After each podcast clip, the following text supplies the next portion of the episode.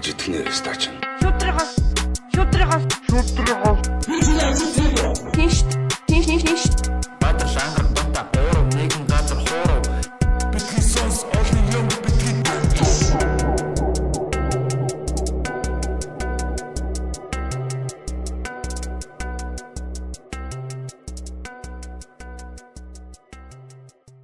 За сайн бацхан та бүхэн Битсенс подкастын 76 дахь дугаар яг одоо хүрэх гэж байна. За тэгээд өнөөдрийн зочныг бид бүхэн танилцуулахад үнэхээр баяртай байна. За бид дэд өмнө бас одоо тий подкастуудынхаа дундаар ингээл за одоо сүнс гэж байд юм уу, тий зүн бэлэг гэж юм байд юм уу, харь гаргийнхан гэж байдаг юм уу гэл ер нь айгүйх ярьж исэн. А тэгээд хинч ер нь одоо тэднийг яг байдаг гэд баталтай нотлогоо өгөөд эсвэл байхгүйгээд хангалттай үүсгэж чадахгүй болов уу гэж бодож байна яг тэгээ яг бас өөрийгөө чадна гэж хэлэх хүмүүс байгаа л хэл та. А тэгээд манай өнөөдрийн зочин бол ер нь та бүхэн одоо сэтгүүлчдийн одоо нэгдсэн эвлэлийн ерөнхийлөгч гэдэг одоо ажил хийдэг байснаар нь сайн мэдэх бах Монголын одоо сэтгүүлчдийн нэгдсэн эвлэлийн ерөнхийлөгчөөр 8 жил ажилласан одоо сэтгүүлч галерейд ах маань хөрөлцөн ирээд байна. За манай галерейд болохоор бас парапсихологч те гоц үзэгдэл судлаач одоо гэж гэгддэг. А энэ юу гэсэн утгатай вэ гэхээр одоо тийм парапсихолог гэдэг чинь одоо за а пара гэхээр эсрэг а психолог гэхээр сэтгэл судлал байгаа шүү дээ. Сэтгэл судлалын эсрэг гэж ойлгож байна. За зэрэгцээ гэж бас ойлгож болох. Тийм ер нь яг ийм мэрэгжил байгаа. Тэгээд өөрөө бас яг ярианаас нь та бүхэн сайн ойлгох байх гэж бодож байна. За тэгээд а энэ өдөр бид нарыг одоо одоо тоож те бидний одоо урилгыг хүлээн авч ирсэн танд баярлалаа. За баярлалаа. Сайн байна уу та? Таны ажил төрөл сайн уу? Уудачгүй явж байна дөө. За та би яг саний таныг бас яг сайн гүз танилцуулж чадаагүй гэж магадгүй та бас өөрийнхөө тухайн товчхон одоо манай сонсогчдод сонсогчдод танилцуулаач. За тэгэхээр би Говьлтан аймгийн Бугт суманд төрсөн 1966 оны одоо монголчууд их сайн мэддэг ягаад гэвэл Улаанбаатарт аюултай үер болсон. Үерийн жил гэж ярьдаг. Яг тэр жилийн Говьлтан аймагт жижиг гэхдээ бүр олон захын суманд манай сум бол эндээс 1200 км-ийн зайтай байдаг. Тэгээ тэндээ бол 8 дугаар ангид өссөн. Өөрөөр хэлэх юм бол одоо 9 10 дугаар анги аймгийн төвдөр төгссөн. Тэгээд 10 дугаар анги төгсдөө тэр үчим бич 8 настаар 18 настай төгсдөг гэсэн үг. 18 нас хүртлээр бол одоо би онгоц гिचим сууж үзээгүй, галтар гэдгийг мэдэхгүй, лифтээр явж үзээгүй нэг тиймэрхүү өдөөний хүүхэд байсан. А зүгээр бидний үе бол бас онцлогтой л доо яг гэвэл төрийн бодлого бол их тийм нэгдмэл чанартай а одоо хэрэгдэх боловсролд их анхаардаг юм байсан үе учраас зүгээр харин тэр сурч мэдхийн тухайд бол нэг тийм төв суурин газрынхаас бол нэг их хоцрогдоогүй юм шиг байна. Тийм тэгээд 10 дугаар анги төгсөөд Севдловскт одоо Орос улбан улсын тэр үеийн одоо Севдловск гэдэг усан одоо Екатеринбург гэж Уралын төвлөлтөө энэ хотод бол сэтгүүлч мэрэгчлэр суралцсан. Тэгээд төгсөж ирээд аймгийнхаа сүм сурвалжлагч ажлын гараа эхлээд дараа нь бол Улаанбаатарын мэдээ заа залуучуудын өмнө зэрэг сонд ажиллаж байгаа. Сүүлд нь бол төрийн төвөөлөл багт ард ирэх сонны төрийн төвөг хэвлэл багт бол би хамгийн залуу хариуцлагатай нарын бичгийн дарга болж байлаа. Аа тэгээд дараа нь одоо анхны өдөр тутмын хувийн сан өнөөдөр сумны анхны ерөнхий өнөөдөр эхлэгчээр ажиллаж байлаа. Оо. Тийм тэгээд сүүлд бол яг Монгол кино нэгтгэлийн бас би хөвтэй хүн. Монгол киноны ерөнхий редактор гэдэг бол манай дундаа мундаг хүмүүс ажиллаж байсан тэр албан тушаалдар бас нэг хэдэн жил хашсан. Кино урлагийн дэв зургууд за энэ эвлийн хүрээлэн ард соны тэр шав сургалт гэдэг бас сэтгүүлч үлддэг энэ мөрөглөөр бас хэдэн жил багшилсан. Гэх мэт ерөнхийдөө бол миний намтар нэлээд тийм баялаг. Тийм ээ. Тэгээ тал талын юм хийж үзсэн. Монгол киноны ихтгэл гэж шүү дээ. Тийм. Киноныхонтой хойруулсан. Жүжигийн зохиолч гэдгээр чинь театр жүжигчтэй бас хойр байсан. Оо та жүжигийн зохиол бичдэг байсан юм уу? Тийм. Раман театрт тухайн үед нэг дөрвөн жүжиг тоглогдсон юм. Оо. Шардан гисэн дарчлаан, суудл гэдэл жүжигүүд биелдэ тухайн үед бас тухайн үедээ бол яг бас та чи ер нь их баялаг хүн биш үү? Тийм. Гой доогоор алах нь дээ. Тийм тэгээд яг миний нэг хобби бол юу гэдгийг би нэг тийм мундаг гадаад хэлтэй биш л дээ. Тэгэхээр орос хэлтэй ямар ч бас орос сурсан юм хөвд нэг Оросоос бол бас дэлхийн сонгогдгуудыг нэлээд хэдийг орчуулсан. Гэх мэтэр ингээд нэг юм юм юм л бол өсчихсэн юм л нэг. Та ч энэ блог вебсайтаас хөтэлдэг байсан шүү дээ. Одоо блог гэж юм чи манай данк юу яд шүү дээ 2005 6 оны хөтлөх хүчтэй болсон. Анх чин цөөхөн гэтэн блогчд бүгдээрээ энэ өглөө орж ирэл Мэддэг. тэр тийм бичлээ энэ юм бичлээ Уншдаг хүмүүс нь ч зөөхөн байсан баг тий. уншдаг хүмүүс нь цөөхөн байсан. Тэгээд тэр чин жилдээ бас шилдэг блогчоо шалгаруулдаг. Тийм байсан. Блогчд хоорондоо санал асуулга явуулаад тэгээд оны шилдэг 10 блогч гэж шалгаруулчихсан. Би бол шинэ шалгарч байсан л да жилдээ. Тэгээд сүлд орхисон. Бас а, галерейд цэг эмэн гэдэг сайт л би зүг санаж байна уу буруу санаж байна. Тийм вебсайт байсан уу. Тийм яг би 10 жил тогтоо яг тэр вебсайтыг их их тийм амтшиж уншдаг байсан л да. Айгүй сонирхолтой кейсүүд бичдэг. Одоо тухайн үед тийм байсан баг. тийм Одоо бол тэр нөгөө мэдээллийн урсгал их болчихсон. харин тийм Хүмүүс бол олон хэлээс олон их сурвалж авсан нөхдөд мэдээ баримтуудыг олж суглуулж чаддаг болсон учраас бидний тэр тухайн үедээ л сонирхолтой байсан баг. Тэмээ тийм тий. Одоо ч хүмүүс аяга олон хил дээр мэдээлэл аваад тийм тий. Ер нь бол залуучууд. тэгээд Олон суугаар авч байна. Олон хэл дээр авч байна тийм ээ. тэр нь одоо илүү баттай олон олон илүү олон их сурвалжтай тулгаж үзэх боломжийг одоо нээсэн байгаа нь айгүй хайтайхан байгаа л Нэг да. талаас их олон сурвалжуудыг харьцуулж үзэх боломж байна. А нөгөө талдаа бас их цаг авчих штэ яг Аа, тийм ээ, бодлоготой юу юу гэдгийг мэдэх гэж бас их цаг авдаг. Номтой харьцуулахад тий. Одоо л бас нэг юм фокусны болчиход байгаа жижиг жижиг кино олон нөх гэдэг шүү дээ. Хин ах хэлээдлээ. Яг нэг жанр жанраараа бас юмнууд юу болчиход байгаа шүү дээ. Детальны болчиход байгаа шүү дээ. Зөвхөн тэр талаараа зөвхөн явдаг. тэрүүгээр ингээд Дагнацсан. явчихдаг. Тийм. Тийм. Сайн муу хоёр талтай л да тэр бол юм бол. Тийм ер нь бүхэл юм хоёр сайн муу талтай шүү тийм. Тийм таны дээр нөгөө вебсайт дээр одоо би нэг кейсийг ерөөсөн мартдаг юм а. Та нэг найзынхаа одоо таньдаг хүнийхээ тэр нэг тэмдэглэлийг гуйж одоо нийтэлж исэн. Тэр нь болохоор ингээд тэр хүн биеэс миний ойлгосноор одоо astral projection гэдэг тийм астрал ажилласан хүний нэг тэмдэглэл байсан тий. Тэр одоо би үнэхээр нэг хачин жигтэй санагдчихсэн л да. Нэг хүн ингээд биеэсээ гараад өөрийнхөө мэдж одоо таньж байгаагүй тийм ертөнцид очиж очоод өөрийнхөө мэдхгүй хэл үгийг сонсоод тэгээд ирээд одоо тойл бичгнээс хайсан чи тэр үг нь ийм учиртай үг байдгийг олж мэдчих жишээ нэ. Тий. Тийм хачин жигтэй байсан л да надад бол тэр талаар та Тийм тэр чи одоо би оны санахгүй байна. Бас 10 жил болцсон баг 10 гаруй жил болчих жоох яг тэгвэл би чинь сэтгүүлчдийн хөвлийн ажил хийгээд 8 жил хийхээ байгаад жил гаруй хорог 2 жил болчихж байгаа гэдэг чинь тэр 10-аас цааш 11 жил юм жоох баг. Тэгэхээр тэр болохоор ийм бясалгал сонирхдаг хүн байгаад бясалгалаар хичээллээд тэгээд одоо ийм астрал аялал хийж тийм төвшөнд төрсэн хүн байсан. Тэгээ өөрөө өдрийн тэмдэглэг нь үзүүлээ. За би ингэлээ. Ингээд ингээд явсаж ийм ийм одоо амжилтанд хүрлээ. Бас ийм ийм сони юм болж үзлээ мэдэрлээ гэд. Тэгээд тэр тэмдэглээ бол надад авчирчихсан, хэвлчихсэн. Принтлсэн тийм юу байсан. Ягаад ч юм би өчигдөр нөгөө лагерт ном цааснуудаа янзлаад зэгсэлжсэн чи яг тэр хүний тэр ингээд нуурчихсан тэр цаас нь таарсан байхгүй. Тэгээ би тийм тэгээ би мань хүний ингээд эргүүд орж харж байгаа. Энд чинь нэр над нэг тэгж авчирч өгчихсэн гэд. Тэр их сонин дотор нь ороод унших юм бол маш сонин мэдээлэлүүд байсан. Харин тийм. Ер нь бол яг хүний оюуны гайхамшигтай чадварыг нэг илэрхийлэлтэй.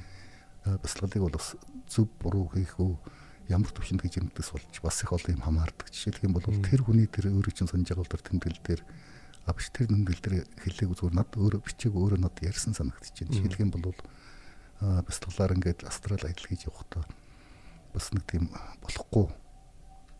Өөрөөр хэлэх юм бол хордог. Тийм үйлдэл хийгээд тэрнээсээ болоод одоо өөрөө бас би одоо махад нэг хямраад өөрийнхөө нөгөө чадварыг бас тэлээд хэмжээнд алдаад нөхөж өөрөө тэр төвшөнд оюун одоо тийм зөв төвшөнд очиж бас их удсан гэж ярьж байна. Тэгэхээр энэ бясалгал гэдэг чинь өөрөө нөгөө бид нар чинь мэдэхгүй юм бол ерөөс төсөөл байхгүй шүү дээ тийм ээ. Юу байдгийг далд ертөнцид гэж одоо юу юм? Яг ямар хэлбэр төстэй юм? Ямар агуулгатай юм? Бид яаж мэдэрдэг догт мэддэг улсууд бол тэнд ч одоо төвшлөхгүй хүн бол бас аюул төртөх магадлалууд энэ дөр байдаг учраас ер нь бол бас болж өгвөл туршлагатай сайн багшийн удирдлагын дор энэ бясалгал нэрийг хийж явах бол аюултай гэж ярьдаг юм. Тэг үзтгэл дээ ерөөс энэ бясалгалч өөрөө юу гэдэг нь бясалгалч биш ер нь энэ далд ертөнцтэй харьцах энэ практик бол өөрөө их эрсдэлтэй. Тийм учраас бас үнэн гэж нотлоход хэцүү. Туулийн үнэн гэж бол бараг байхгүй. Аа нэг юм бол давтагддаггүй.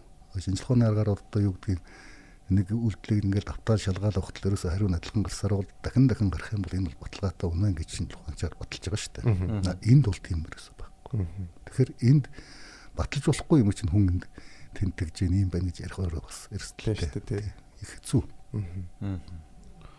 Нэлээд гүнзгий сэдвийн талаар ярих нэ. Та бол одоо мэрэгжлийн судлаач хүн. Тэгээд яг одоо миний зүгээр их сургуульд байхад ажигласнаар бол багш нар юм ч юм уу те одоо ингээд одоо эмпирицист хүмүүстэй одоо яг шинжлэх ухааны аргаар ингээд юм нотлох гээд байдаг хүмүүс иймэрхүү юм ярьж байгаа хүмүүсийг амар тийм дургуулгадаг байхгүй юу? Псевдо псевдо сайенс ярьлаа гэл те.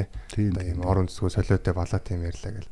Тэнгүүд бид нар бас тэгээд огт мэдхгүй одоо баталж чадахгүй байгаа гэд тэр юмыг байхгүйгээд хайж болохгүй санагдаад байгаа. Тэгээд тэрийг одоо ярихын тулд бас нэлээд тийм зоригдох шаардлагатай тий. Тэгээд одоо таныг иймэрхүү юм ярихаар судлаач нар ч юм уу дургуутдаг юу юм. мэдээч шүү дээ. Ч одоо юу За. ягаад гэвэл эн чинь шинжлэх ухааны аргаар асуудлыг батална гэж үзэх юм бол Хязгаарлагдмал. хязгаарлагдмал. Одоо нэг одоо юу гэдэг одоо энэ ширээний тавцсан байна гэхдээ энэ нэг шинжлэх ухаан гэж үзэх юм бол энэ тавцсан дотор л одоо бүх юм байх хэрэгтэй гэж үзэж байгаа шүү дээ. Тэр л харагдаад байгаа юм чинь л тий. А гэтэл энээс ингээл тавцангаас цаашаа байгааг нь бол энэ шинжлэх ухаанч биш ээ энэ бодлоо бодлогдохгүй нэг ингээ орхичод байгаа. Аа. А тэгвэл яг бодит байдал дээр бол хүний жишээлх юм бол хүн бол тархиныхаа 95 одоо 5% л ашиглаж чаддаг гэдэг байна шүү дээ. Ухамсартайгаар ашигладаг. Ухамсартайгаар ашигладаг. Нөгөө 95%-ын дээр чадвар чадах боломжийг нь бол ерөөсөө мэдэхгүй. Ухаан судлан тогтоож чадаагүй.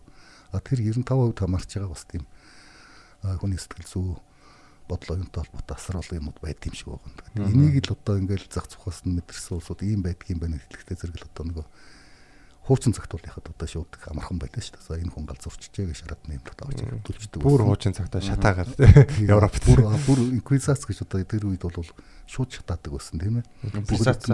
Inquisition. Инквизишн гэж байгаа юм тий. Аха. Тийм тэр үед бол жишээ нь Германы нэг тосгоноос хоёр хон эмэгтэй амьд болчихсон тохиолдол биш шүү дээ. Энэ яасан бэхэр ингээд нөгөө хүмүүсийг чинь ямар нэгэн тийм ид шид ч гэдэг юм үзүүлдэг ямар нэгэн тийм одоо далд муу хүчтэй холбогдсон гэсэн хүнийг ингээд шатаагаад тусдгаад ингээд тогтоо зэрэг сүултээ одоо өөрөө амьд үлдэхийн тулд заавал хэн нэгэн хүнийг одоо барьж өгдөг. Тэгээ одоо бид гурав сууж ирэхдээ бид гурав нэг нь нэгийгээл одоо оо энэ нөхөр одоо тийм гэж юм гэл ингээд ингэсээр бод бүхэл бүтэн тусганд хоёр хэмжээ тавьчихсан тохиолдол бий. Яг энэ үе бол жишээлх юм бол Монголд э, одоо шарын шашин дэлгэрээд бөө мөргөлтөд тэр нэг том тэмцэл явлаа шүү дээ. Тэгээ бөөнрийг бол амьдаараа шатааж ясан та нар үнэхээр тийм мундаг бөө юм бол энэ гал дундаас нисэд гараараа гэдэг бөөнд нь шатааж ясан ч юм ийм тохиолдол олон байдаг. Тийм үү. Тэр хэдэн онд болж исэн үү? Ерөнхийдөө энэ бол э, юу шүү дээ яг л Европ төрийн конститушн гэж явж ясан тэр үе энэ хоёр бол баг давхцдаг цаг хугацааны хувьд. А тэгээд ерөнхийдөө л энэ хүндрэлт чинь тийм л зам туулсан ба шүү дээ. Саяхныг хүртэл бид нар өнөөдөр нэг тийм өндөр хөгжилтэй, өсрөнгөө хөгжилтэй мундаг гэд дахиад шүтээд байгаа нэг Америк, Европ маань 19 дугаар зуунд бол туулийн бүтүүлэл байсан шүү дээ. Ерөөсөө тийм бидэнтэйгээ адилхан яг хуу тодорхой хэмжээний мэдээж цэглэгээ арчмууч бий болтсон, шинжлэх ухааны ихний алхмууд хийгдсэн, Ачуулдэрчсэн. аж үйлдвэрчсэн боловч оюун санааны хувьд бол адилхан бүтүүлэг зэрлэгүүдэл байсан гэж би бол зүгээр энэ шашны түүхийг харахаар энэ харамсмар шүү дээ. Монголын ч гадаадын ч шашны түүхэд тулцсан дундуур тулсан маш олон хүний одоо ам настай холбоотой аимшигтай түүх гэдэг. Яг үүндээ гэгэн юм яриад байдаг. А гэтэл тэрний бий болсон өнөөдөр хүрсэн зам нь дандаа тэмцүүлсэн зам байдаг. Би энэ хүлийн зөвшөөрч чаддаггүй. Тэгээ одоо харин сая 21 дугаар зуун дээр ирчиж одоо нэг бие биенийхээ тэр шашны итгэл үнэмшлийг харилцан хүлийн зөвшөөрөх тийм хандлага руугаа орж байна. А монголчуудын хувьд бол харин өөр. Жишээлх юм бол 13 дугаар зуунд их монгол улс байгаа гэж хаад их монгол улс одоо эзэн Чингис хаан болов жишээ нь эзэн төрнөө байгуулад бусад улс орныг өөрийн энэ хэрэгшээлд авч явах үед бол ямар ч шашныг хүлээн зөвшөөрдөг нэг тийм давуу тал байсан. Та нар бүгд мэдэн шүү дээ тийм ээ.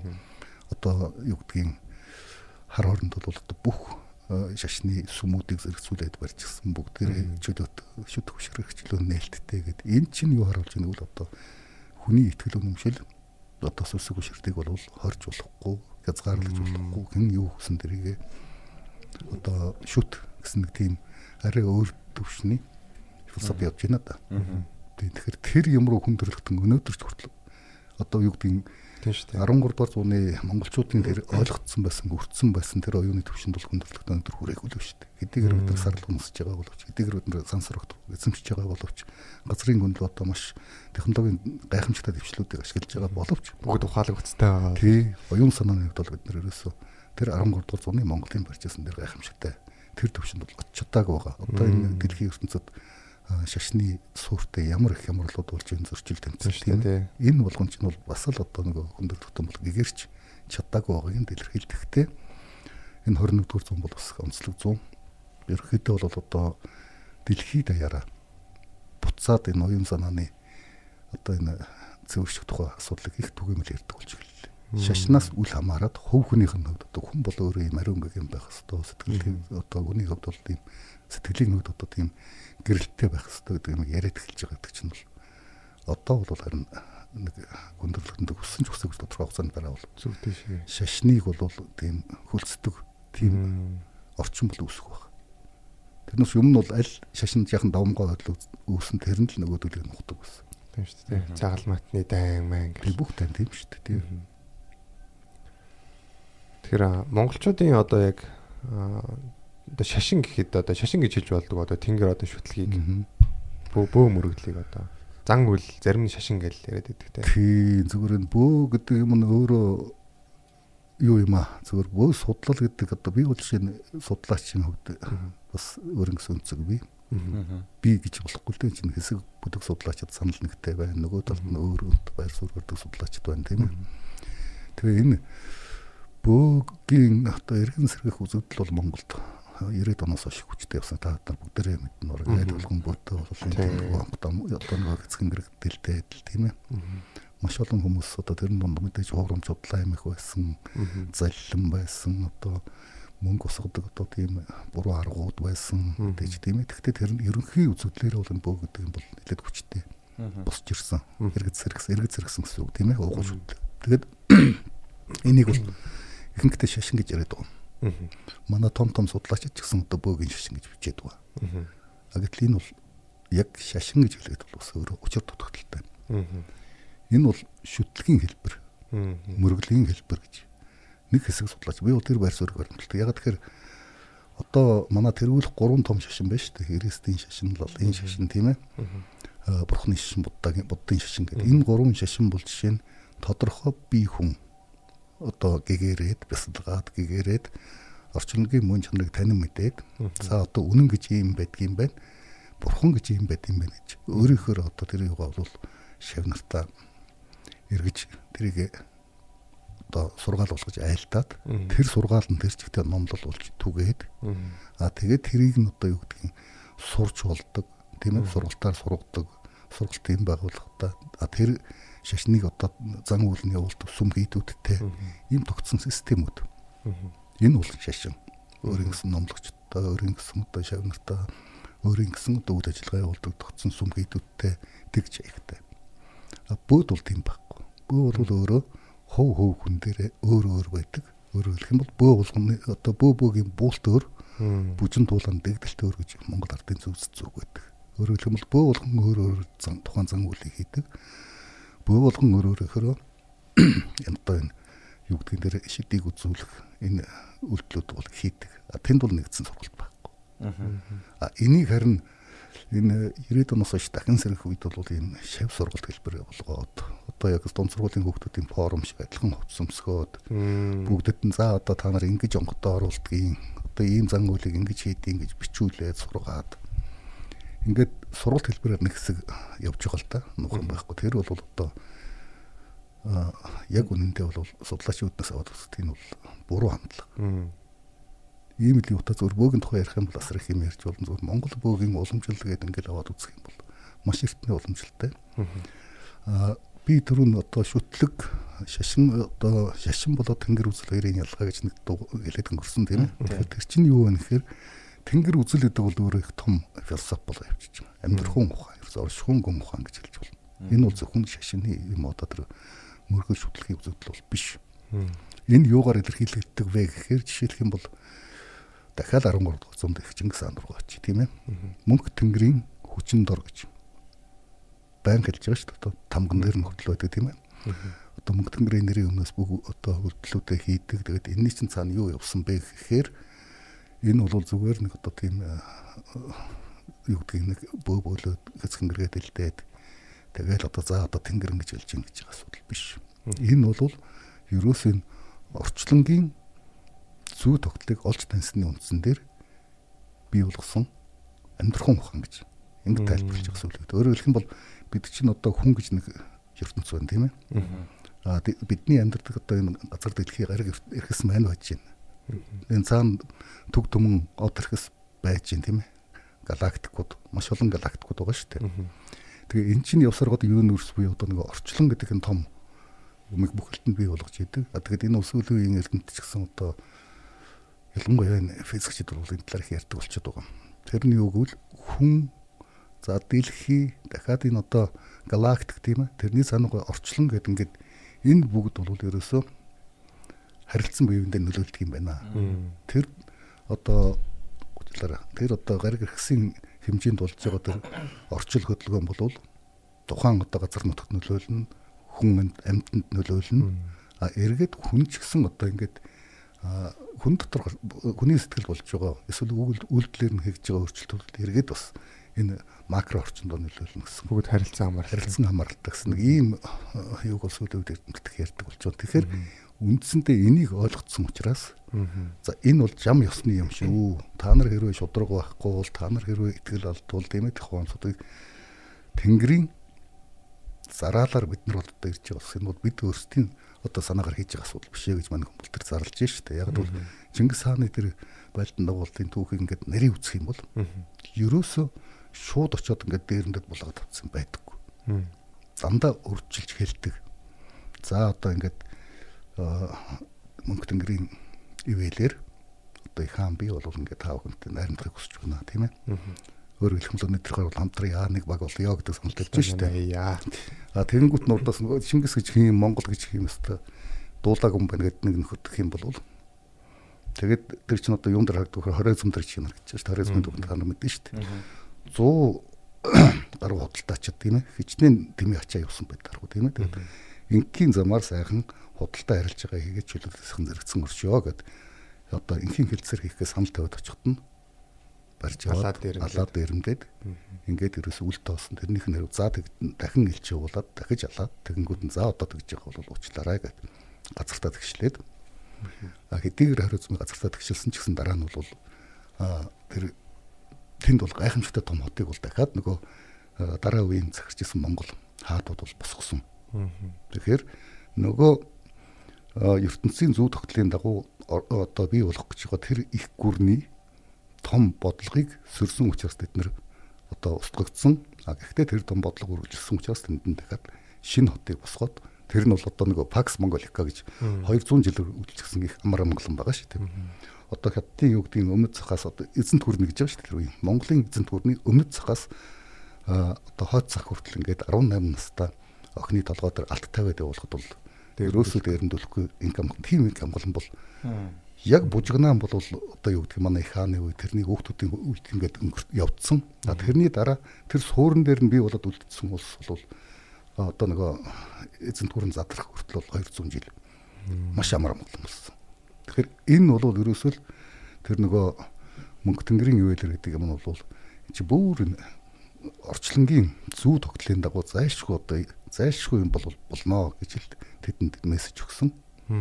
Тэрийг биелүүлсэн өөрсдөө биелүүлэх ёстой гэдэг ойлгочихсон харчихсан ийм улсууд ийм л тохиолдлыг бол жишээ нь бид нар бол юу гэдгийг тэнгэр үзэл гэж үзээд байгаа. Өөрөөр хэлбэл тэнгэризм гэдэг энэ нэр томьёо бол 1986 онд ч гэсэн 87 онд ч байна уу Далтаа судлалын хурал дээр манай Бяра доктор анхуучиж илтгэл тавиад яг энэ яг энэ үзэл санааг ярьсан. Чингисийн энэ байлдан дагуул гэдэг чинь бол ерөөсөө яг ийм одоо бүх шашнаас дээгүүр мөнгө тэнгэр буюу одоо тэнгэризм гэдэг юм тэнгэризмж нэрлэж болох ийм үзэл суртал байсан байна. Тэгэхээр энэ идеологи үзэл сурталыг бий болгож хийж энэ их эзэнт гүрнийг байгуулсан байна. Дараа үеийнхнийг авч явсан байна гэдгийг бол мань хүн Бара докторч академич одоо 87 он талтаа судлалын уралдаар ярьсан. Дараа нь тэр англи зааны нэг том шагнал авахтаа бас нэг том мундаг лекц уншсан байдгийг тэрэн дээрээ бас ярьсан байдаг. Гэх мэтэр ингээд энэ тэнгэрийн зэмдэг нэр томьёог чинь бас дахиад манай Монгол эрдэнэтэнд гаргаж ирсэн шүү дээ. Одоо бол зүгээр дэлхийд даяараа за дэлхийд даяар гэж судлаа яриад яг зүгээр одоо ямар ч юусан одоо энэ Евразийн энэ орон зайд одоо бидний энэ хойдолд байгаа хуучин зөвлөлт бод улсын бүрэлдэхүүнд байсан тэр улс орнуудын эрдэнэтэд Оросынхон За тэгээд одоо ерөөсөө тэгээд бол бас өшөө цаашаа газар авах шинжтэй болчлоо. Энэ жил бол тэнгэр судлалын э, олон улсын хурал кризис тусан тэр хуралд бол жишээ нь Пакистанаас ирж байна, Афганистанаас ирж байна. Гэх мэтэр ингээ харахаар ерөөсөө нөгөө бүгдээрээ тэнгэризтүүд гэдэг ингээд тэнгэризм гэдэг яриад байгаа. Гэхдээ харамсалтай нь тэнгэризмийг сая ярьсан тэр өнцгөөс биш тэнгэризмийг шашин гэдэг өнцгөөс нь бүгдээрээ ярьж байгаа харамсалтай харагдчихсан. Нууц товчон дээр нөгөө Чингис хаан нөгөө зүхтаагаад ойд орцсон байж байгаад. Тэгээд ингээд замыг нь ийм том цагаан чулуу тагилсан байнгут бэлгшээгээд за энэ намайг тэнгэр одоо буц гэж байна гэд 3 хоног одоо дахиад ойдоо байж байгаа. Тэг 2 3 удаа тийм одоо тэмдгийг дагаад 3 удаа дээр нь зөрчдөг лөө. Тэгээд гарсан чи баригдчихдаг тий. Тэгэхээр ер нь бүр багасаа тий одоо яг тэр итгэл үнэмшил тэр ойлголт нь бол суудсан байсан юм шиг тий. Тэгэхээр энэ бол яг сүүлийн үеийн э, судлаачдын аа, ялангуяа манай Монголын судлаачдын ажил дээрээс л тод харагдаж байгаа. Энэ Монгол одоо язгуур Монгол аймаг гэж одоо бүр Чингисээс өмнө байсан хэдэн мянган нийт өгтэй энэ улсууд байна шүү дээ. Энэ нутагт чинь байж байсан, нутгалж байсан, харилцсан үе үе одоо яадаг юм. Одоо хаан хаан солигддог эзэмшлэн одоо дээгүүрээ болохоос тэр нутагтаар бол энэ атом бол байж л байсан тийм ээ. Тэгэхээр энэ Монгол язгуурт ард түмнүүдийн нийтлэг юм нь бол ерөөсөө энэ тэнгэрч хөтлөг байсан гэж. Тэгэхээр тэнгэрч хөтлөг нь өөрөө эргээд бас тийм түрүүний ярьдаг шиг тийм ерөнхийдөө улс учраас энд бол тодорхой хэмжээний тийм үзэл сурталын төвшөнд бас э, яригддаг байсан. Наад тэр чинь бол одоо тэр янз бүрийн төрийн бэлэгдэл энэ төр гэдэл их олон юм бол шүү дээ. Тэгээд тэр чинь хүн нүгүү юм чинь одоо яг э, Чингис хаан бол жишээлх юм бол юу яж байгаа шүү дээ. Манай Аа, Шаниугийн улсаас хойш ийм том улсыг бол бид анх байгуулж гинэ гэсэн тийм агуулгатай өгүүлсэн байдаг. Тэр нь юу хэлж ийнгүй л модон Шаниу гэдэг чинь бол одоо анхны хаан гэж яриад байгаа тийм ээ. Наа тэгтээ ер нь бол хүннэг үеийн хаадаг бол Шаниу гэж нэрлэж байна тийм ээ. Тэгэхээр тэр Шаниугийн улс буюу хаан тулсаас өмнө гэж ярьж байна. Үеэс хоош одоо 13 дугаар нам хүртэл энэ хугацаанд бол одоо ийм том улсыг байгуулсангүй бид одоо байгууллаа гэдэг чинь бидний өвөг дээдэс бол одоо тэр үнэмшүүд юм шиг үдгэж утгалсан утга энэ дээр агуулгадаг. Тэгэхээр тэр үед ийм тэнгэр үзэл одоо тэнгэр шүтлэг бол байж исэн мэдээж одоо тэр үед чинь юу гэдгийг а гүнүг хаад бол удирдлын тахлага гэдэг гээл дүүхэн сурвалжууд байж гэн тэнгэр шүтдэг тэнгэртэй мөргөдгөө нар саранд мөргөдөг гээл байж гэн суржууд байна шүү дээ тийм ээ. Энэ бүгд чинь юу болж ийн үл ерөөсөө эрт дээрээс хэдэн мянганы тэртгээс бид нар бол монголчууд тэнгэрийг бол дээдлж үчирсэн юм артам гэдгийг л харуулж байгаа юм. А нөгөө нэг юм бол юу вэ гэхээр яг тэр 13 дугаар зуунд их хааны байгуулсан тэр улсын төрийн бүтэц тэр бэлэгдэл бүх юм нь хүннэг үед байсан. Үнд ялгаагүй одоо төрийн одоо хар цагаан сүлдтэйгээ тийм ээ. Тэгээ одоо тэр төрийн эрхэмлдэг одоо тэр хаан хүний одоо эрхэмлдэг эсэн зүйлч гэдэг юм уу энэ бүгд одоо энэ жишээлх юм бол тэрний дунд одоо шүхэр их чухал өргөтэй байсан байх жишээтэй тийм шүхэр. Тий одоо нэг дээр дог данч гэсэн одоо юм шүхэр гэдэг нь чинь зүгээр нэг нарнаас алхал алхах биш бас одоо тэр чинь төрийн тэр үн одоо хаан гэдэг тийм том бэлгэдэл агуулж ирсэн гэдэг ч юм уу гэх мэтэр ингээд Монголын түүхэл урагшаа яваад байгаа. Тэгэхээр урагшаа явахын хэрэл одоо юу гэдгийг хүннүү болоод түүнээс өмнөх одоо энэ байсан орчиж байсан улс орнууд бол Монгол байж гэдэг нь бол харагдах шээ. Одоо энэ дэр том дан явж байгаа. Яг үнэндээ бол одоо Казахстаныг аваад үзээ тийм ээ. Аа яг үнэндээ юу гэдгийг 13 дугаар зууны ч гэдэг юм эсвэл одоо хүннэг үеийн одоо ийм том гүрэн байж ийм хаан байж гэсэн түүх байхгүй. Тэгэхээр одоо энэ түүхийг бий болгохын тулд нөгөө их хааны манд булаацалтад за Чингис хаан бол казах хүн байсан юм аа. Чингис үшин ч одоо юу лээ Жангас хүлүүд тийм нэртэй казах хүн байсан юм аа. Монголын нууц товчоор одоо казах ард түмний утга зохиолын одоо гурван ноён оргилын нэг мөн ч гэдэм гэх мэтэр маш олон тийм юу гэдгийг нээлтүүдийг одоо би хашилтанд хэлж шүү. Маш олон тийм нээлтүүдийг бол одоо нөхдөд сүүлийн хэлж байна. Тэгээд Тэрүүгээр харах юм бол Монгол гэж улс байхгүй, Монгол гэж хэл байхгүй, ерөөсөө бүхэл юм л одоо Казахын ард түмнийх гэсэн ийм байдалтай явах жишээтэй. Тэгээд Оросын төгчч гэсэн тэрэн дунд бас зүгээр нэг тохиолдлын төгчд төшөөдөр нэг сонирхч хүмүүс бол янз янзын таамаг төшөөлөлд янз янз юм ярьдаг. А гэдэг бүр системтэйгээр олон хэл дээр өөрсдийнх одоо байнгын тогтмол одоо юу гэдгийг ном цувралаа гаргадаг зүгээр нэг орс хэл төрч биш англи хэл төр хүртэл гаргадаг дэлхийн нэр хүндтэй номын сангууд тэрийг тараадаг ийм хэсэг бүлэг нөхдүүд байна шүү дээ. Одоо шинэ шинэ ном тооллынхан гэж би 2000 оноос гарсан. Одоо эд бол Чингис хаан гэж байгаагүй юм бол ерөөсөө бараг л нарийг өгөх юм бол цэнхэрнтэй шар устэй Европ царайтай одоо ерөөсөө л манай орс байсан юм аа. Ийм гарах жишээтэй. Маш олон манай түүхэр чинь манай түүхийг одоо юу гэдгийг хуулбарлсан, гуйгуулсан, өөр юм болгосон маш олон кинонууд бол хийгдэж байна. Казахстан бол өнгөрсөн энэ жил өнөөдөө Казахстаны ерөнхийлөгч Назарбаев нь албаа өгөхөөс өмнө нэг том одоо юу гаргасан, нэг том өгүүлэл гаргасан юм.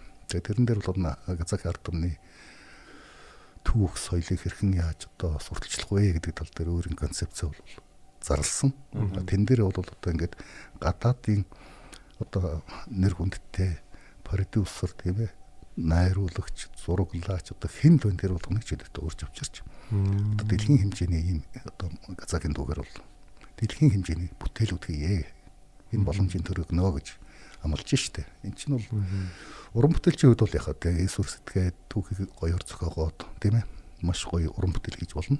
Харамсалтай тэрний зам түүхэн үнэн гэдэг юм өөр ингээ говгээд дараа үеийнхэн бол жишээлх юм бол юу гэдгийг үнэхээр түүх нь ийм байсан юм байна гэж бодвол ямар вэ? Тийм бид хэрвээ залуучуудаа энэ түүхээ үнээр нь өгүүлж үлдээхгүй бол бусдын бичсэн түүхийг түүхэнд үнэмших тийм л харамсалтай үе ирнэ. Одоо зүгээр энэ дээр бол яг тийм биднээс хамаарч бас буруу юм байгаа юм заах. Төр өөрөө хүчгүй байна. Төр энэ дээр бодлогоор уулзан гэж бодохгүй нэг. Хоёрдугаарт бид өөрсдөө ерөөсөө монголчууд бол аливаа мэдээллийг ингэж дүн шинжилгээ хийж чадвар юм байгаа. Тийм учраас энэ дээр алддаг. Жишээлх юм бол юу гэдгийг Солонгосын цуврал киног манайхан маш үздэг шүү дээ. Ялангуяа одоо түүхэн кинонуудаар бол ингээд яг Монгол дайчч тийм ээ өстэй ямалгаатай, дуулахтай, тэгэл ийм хуягтай одоо том том дээлтэй ингээд байлдаж байгаа Солонгос баатрууд олон гардаг тийм ээ. Одоо тэн дээр зүгээр логик хувьд аваад үзэх юм Солонгос хэдэн градуст амьдардаг юм бэлээ тийм ээ. Тэгэхээр тэнд чинь бол одоо тийм хөвц суйгтай баатар ингээд байлаад явах юм бол адаглаад л одоо над чиг өлсөн гоож одоо тийм ээ. Баларна хоёрдугаарт гэх юм бол тэнд бол юу гэдгийг тийм чиглэг нойтон урамсалтай газар бол тийм өслөг идэл бол илчрээд ялцраад ачмуух нэр тийм болох жишээтэй тийм ээ гих мэтийн одоо ингээд ийм энгийн юмнаас бид нар одоо эднийг ингэж олж харж алдаануудын логикийн хувьд бол ямар зөрчил байгааг нь харах юм бол бас үнэн худлыг ялгадаг амархан л та. Өстө анзаарч байгаа юм тий. Тийм байна. Тийм энгийн манай залуучууд бол тийм энгийн юмнаас л их олж хармаар байгаа юм. Одоо жишээ сая энэ нөгөө нэг коронавирус хөл боо юм болж штэ. За тийм тэгээ би 3 4 хоногийн өмнө би Белорус тавьжсэн тэгээд нэт рүү орсон чинь нэг өвөр Монгол эмэгтэй лайв хийж байна. За.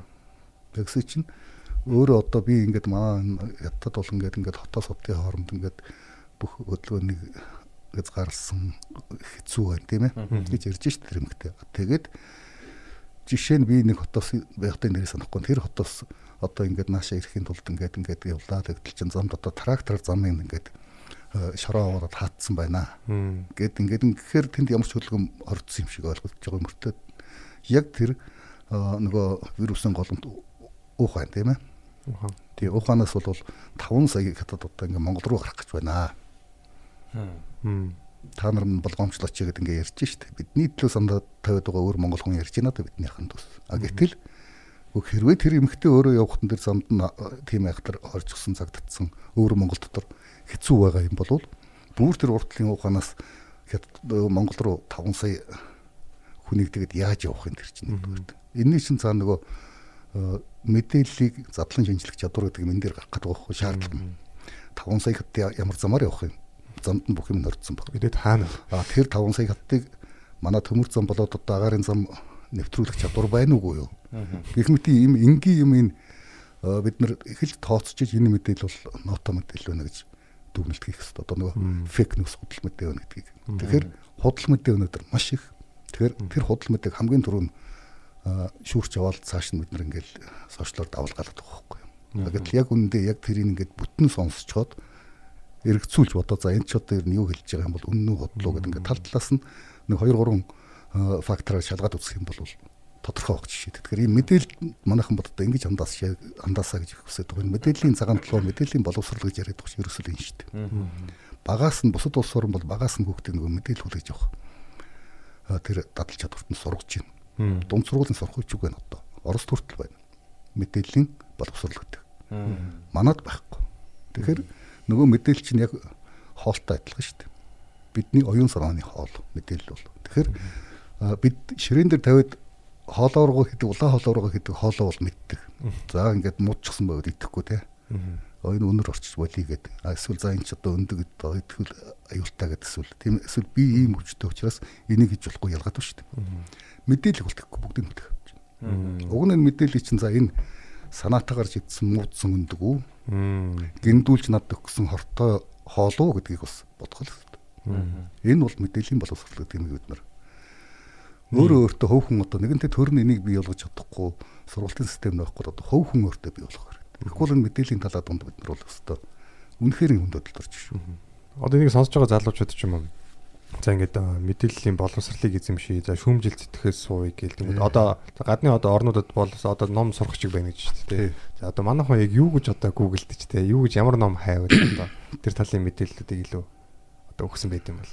А ер нь бол юу шүү мэдээллийн боловсролын асуудал бол бараг 1930-аад оноос эхэлсэн байдаг. Энэ бусад улс орнууд бол их алсыг хардаг. Тэгэд одоо хүмүүсийн нийгмийн хөгжил ямар байхын мэдээллийн одоо энэ э, технологи яаж хөгжих гэдгийг бүгдийг тооцоод энэнд бол өвдчлээд иргэдэд бэлтгэдэг. За бидэнд бол энэ нэрээс мэдээлэл байгаагүй. Жишээлх юм бол одоо юу гэдгийг тийм ээ. Аа мэдээллийн эрхчлөө гэж ярьж байна тийм ээ. Бид чинь одоо бидний одоо хэвлэм хэвлийн эрхчлөөг хаан богдуулах гэж байна. Монголын дээр одоо ийм байна гэж одоо бусад улсанд ийм байдаг гэд яриад байдаг. Гэтэл яг үнэндээ тэр хэвлийн эрхчлөө гэдэг маань өөрөө бас эргээд хариуцлага гэдэг юмар хязгаарлагддаг. Нийгмийн хариуцлагаараа хязгаарлагддаг эрхчлөө гэдэг ерөөсөө анхнаас нь яриачгүй бид тэрийг хүсээчгүй ингээл юу дуртайгаа л ярьж яхсан нөхөлтөө. Тэгээ тэрийг яриулахгүй бол хэвлийн эрхчлөөнд талдлаа гэл одоо. Нөгөө хэдэн улс төрчд нь бас хэвлэл мэдээлэлээр өөрийгөө муу олчихгүй тулд гэсгээл заашч дуугаа явж. Эрх зүйн зохицуултыг хийхгүй яваад байна. Энэ бол нь хамгийн түрүүнд эрх зүйн зохицуултын төгс болох хэвээр салбар. Мэдээллийн салбар бол энд бол бид юу гэдгийг улс орны эрх ашигт хамааралтай асуудал дээр бол зарим үед дуугаа авах шаардлага байдаг. Тийм ээ. Бид ерөөс өнөөдөр юмны учрыг мэдэхгүй. Өнөөдөр өгч байгаа мэдээллийг аваад сенсацлал тийш нь юу гэдгийг за Монгол тэнд одоо одоо нэг малын өвчин чи юу лээ нах чинь. Шүлхээ. Шүлхий тийм ээ. За өнөөдөр Сүхбаатар аймагт одоо шүлхий гарлаа гээл. Бүх мэдээллийн сугаараа мэдээлэл нь бүгдээр одоо Facebook юу гэдэг тэрүүгээр ингээд зарлана. А гэтэл магадгүй тэр Сүхбаатар аймагт малын шүлхий өвчин зөвхөн тэнд тэнд нь дарчих өвчин шүү дээ.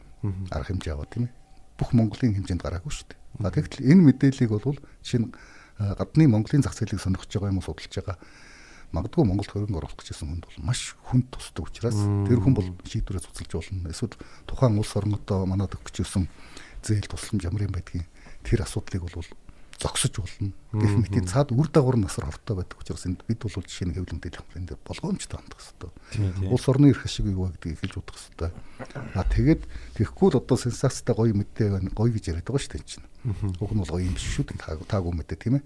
Тэгэл тэрийг одоо хүмүүс совтос гэж хүлээж авдаг учраас хаана юу болж чинь муу мухай юм болж чинь тэрийг мэдээлээд өгдөг гэтэл энийг санал дандаа эргээд гадаад ертөнц бол бидний нүдээр харахгүй. Бидний одоо энэ ойлголтоор ойлгохгүй шүү дээ. Тэнд бол тогтсон югараа л харан за бүх мэдээлэл хэрэглэсэн шүүгч байна. Монгол бол ерөөс замарцсан. Одоо энэ хятадын коронавирус шил болцсон юм байна гэж ойлгож байгаа шүү дээ. Тэгвэл тэнд магадгүй нэг малчны хотонд л нэг дөрөв өвдсөн баг чинь.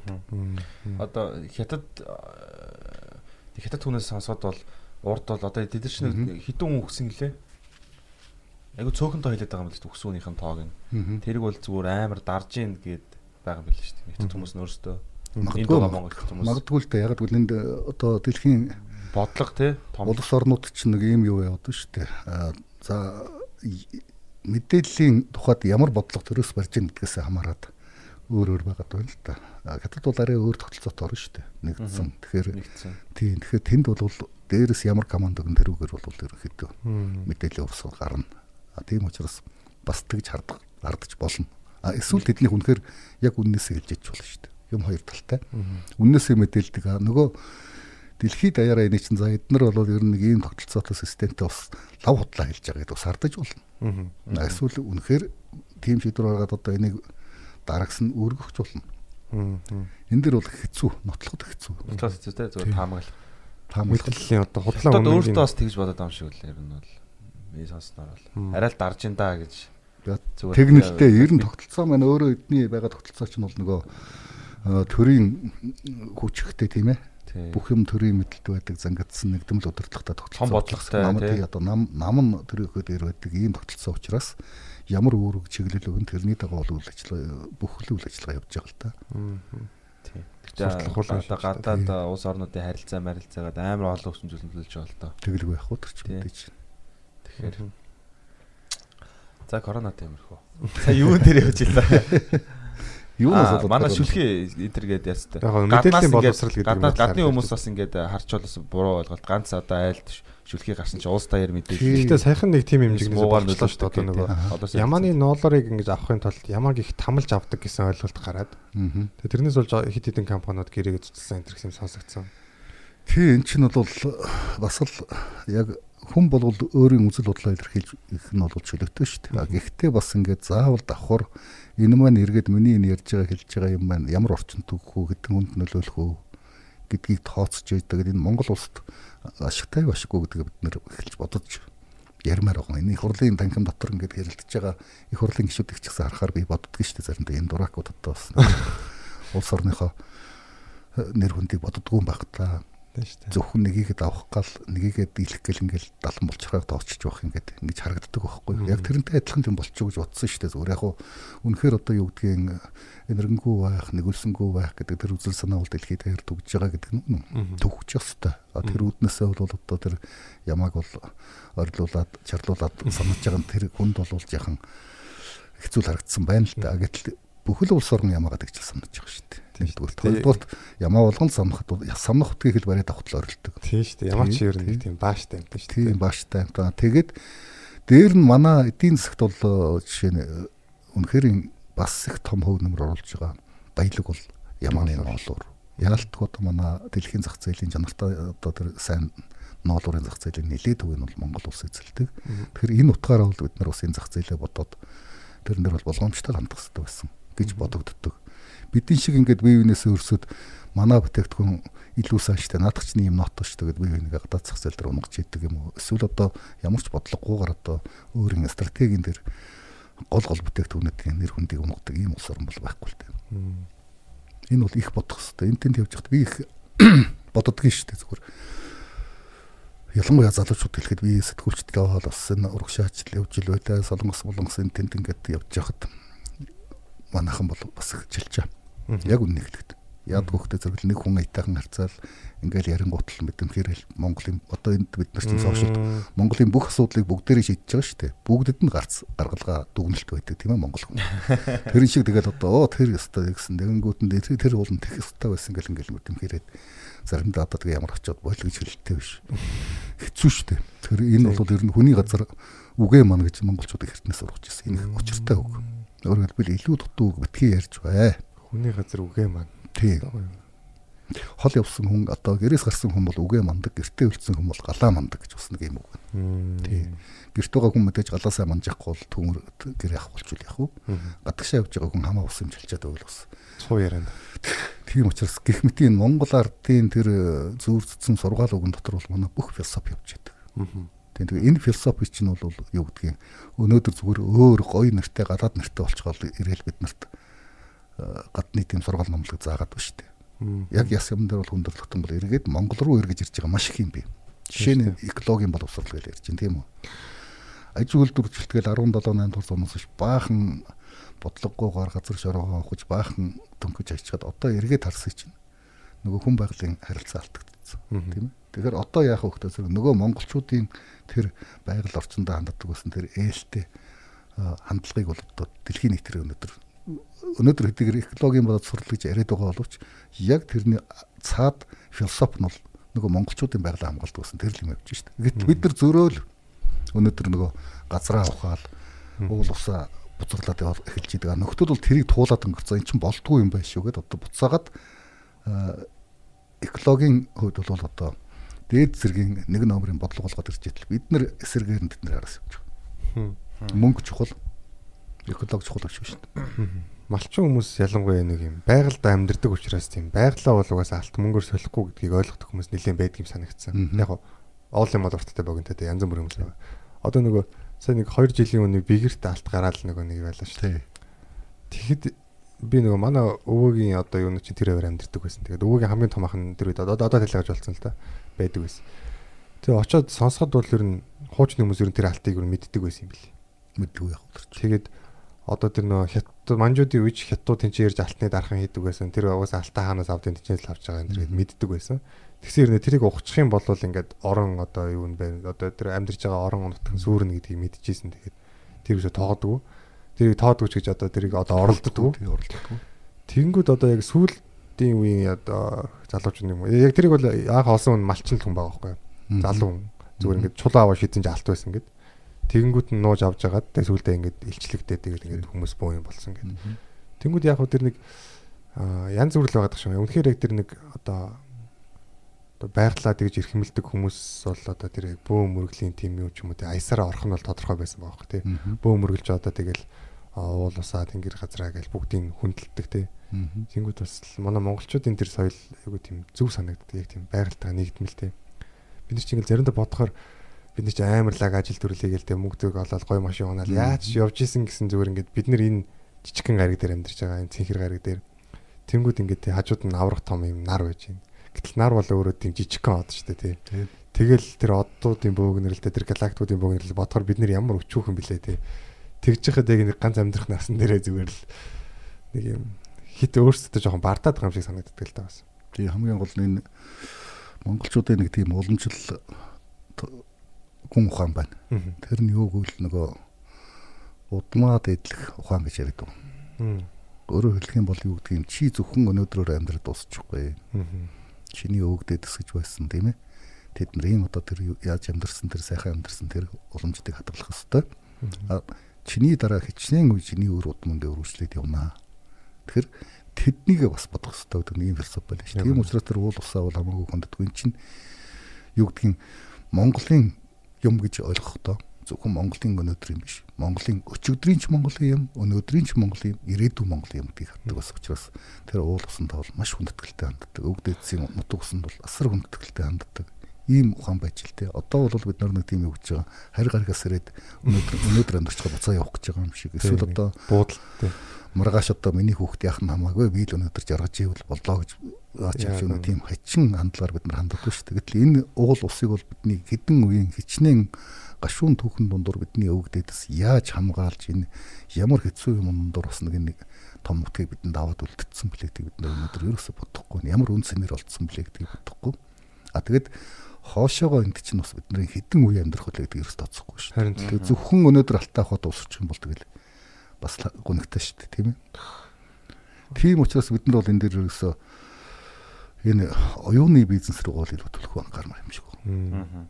Газрын баялаг бол ухад дуустдаг баялаг. Ухаад алга болчдөг. Дахиж одоо ургадгүй. А оюуны баялаг бол мөнхөд ургаж идэг. ундарч идэг. Ундарч идэг юм баялаг. Тийм учраас а, монголчуудын нэг давуу тал нь бол бүгдээрээ л бид нар өнгөрдөг шүү дээ. Монголчууд бол өстой ухаантай одоо юм их хурдан тусгаж авдаг, сурдаг гэдэг ингээ өнгөрөөд байгаа. Нэг талдаа үнэн л дээ. Тэгэхээр энэ чадвараа бид нар одоо нөгөө оюуны бизнес болгож хөврөх тэр тал руугаа их анхаармаар юм шиг. Манай залуучууд бол ялангуяа их боломжууд нэгчлээ шүү дээ. Жишээлх юм бол юу гэдгийг дэлхийн хавтгай болцсон тийм ээ. Хил хязгаар байхгүй болцсон. Өнөөдөр дурын ажил э, дурын цаг дээр сууж хагаад дэлхийн нөгөө болон ажлыг захиалгаар гүйцэтгэх боломжтой болчихлоо. Тэр тусмаа энэ оюуны э, чиглэлийн ажлууд бол өөрөө бас л хил хязгааргүй борлогддог болчихлоо. Үнэлэгддэг боллоо. Үнэлэгддэг боллоо. Тэгэхээр бид нар бол аль болох тийм чадвартай сайн боловсон хүчин бэлтгэж аваад бид нар маань ийм ухаалаг бодлоготой ажиллах юм бол бас их ирээдүй бидэнд заавал нэг газрыг ухаж сэлэх шаардлагагүй гэж боддог. Хаттын бодлого бол яхтар явж штэ. Хаттыг бол хүмүүс би бол хаттыг магтаж их ирдэг. Яг л олон удаа явж исэн, учиж үзэж исэн, нүдээр харж исэн юм уу та яриад эд ингэж амьдарч байна шүү. Эд ингэж бодож байна шүү. Ирээдүг ингэ төлөвлөж байна шүү.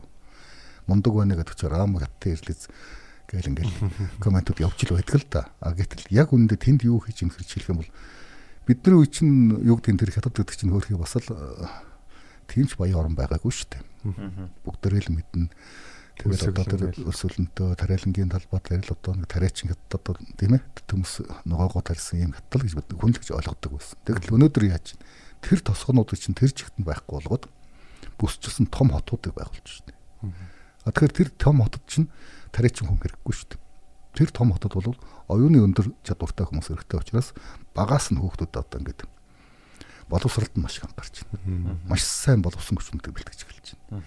Тэгээ одоо эдгээр чинь одоо нөгөө энэ материалын ус салбараас оюуны салбараас асар их хөрөнгийг босгож болно гэдгийг олоод харсан учраас тэрэндээ хүнээ бэлтгээд өнөдр хүүхдүүдийг бол одоо өстө нэр жинхэнэ утгаар нь одоо махын нийт сургаж штэ. А тэгээд тэгээ сурцсан хүмүүс чинь ажиллаа сурцсан тийм ээ төвчээртэй болцсон. Дээрээс нь одоо суугаад ч юм уу одоо оюуны ажил суугаад ч гэдэг тийм суугаа сурцсан материалчуд дээр нь өсөлтөн ихтэй ийм орчинд бол эднээс чинь маш олон технологиуд гарч ирж байна. Дэлхийн зах зээл дээр одоо ингээл IT гэх чинь одоо бас л хурдтай урагшаа явж штэ энэ урд хөрш бол бид нар бол адилхан гараанаас ирсэн. 90 онд бол Монгол хоёр бол адилхан гараанаас нэг л гараанаас ирсэн штэ ер нь бол энэ зах хийчих юм. Тийм тийм. за тэгээ эдгээр бол яг хүний олон байна дээрээс нь төрийн бодлого нэг зэгцтэй зөв явсан учраас өнөөдөр бол маш мундаг штэ тийм учраас бид нар юу гэдэг юм уу? Хужаа хятад гэж харах дагуулна биш бид энэ улс яаж хөгжиж өгдөгс нь тэр юм нь олж авч сурмаар байна. Суралцмаар байна тийм ээ. Манай залуучууд зөвхөн ганц одоо хөрч хятад орсч биш. Ерөөсөө дэлхийн өнөөдөр нээлттэй болсон. Маш олон оронд явж сурч байна. Боловсрч байна. Нэг сайхан олон хэлтэй залуучууд бий болж байна. Тэгэхээр одоо энэ сайхан боломжийг бид нар одоо хил хязгааргүй ашиглах ийм л ирээдүг бол бодох хэрэгтэй гэж. Гэхдээ би Монголын залуучууд үнэхээр ирээдүйд бол итгэдэг яг бол маш сайхан залуучууд гарч ирж байгаа. Зүгээр нэг мөө одоо бид чинь дотроо хэмжээнд орчлонгоос хязгаарлагдсан бол тусгаарлагдсан бол тийм л нэг улс байлаа шүү дээ. Миний хүүхэд нас, миний миний одоо залуу нас ялгаа байхгүй тийм л орчинд өнгөрсөн. 90 90 хэд оноос 90 90 оноос хойш одоо өнөөдөр нөгөө энэ гадаад ертөнцөд учрыг олж амжаагүй чадал 10 30 жил өнгөрч чинь тийм ээ. Гэтэл тэр орчинд нь очиод хар багасаа сурчсан бүх юм мэдчихсэн судалчихсан энэ залуучууд бол яг тэр орчинд нь дасан зөгцсөн таарсан тохирсон тэр бизнес нь байна уу одоо эрдэм шинжилгээний ажил нь байна энэ бүгдийг хийж яваад зүгээр монгол хүн бол юу гэдгийг газрын баядагтаа найдалгүйгээр оюун тарих оюундаа найдаад амьдрах ийм л сайхан цаг ирсэн. Тэгээд энэ дээр бол манай залуучууд заавал солонгост очиж хар ажил хийхтэй биш. Заавал Америкт очиж аяг давгүй бахтаа болно биш. Бид бол өнөөдөр уг нь бол ингэж бие сайхан бэлтгэж яагаад. Тэгээд тэдний хийж чаддгүй юм хийж чаддаг ийм л артан болох юм бол Монгол хөгжинд гэж харагддаг шүү дээ. Зөв гой санаа. Соёлоор Энийг л залуучууд маань бодуулдаг л хичээчих юм бол болно шүү дээ. Тийм шүү дээ. тий. чи айгу том соёлын уур хамт дээр байгаа шүү дээ. Тэгэл байх. Айгу том. Бараг алмаацсан. Одоо яг нөгөө гаднад очиод сурж ийн гэх тий. Нөгөө соёлоо нэг шүтчээд тэгээ энтхийнхээ соёлыг үгүйсгдэг нэг тим болохгүйгээр тий. Тэнцэн очиод сурах юм сураад тэнцэн одоо энтхийг хөгжүүлмээр байна. Тэгээ яг надад тэр залуучууд яг нэг тийм өөр соёлыг амар шүтээд тэгээ тэр соёлын одоо ингээд Монголд наалдах наалдахгүй бүх юм ингэж авчирч ингэж суулгах гэдэг нэг айгу бас одоо өөрөөсөө санагддаг л да. Яг хуучин бол монголчууд чинь яагаад энийг манжийн тэр айхтар дарлал хэдэн зуун жилийн дарлал дараа нь тэр зөвлөлтийн нөлөөнд 70 80 жил байцгаад яагаад нэг юм тогтоод үлдсэн тэсэд үлдсэн юм бэ гэдэг ингээд хараад тохиолдол монгол хүний цөлөх ухаан гэж юм байсан. Ямар ухаан? Цөлөх ухаан гэж. Цөлөх. Тий. За. Энэ цөлөх ухаан гэдэг юу вэ гэхээр ерөөсөө ингээд гадны тэр дээр үед монголоор аялжуулчилж явсан тагнуултанд туршуул одоо заншлаач гэж явсан нөхдүүд байна шүү дээ. Очоод тайл одоо ном бичэн гэж үндсэндээ тайлангаал тавьж шүү дээ. Тэгээд тэд нар бол одоо ингээ монгол хүн сонсоо суугаад байдаг гэж юм ярьдаггүй. Одоо ялангуяа одоо асуулт асуухаар тэгээд мэдэхгүй гэж хариулна. Тэгээд зарим нь бол үнэхээр мэддэггүй гэж бодоод явдаг. Гэтэл мэддэггүй тэг биш. Ерөөсөө л тэр мэдээлэл хүний ярьж байгааг авчгаа за энэ хүн юу ярьж байна. За энэ хүний цаад санаа нь юу гэд бодож суугаад байдаг бол судахгүй юу. Тэгэхээр тэгж холыг харж боддог тэр чадвар бол ингээд тэр хүн ихтэй сургуульд өгсөн үгүйгээс үл хамааран амьдралын туршлагаар бий болчдөг өөрт нь ер нь төрмөл байдал чанар юм байна л да. Тэгэхээр монголчууд бол тийм чанартай байсан. Өөрөөр хэлэх юм бол за одоо ингээд хоёр онгоц одоо нэг нь Америк нэг нь Орос санал болголоо гэхэд за аль нь манад таарах уу гэдэг эхэлж боддог. Аль нь одоо бол аль нь хямдхан бэ гэж бид нар одоо сонголт хийгээд байна шүү дээ. Эсвэл аль нь надад ашигтай вэ гэд нөхөр надад одоо хэдэн төгрөг унцах уу гэдгээр бас ингэлцэд 8 хийгээд багш юм. Шийдвэр жаа шийдвэр гаргаж байгаа юм. Тий, шийдвэр гаргачихад. А гэтэл Монгол хүн бол тэн дээр одоо энэ аль нь ашигтай вэ гэдгийг бодож иж иддэг байсан. Тэр нь юун дээр харагддаг вөхөр жишээлх юм бол 1992 онд одоо Монгол улсын үндсэн хуулийг батлах гэж манайх ч бас нэлээд олон хоног маргалдсан ширүүн хурал болсон шүү дээ. Одоо энэ ойн болоод хуулийн. Тэгэхэд тэр ардын их хурал дээр бол Дундгов аймгийн Адуучин Даштор гэж нэг тэр үед бол би залуу байсан учраас ах ахмад өгш настай хүн харагдчихсан. Гэхдээ одоо удаад бол бас тийм идэр хөнл байсан бахал та. Тэгэхээр Даштор тийм үе үе айхтар үгэлдэг. Тэр бол малчин хүн одооны их хурл сууж ийн гэсэн үг шүү дээ. Тэгээд нэг удаа ингээд Америкийн туршлага, Германы туршлага тэнтэгдэг, энд ингэдэг нэг бах юм ярьсны дараагаар мань хүн хэлсэн байхгүй юу. За би бол одоо хөдөөний нэг малчин хөө. Тэгтээ би нэг өөрийнхөө бодлыг хэлэхэд малчин айл одоо ингээд нэг уулын ард буух, өвөрт буух хоёр хоёр өөр байд юм аа.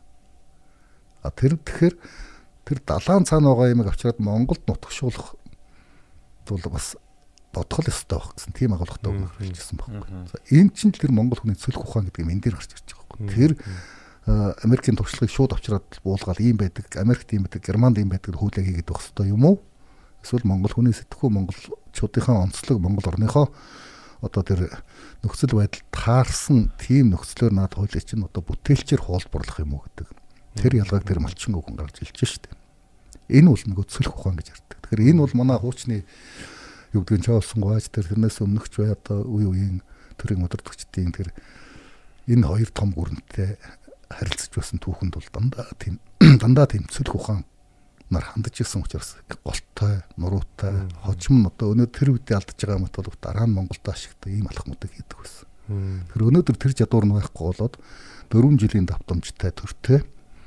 Энэ төрн дотроо дахиад одоо засгийн зарим 4 жил дотор 40 чөөрч магадгүй Тэгэхээр өнөөдөр нэг сайд гадаадын очоод нэг тохиролцоо хэлцээр хийгээд амжилттай сайхан болоод ирдэг. Дараагийн сайд нь тэрийг оо энэ чинь бид нар болсон. Одоо бид нар ингэж явах гэж байгаа гэдэг. Өөр нэг санал бариад очдөг.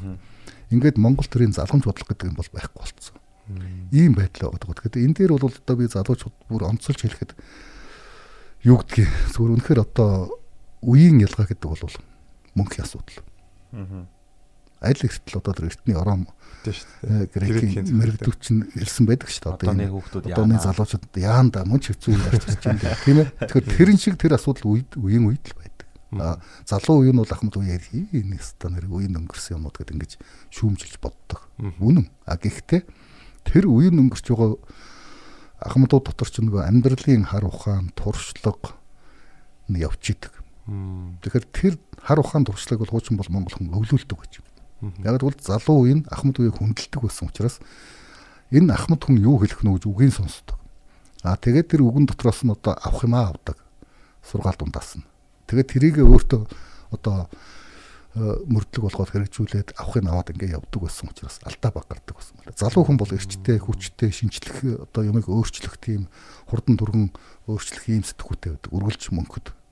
Аа ахмад хүн бол дандаа ингэж хаширлаж за одоо энийг чинь тэгвэл тэгэндээ тэрийг чинь тэгвэл ингэчиж магадгүй юм байна да гэж ингэж нөгөө магадлалуудыг их тооцоолж их бүртээ шийдвэр гаргадаг. Тэгэхээр энэ хоёр хамтдаа байж ижил бид нар зөв шийдвэр гаргана. Тэгэхээр одоо юу гэдгийг тэр 70-аад оныхон үхээсэ гэдэг биш. Тэр 60-аад оныхон ямархуу туршлага хөрөмтлүүлсэн байна. 80-аад оныхон за тэрний өмнөх одоо ямар туршлага хөрөмтлүүлсэн байна гэдгийг одоо шинэ үе маань хамтдаа энэ хоёр нийлэх юм бол энэ дундаас өднөх зөв юм гарах. Ийм л өчтэй. Тэгэхээр энэ бол нөгөө ямар ч юу гэдгийг дунд сургуулийн ч юм уу дээд сургуулийн боловсрлоор олгогддог гэдэг биш. Энэ бол амьдралаар олгогддог. Өөрөөр хэлбэл хүн болж төрлөө тэгэл монголчуудынхаа дунд монгол орчиндөө багтал ахмад үеийнч одоо энэ дээр нь сайхан зөвлөдөг түшиг болдог залуугийн ч ахмадуудаа одоо хүндлээд авдаг ийм байхгүй өнөөдөр бол манай ахмад үеч өөрөө их тавтаргүй болчих бас л одоо ачаач юм гэлээд одоо өсөр цохурсан тийм ахмадуудтай болчлоо. Залуу юм байна бас их э, тийм хүлээцгүй болчиж юм бол бол одоо та нарын үе өнгөрс одоо үхээсэ гэдэг юм болчиход байгаа байхгүй. Тэгэхээр энэ бол буруу. Энийн чинь цаана хэн хождог вэ гэхээр монголчууд хоорондоо эв эвдэрсэн тохиолдол дандаа гадныхан хождог. Түүхэн тийм. Их цагаан хэрэмнээс ин чинь ийшээгээ ураалын нуруу хүртэл энэ өргөн удамцайд орчин тогтнож ирсэн тэр их гүрэн чинь эвдрэл дунд дандаа эмтэрсээр хэлтэрсээр гоод өнөөдрийн Монголын газар нутаг болтсон. Бид бол дандаа ахан дүүсээ цустаа ястан тэнд нь хаяад нутагтаа нутагтаа ингэж хэтэлж өгсөөр өгсөөр дөнгөж 21-р зуунд нэг ийм тусгаар улс гэдэг. Одоо бол монголч нар дэлхийн да энд одоо нэгдсэн үндэсний байгууллагын гишүүн болоод дэлхийн ихэнх улс орноор бол хүлээн зөвшөөрүүлээ тийм ээ. Өнөөдөр бол ямар ч асуудал алга шүү дээ. Энэ тусгаар тогтнолыг чинь зүгээр нэг урдаас юу гэдгийг төмөр замаар танкта хятад орж ирээч устгачдаг тусгаар тогтнол биш. Энэ бол дэлхийд баталгааждсан олон улс төртөө тэргүй бүгдээрээ хүлээн зөвшөөрсөн энэ улсын дархан гэд бол байж л байгаа. Одоо бид ганцхан зөв ухаалаг бодлого явуулж чадах юм бол энэ улсыг улс шиг улс болох тийм сайхан цаг бол ойрхон гэж боддог. Тэгэхээр энэ бол өнөөдөр юу гэдгийг залуучуудын та нарын хийх ажил. Улс орны хувьд бол нэг 20 30 жил гэдэг бол маш богино хугацаа шүү дээ. Тэгэхээр өнөөдөр бидний миний үеийнхний 20 30 жилийн алдаг та нар харлаа. Тийм ээ? Үзлээ. Яаж дампууруулж болдгийг үзлээ. Улс орныг яаж худалдаж болдгийг, ямар одоо төрийн албыг яаж завааруулж болдгийг та нар бүгдээр энэ харлаа шүү дээ. Тэгэхээр одоо энэ бохир заваа юмнаас салчсан, татгалзсан тийм улс орныг бий болгох хөгжүүлэх нь бол одоо яг залуучуудын үүрэг. Тийм учраас та нар дээр бол маш чухал түүхэн хариуцлага ирж байгаа. бас түүхээ өөрөөсөө сайн ойлгох хэрэгтэй болов уу гэж бодож байна л да. Одоо яг за одоо бид нэр ингээл фэйсбүүкээ ухаалтай зураг постлол за ингээл гоё лайк аваад аяга гоё хийж байгаа шүү дээ. Тэнгүүд ингээд өмнө хэдэн зуун жил хэдэн мянган жил болцсон ингээд их орныхоо түүхийг уншихгүй болохоор ямар алдаа гаргасныг мэдэхгүй дахиад тэр алдаар гүйж ярих гэдэг байхгүй. Тийм. Болохоор ер нь түүхийг бас сурталчлах нь бас их зөв юм шиг байна. Тэгээ бид ерөөсөө ямар ч ус орно л доо түүхээс сурталчилдаг шүү дээ. Бусдын түүхийг баллуурддаг зарим нь. Тэр бол их мохо бүдүүлгэл дээ. Одоо жишээлх юм бол Монгол гэж огт байгаагүй гэж ярьж илж бичиж одоо ном санаа гаргаж яах гэж мохо бүдүүлэх асуудал. А тэгтэл түүхээ өөрийн иргэдтэй бол түүхээ яг бодтоор нь ингэж одоо түүх бол өөрөө сургамж. Тийм учраас энэ түүхийг бол заавал үлдээж явах хэрэгтэй, ойлгуулж явах хэрэгтэй. Түүхийн хичээл дунд сургуулийн одоо хөтөлбөрт бол их тийм чухал хичээл байх хэрэгтэй гэж би боддог. Яг л. Тийм. Ягаад бол энэний цаана юу үүсдэг вэ гэхээр жишээлх юм бол бидний монголчуудын ер нь Монголын газар нутаг дээр орчин тогтнож байсан а алга болсон шинээр үүссэн дахиад алга болсон их олон улс төрт улсууд бий. Тэдний бүх түүхийг аваад үзэхээр дандаа дотоодын хагарал хямралаас болж мөксөн байдаг.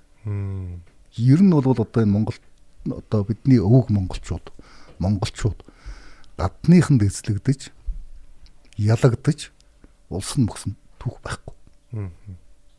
Одоо ингээд та нар бүгдээр хэрэг бодвол дандаа дотоодын хямрал хагарал гадныхны одоо хатгаас энэ хоёр нь илжиж тэр улс төр бол мөгчөөсөн түүхтэй. Энэ бол бүр эртнээс бүр нүгийн өмнөх үеэс. Тэгээд эн чинь яадаг вэхээр урдлын тэр улсууд одоо юу гэдгийг одоо Нэг талын дэмжээд нөгөө талд нь байлдвал. хооронд нь хагаралдуулдаг, дээрэс нь одоо тэр цол хэрэгэн мөгдөг, бэлэг ханд өгдөг, зорууд нэгэнд нь нөгөөд нөгөөд нөгөлгөө гомдоодог гэдэг ч юм уу. Гэх мэтэр ингээд дандаа тэр э, одоо дотоодын хагарал дээр нь тоглож ирсэн. Тэгээд хамгийн тод жишээ бол одоо манад энэ бол бүр одоо тийм уламжил болцсны нэг сонгодог жишээ юунд дээр харагдаж байгаа нөхөр одоо бидний энэ шагнал урамшуул. Мм. Тимч тэргүүний ажилтан тим шилдгийн шилдэг гэж хөдөлгөө шүү дээ хүндээ. Ялгуурлал уг нь бол хамт олноороо хөдөлмөрлсөн. За яг үнэхээр тэр хүн гарамгаа сайн хөдөлмөрлсөн байж болно. Өнөөдрийн зах зээлийн нийгэмд бол үнэхээр илүү одоо байгууллагатаач байдаг юм уу тийм ээ. Одоо ийм э, ашиг оруулсан юм бол тэр хүнд нь тэрэнд нь таарсан өндөр цалингийн төгсөлтөй шагнал урамжуулгын төгсөлтөй болгоос биш энд нэг тэмдэг зүгээр тэгэнгүүтээ энэ тэмдэг зүгсэн хүн илүү онцгой болчдөг. Энэ систем бол бид маш их хагаралт болчих. Өнөөдөр ингээл бүгдээр нэг юм шагналтанд дуртай болцсон. Би бол одоо ингээ хүүхдүүдийг ингээд Facebook мөхтөр хөөхөн жоохон нэг хоёр дугаар ангийн хүүхд хүртэл ингээд энийг өөрөө даахгүй болон медаль зүгтсэн зургууд тавиал ингээд баярлалаа л тэгээ. Тэгтэл энэ бол эргээд юу гэдэг вэ гэхээр тэгээд нэг металл тэр металл тэр чинь зүгээр металл шүү дээ металл гэдэг нь тийм яв юугаарч ирсэн байдгийн зар тийм за зарим шавраарч одоо юугаар шавраарч ирсэн байдаг л баг. Тэгтэл энэ бол ямар ч үнцэнгүй металл Ер нь эгогоо диж яаж байгаа л хэрэг юм шүү дээ. Тэгвэл тэрийг нь аваачаад үн цэнтэй болгочиход одоо өнөөдөр манад гавьяат болох гэж ямар их алалцдаг үлээ тий. Төрийн одоо медаль авах гэж хүм өстө тэгээд авч чадаагүй нь яаж гомдож байна. Эн чинь бол өөрөө бидний тэр түүхэн сургам уламжлалаас сургамж аваагүй юм жишээ. Түүхэнд нь бидний чинь тэгжил мөхөсөн. Магтаж хооронд нь хагаралт уулдаг, шагнадаг, одоо бэлгэсэлт өгдөг. Ингиж ялгаа өсгөж хооронд нь модалцууж, гомдолцууж ах дүүсийг өвдөрцүүлсээр байгаа л өнөөдөр нөгөө тэр их том өрнөөс бол харин ч өнөөдөр нэг ийм дайны улс Үлччээд байгаа нэг юм үлччээд байгаа нэг юм. Тэгэхээр бид энэ түүхийн сургамжийг бол байн бодож явах хэрэгтэй. Та одоо манай одоо юу гэдэг засаглалыг юу гэж боддог юм? Өөрийнхөө бодлоор. За яах вэ? Засаглал гэдэг чинь нэг ийм байгаад байгаа нөхөө. Мм бид тусал Монгол ухаан гараад энэ бүтээх хэрэгтэй байсан юм шиг байгаа юм. А тэгээ 90 онд ч гарч ирээд мэдээж одоо тэр юу гэдэг коммунизмаас социализмаас татгалцсан бид арчтын замаар явах хэрэгтэй зах зээл эдийн засаг шилжих хэрэгтэй гэдэг нь одоо зөв шийдвэр байсан. А тэгэхдээ нөгөө засаглалын эрх мэдлийг чинь ингээд гуруу тэнцвүүлээд нөгөө хуучин ойлголтоор хийчихгүй юу. За одоо энэ хоёрыг чинь нэгэнд нь илүү эрх мэдэл өгчих юм бол тэгэл нөгөө хоёроо ингэж чинь. Аа. Гуруулт ширээ. Тэгээ тэгэхээр гурууланд нь адилхан л өгөхгүй бол тэгээд эдгээр ерөөсөө бие биенээ ингээд гурвалжлаа харилцан хянаж явах хэрэгтэй. Ингээд ингээд юм хөдөлгөөнгүй юм бидсэн бохгүй юу. Тэгэхээр эн чинь Монгол хүн жишээлх юм бол чөдөр байдаг. Би энэ чөдрөөр жишээ авах жишээ дуртай л да. Чөдрөний урдлын хоёр хааг бол ингээд урт богно хийцэн. Нэг нь богно байдаг. Яагаад богно байдгүй гэхээр ингээд адуу ингээд чигээр алхах юм бол тэр чөдөртэй өсөн чөдөргөө өсөн чинь ингээд чигээр хэрвээ тэр хоёр урдлын хоёр хаан тэнцүү байх юм бол чөлөөт алхаа явчихна. Хурд яв. Тэгээд чигээр яв. Нэг талын богн хийчихаар нөгөө алхалтандаа мэдхгүй нэг хөлөө богн тавиад нэг хөлөө урт тавиад ингээд алсуураа ингээд тоорч идэг холддгоо. Энийг монгол хүн бол бодж олсон ба шүү дээ. Чөдөр.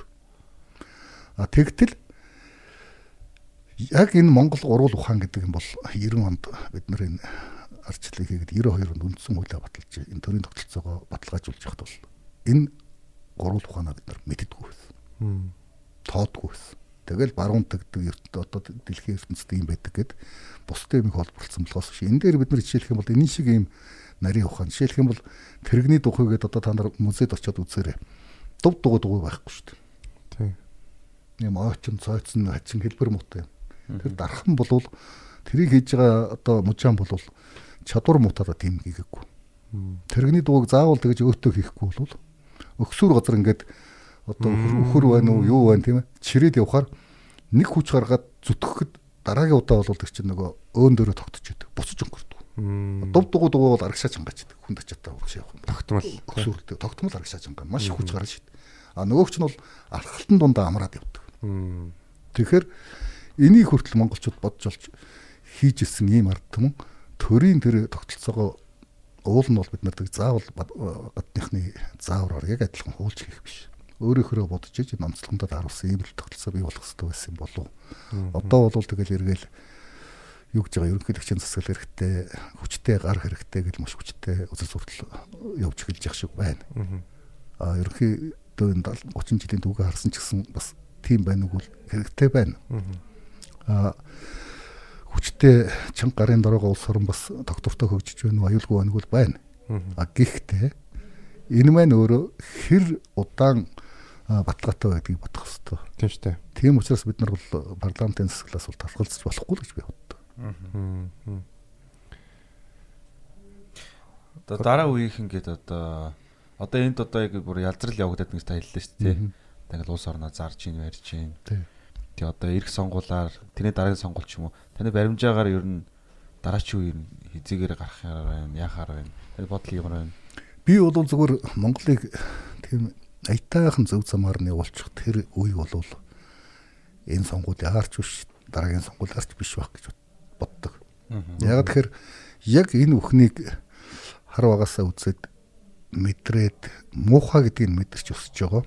Тэр үйл нэг аятайхан юм очих болов гэж цаг үе. Тий одоо Тэрнээс биш одоо жишээлх юм бол юу гэдгийг яг өнөөдөр энэ байгаа улс төрчдийгээ дуурайгаад цүмхийн бариад тэр бүх хор найруулдаг аргыг сураад тэгээд яг копидод ингээд ховлаад тавьчихсан юм шиг тийм улс төрчид ингээд дараалж гарч ирж шүү дээ. дүүнер нь тий. Дүүнер нь бол бүр хорон дүүнер гарч ирж шүү дээ.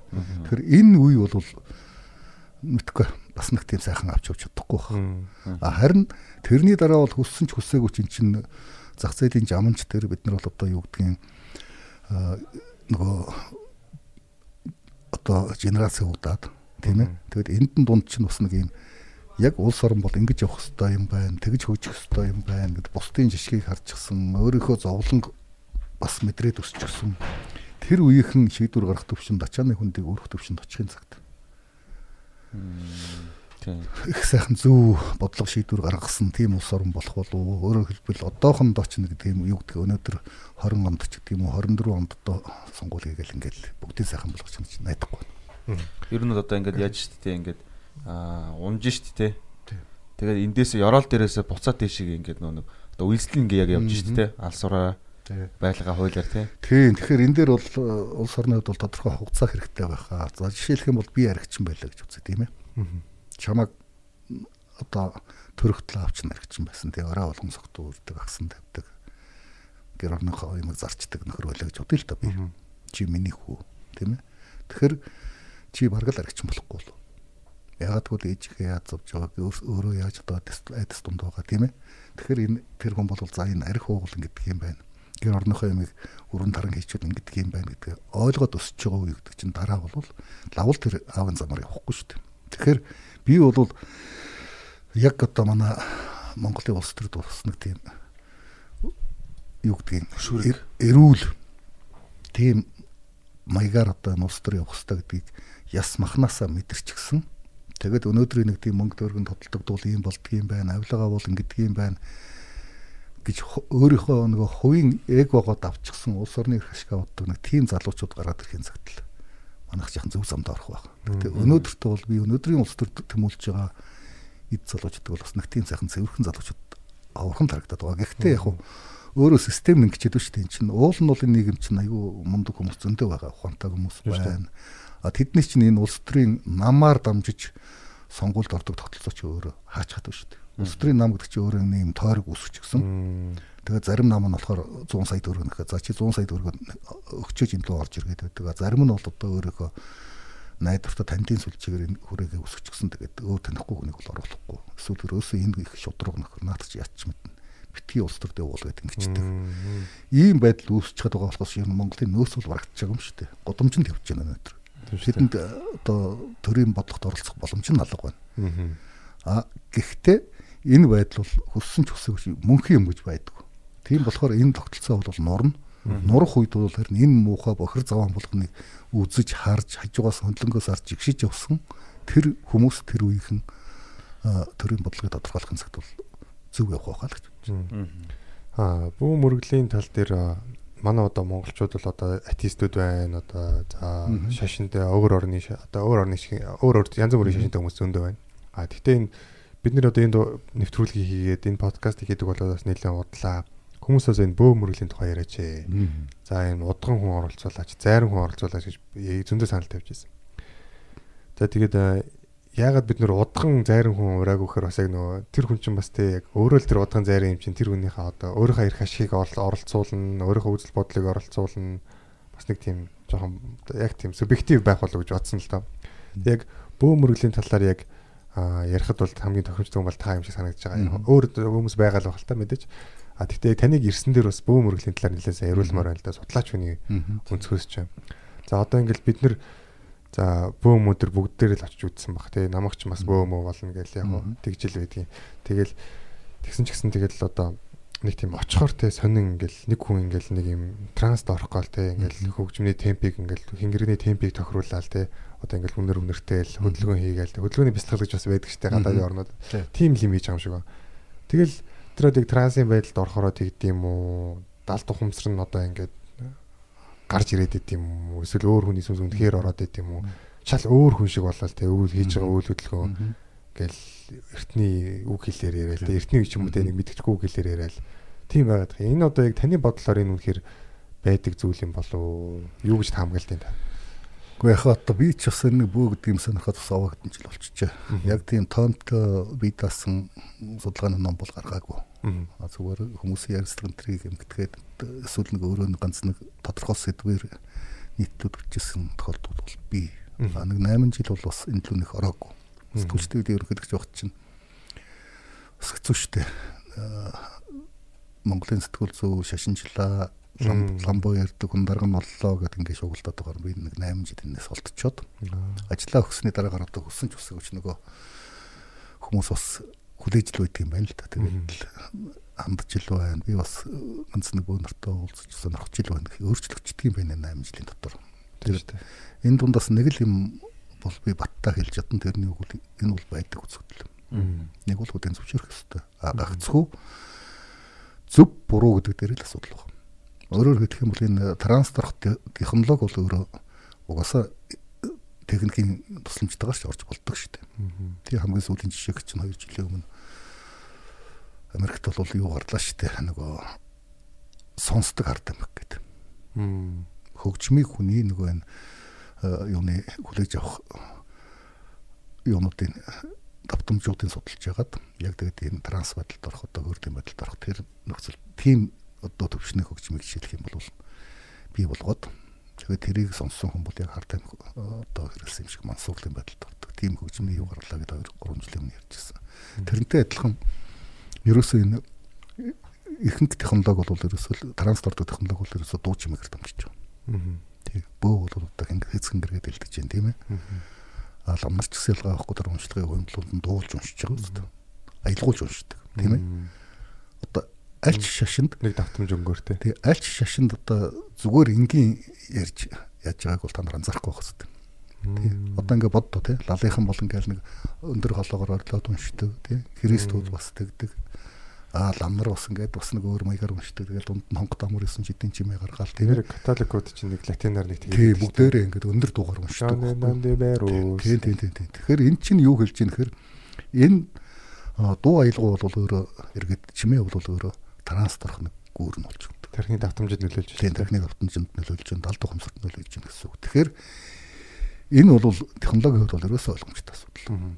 Тий. Тодорхой яг энэ тархины тэр зөх давтамжинд нөлөөлсөн ийм дуу чимээл транстор болдог. А зүгээр энэний хамгийн эртний хэлбэр нь байсан бэхэр одоо бөөмөрлөөс учраас л бөөнөр бол одоо зэнгэргээд илдэд яг тэр эртнийхээ хэлбэрээр явж штэ. А тэгтэл энэний завсар нэг юм би.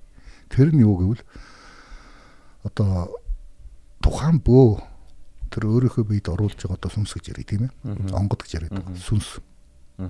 Оюун санаа л да. Сүнсчих байх уу? Өөр оюун санаа гэсэн. Тийм өөр оюун санаа. Өөр оюун санааг өөрийнхөө биед оруулж гэсэн үг шүү дээ. А энэ нь бол сайн оюун санаа юм уу? Муу юм уу? Хар хүч одоо нэг хар хүч нэ гэж ярьдаг тийм ээ. Тэрийг ялгаж салгаж чадахгүй бол тэгээд зүгээр л өөрийнхөө биеэр тоглож ийн гэсэн үг.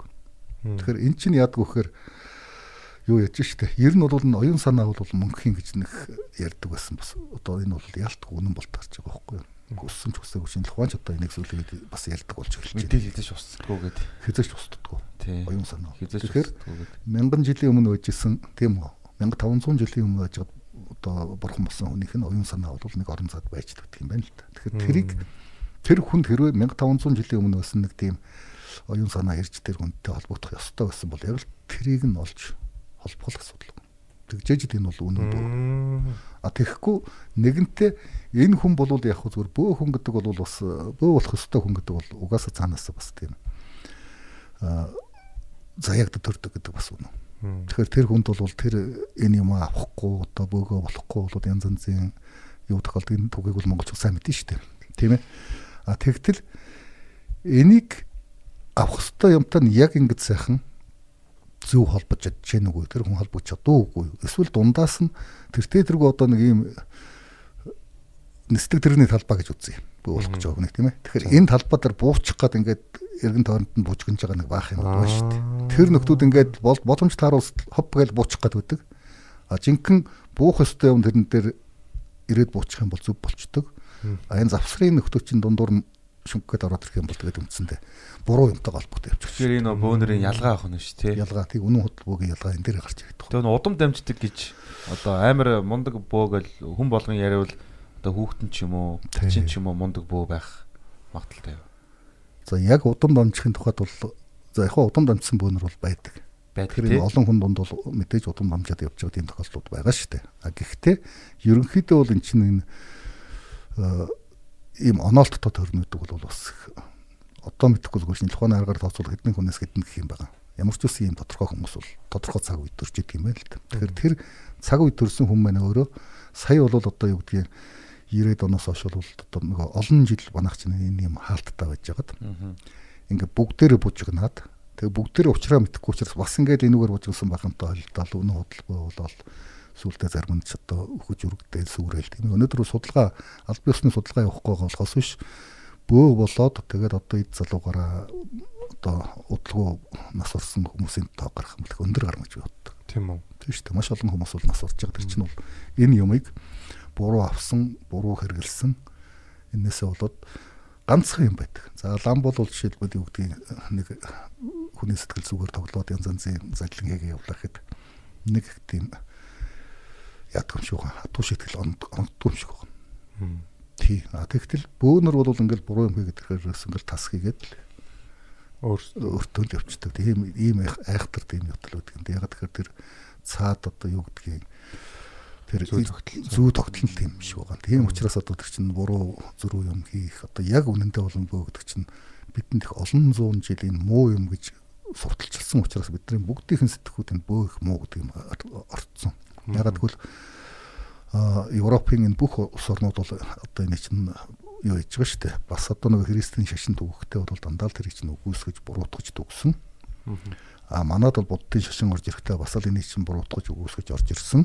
Шарын шашин орж ирсэн. Шарын шашин орж ирсэн. Одоо жишээлх юм бол Монгол ардын та нар үлгэр домог энэ төр унших юм бол одоо жишээлх юм бол туйлууд төр муу цагийн сүүл сайн цаг ихэнд гэл домог туул эхэлдэж шүү дээ. Тэр нь муу цагийн сүүл гэдэг нь бөөгийн шашны төгсгөл бурхны шашны ихэнд одоо гэдэг тийм одоо хэдхэн зуун жилийн өмнөх асуудал бол хүрч байгаа юм. Тэгэхээр тэр ингээд домог домог үлгэртэн хүртэл ингээд шигдээд орчихсон. Ийм учиртай тийм учраас энэ бөө гэдэг юмыг бол одоо сайн одоо зөв үнэн үү гэдгийг тогтоох нотлох бол хэцүү.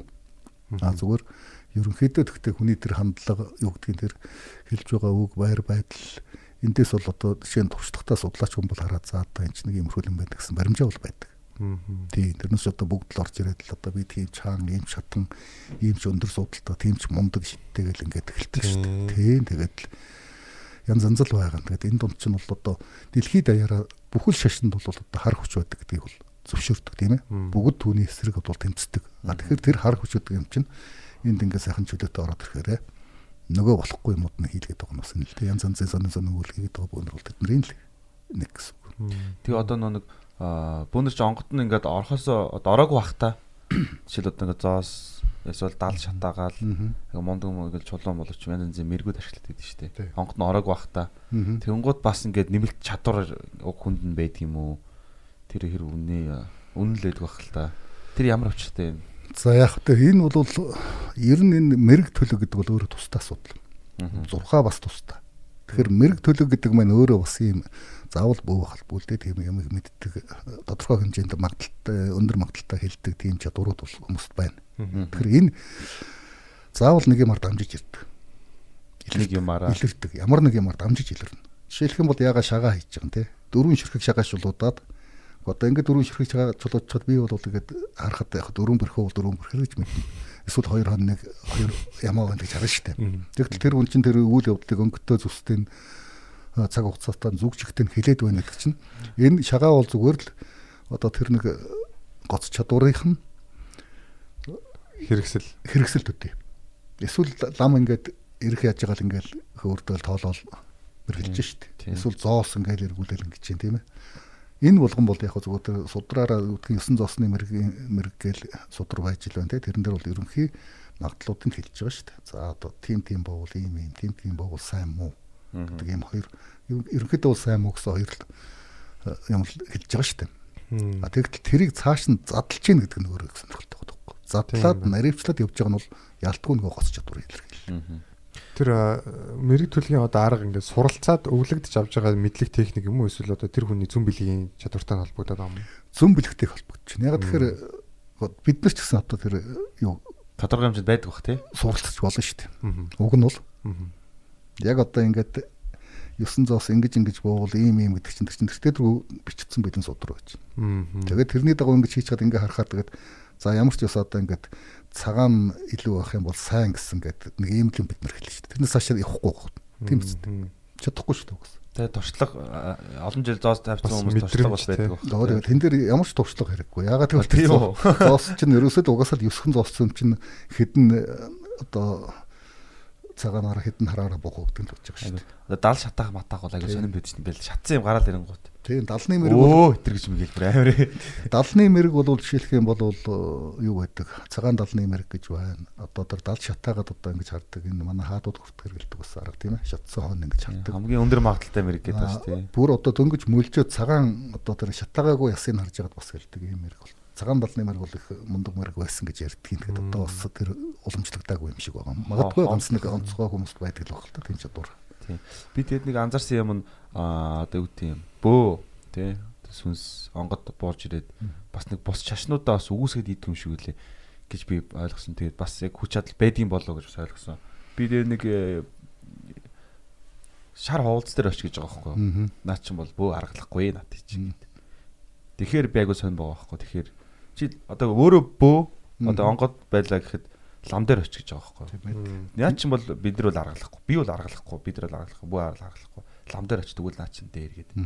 Тэр одоо ямар очиртай би айгуус гайхсан. Тэгэхээр яг бөө шүтлэгийн зүгээр бусд нь бол орон орных өөр юм шиг байна лээ тэр дэлхийн тийм дэлхийн тэр бөө судалсан том судлаачид энэ төрийн ярьж байгааг харахад бол зарим газрын бөөч одоо бөөч гэжтэй гэмээр юмнууд байд юм шиг байлаа шүү дээ. А манад бол ерэн зургийг өгчдсөн. А тэгээд хамгийн гол нь манад бол яг одоо бусад шашныг бол нэг их үүсгэж байдгүй. А зүгээр яг нөгөө бурхны шашин орж ирэл өөрсдийг нь алж хатаал шахаал ирсэн тэр үеэс тэр үеийн онгод энэ төр буух юм бол бас ламыг үзэхгүй. Арай өөр. Тий, тий нөгөө э, юу ягаад тэр нөгөө тамлаг дуудлагын дотор нь бол одоо тэр ламыг хараасан ерөөсөн хатуу хэцүү юмуд бол байдаг. Тэр чинь тэр цаг үеийн тэр тэр цаг үеийн оюун санаа бууж ийн гэсэн үг шүү дээ. А тэрнээс хойш үеийн бас яг тэрүүгээр ингээд хүмүүжэд явцсан. Тийм одоо юу гэдгийг бөгийн оюун санаа бууж ирэх юм бол ялгаа авахгүй тэрүүгээр явна шүү дээ. А ерөнхий зүй тогтлыг харахад бол ерөнхийдөө бол яг нэг 13 дугаар зуунд монголчуудын барьж гисэн тэр үзэл суртал бол хэн ямар шашин шүтгэн хамаагүй гэдэг тэр юм бол ерөнхий ханаа харахад бол биш үү. Учиргүй одоо ингээд юу гэдгийг энэ муу юм муухай юм гэж бол хэлэхгүй. А яг тэр хэцүү юм туусан юу бол ламыг хараж л байдаг юм. Ер нь шашныхны нэг том юм байгаа шүү дээ. Би одоо ямар ч мундаг хам байсан одоо ямар ч мундаг одоо шашны зүтгэлтэн байсан одоо юу гэдгийг бүгдээрээ ийм сайхан харилцсан бие биенээ хүлцээд зэрэгцэн амьдрья гэдгийг нэг тийм сайхан уриалж байгаа хүнийг л харахгүй байгаа манай тэр хүн. Уг нь бол эн чинь хүн төрөлхтөн тэртээ тэргүүл арьс нь хүртлөө өөр өнгөтэй хэл нь хүртлөө өөр ёс заншил нь өөр төцгөж гсэн. А тэгэхээр шашин шутлаг бол ялгаа байхгүй л тэр нийл нэг хэсэг шүү дээ. Тэгэхээр ямар шашнаа хинэн шүтгэн хамаагүй хамгийн гол нь эвтэй найртай бие биенийг одоо чинийх сайн минийх чинийх муу минийх сайн гэж одоо дээр доор гэж ялгуурлахгүй ингээд оршин тогтчихвол нэг их тийм халтай юм бол байхгүй санагдаад. А зүгээр бөөнрийн хувьд бол бид чинь нөгөө нүүдэлчин соёлтой байлаа. Одоо бол ингээд нэг хонхорт сая гаруй хүн бөөгнөөс удаг том хот болчлоо шүү дээ манай Улаанбаатар гэдэг. Тэгэхээр энд бол хүссэн ч хүсээгүй ч нөгөө 21-р зууны хотын соёлыг бол дагахаас арга байхгүй бусдаа одоо саад болохгүй амьдрах тийм ээ бусдын эрх ашгийг хүндэтгэх тэр юмн дээр бөөнөр бас сайн бодолцоосоо л гэж боддөг. Яг л бол одоо ингээл шөнө 11 цагт чиний толгой дээр л нүдэдэг үл аягүй хэцүү шүү дээ. Доотлын айлдвал хэцүү байх жишээтэй. Эсвэл одоо жамаг ингээл гэрлүүг орохгүй явдал чиний дээрээс ингээл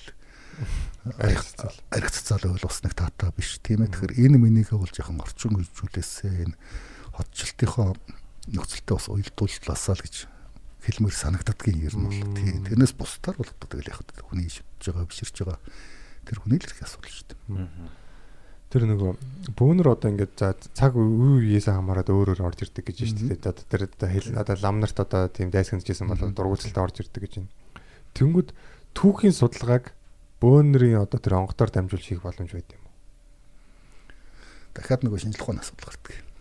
Өөрөөр хэлбэл тэр онгод үнэн хэлж гин худал хэлж гин мэдэх арга байхгүй. Бас объектив байх гэдэг юм шүү дээ. Нэг хоёрдугаар он цагийн хувьд нөгөө он цоол мол гэдэг юм чинь бол бид нар чинь энэ олон 100 жилд бол маш их өөрчлөгдөж байгаа тийм Тэгэхээр өнөөдрийн энэ бидний тооллыг чинь аваад тун удаагүй шүү дээ. Мгм. 1900 одоо 18 онд орсууд жишээлх юм бол энэ юуны тооллыг авсан. Григорийн тоол. Григорийн тооллыг авсан. Тэгэл тэрнээс хойш л манай төгч нэг тэрүүгээр явж байгаа бас ер нь энэ Богдант Монгол улсын үеэс л нэг хоёр тооллыг аль нь Европын төдгөр оны төдгөр энэ төр гэж бичиж эхэлсэн болохоос өмнө бол гэж явж байгаагүй.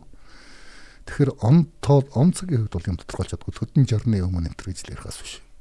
тийм мэрэгчлсэн байхгүй болчихоо нэг. А хоёр тэгвэл а бас нөгөө энэ би түрүү нэрсэн шүү дээ. Нэг дундуур гүйжэдэг нэг ямар ч чадваргүй орон зайсан дэмий юм уу. Тэд нар бол тэгээд үнэн юм хэлдэггүй худлаач хэлж болно. Асуудалтай. Борч. Тий. А зүгээр сонин өнцгөөг сонин өнцөг. Одоо жишээлх юм бол өнгөрсөн жил би юу яасан шүү дээ. Урайхаа өргөжин төлсөн түүх гэдэг нэг түүхийн домгийн ном бичсэн. Бичих бичих явахад одоо бөөгийн онгод хэлснийг буулгаад өмнө хүүгийн тавиад тэгээ чихгүй одоо миний ном гэж нэрээ тавьдсан болохоос биш. Тэр бол цэвэр бөөгийн онгодоор урайхаа би өөрөө урайхаа хүн л дээ. Тэгэхээр урайхаачуудын одоо тэр хэдий үеэс яаж ингэж одоо би болоод ямар ямар зам туулж явсан гэдгийг ингээд нэг хэдэн 7 8 домгоор дамжуулж хэлж байгаа. А тэгээ тэрийг ингээ харахаар их сонин сонинуд байдаг. Ганцхан тэн дээр бол юу хэцүү байсан бэ гэхээр яг тэр эртний хэлээр ярьдахаар бид нар болохгүй. Аа. Тий, тэгээд энэ цагийн хэллэр чинь л одоо хэлж өгийдэг гэд хэлж чинь. Гэхдээ энэ цагийн хэлээр хэлэхдээ зэрэг хүнд одоо итгэхий аргагүй болчихж байгаа байхгүй. Одоо жишээлбэл наран улс, гуйлан улс гэл ингээл өнөөдрийн мэдрийн хэлээр хэлэхээр чинь нөгөө эрдэнэт чинь үнэмшихгүй шүү дээ. Наран улс, гуйлан улс. Тэ одоо Япон, Солонгос гэж чинь тэгэл ярьдаг шүү дээ. Тэгвэл эн чинь саяхнаас бид нар тэгж нөгөө түүхийн сургуульчтай түүхэн сурвалжууд энэ нэр орж ирж идэг. Өмнө үеийн одоо тэр нэрээр нэрлэжсэн баталгаа байхгүй. Тэгэхээр нөгөө эрдэнэтэд бол юу гэхээр энэ галаар идэл зохиочихгүй. Юу гэж л одоо тэр хэдэн зуун жилийн өмнө, мянган жилийн өмнө, 2000 жилийн өмнө насан улсуудын гүйл ус нар ус гэдэг байгаа гэдэг ч юм уу. Гэх мэтэр ингээд эн чинь өөрөө өөрийгөө гүйцэтгэдэг байхгүй. За тэрнээс тэрийг яг түүх гэдэг утгаар нас ингээд хэрвээ баталгаа гарах юм бол сонд түүх гэдэг юм лээ. Жишээ нь одоо жишээ нь бол юу гэдгийг юу гэж байгаа юм шүү дээ. Одоо манай түүхийн хамгийн сүүлийн үеийн судалгаагаар бол урайхаачууд бол юу гэхээр энэ зүүн талд байсан Монголын тийм ээ нууц товч өгөхтэй бурхан алдуу болон шинчи баян урайхан дээр гээд гарч эхэлдэг шүү дээ.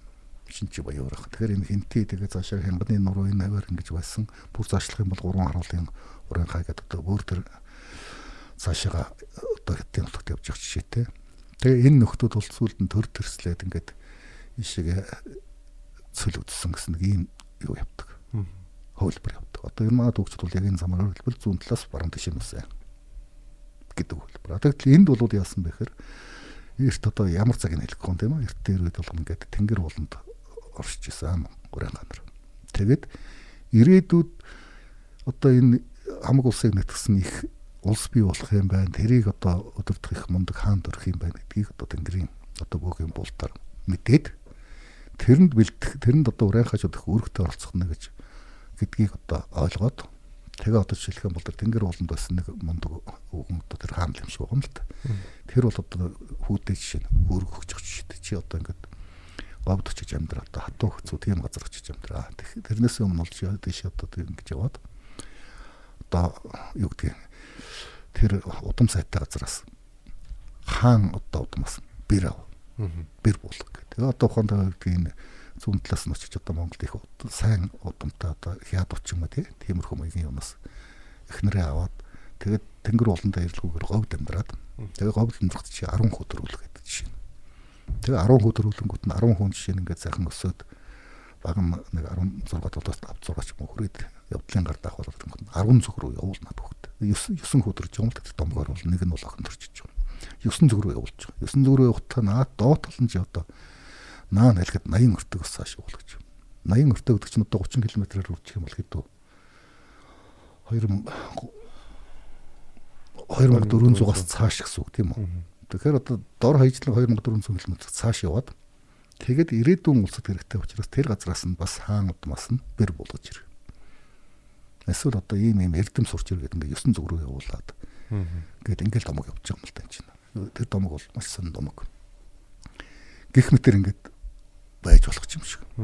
Тэгэхээр бүр геополитик гэж ярих юм бол одоо тэр чуханд бүр ирээдүйд бий болох улсын суурийн тавиад эргэн тойрны улсуудыг аюулгүй болгоод замын засаж гин гэсэн үг байхгүй. Жишээ нь.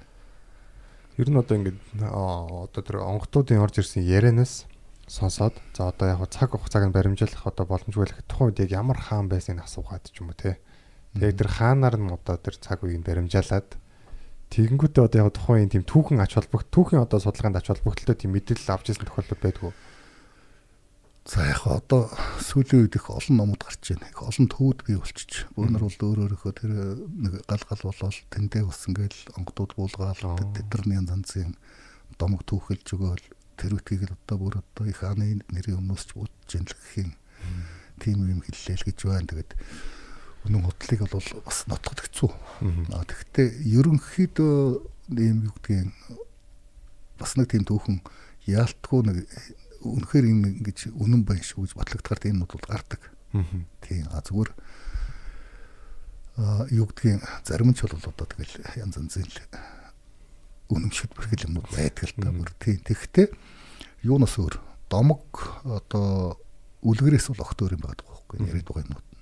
Үлгэр гэдэг бол одоо бүр өсө тэр нөгөө 15 толгойтой атгаалж 10 саяс гэдэг байсан. Хачин жигдэх мундг юм гэл ингээл төрслээд байгаа шүү дээ. Тэгээ уран сайхны маш хэтрүүлэгтэй, уран яруу хөллөгтэй тийм биш. Ихэвчлэн тийм түүх рүү юм шиг, түүх юм шиг тиймнүүд яриад байгаа нь бас Факт ихтэй. сонирхолтой байгаа. Тэгэхдээ тэр чинь нөгөө цаасан дээр бичигдүүлсэн түүх байхгүй. Нотлох баримт байхгүй. Тэгэхээр энийг бол зохиол гэж үздэг байхгүй. Тийм. Нууц товчоо хүртэл зохиол гэж яриад байгаа шүү дээ. Нууц товчоо хүртэл зохиол гэж яриад байна шүү дээ. Тэгтэл нууц товчоонд бол газар усны нэр байна. Өчнөө олон түүхэн хүмүүсийн нэр байна. Түүхэн үйл явдлууд бол унтаа сартаага байж байна, тийм ээ. Тэгэхээр нууц товчоог одоо тэгж үзэж байгаа улс чинь бол тэр бөөгийн бултар бууж байгаа түүхийг бол бүлээн зөвшөөрөхгүй л дээ. Төрний тэр нөгөө тойр ярьсан мэргүүдийн тал дээр өссөн шүү дээ. Дал шатаах гээл. Тэн дээр би бас бодож ил л да. Манай нөгөө би чинь сэтгэл судлаач мэрэгчлээ.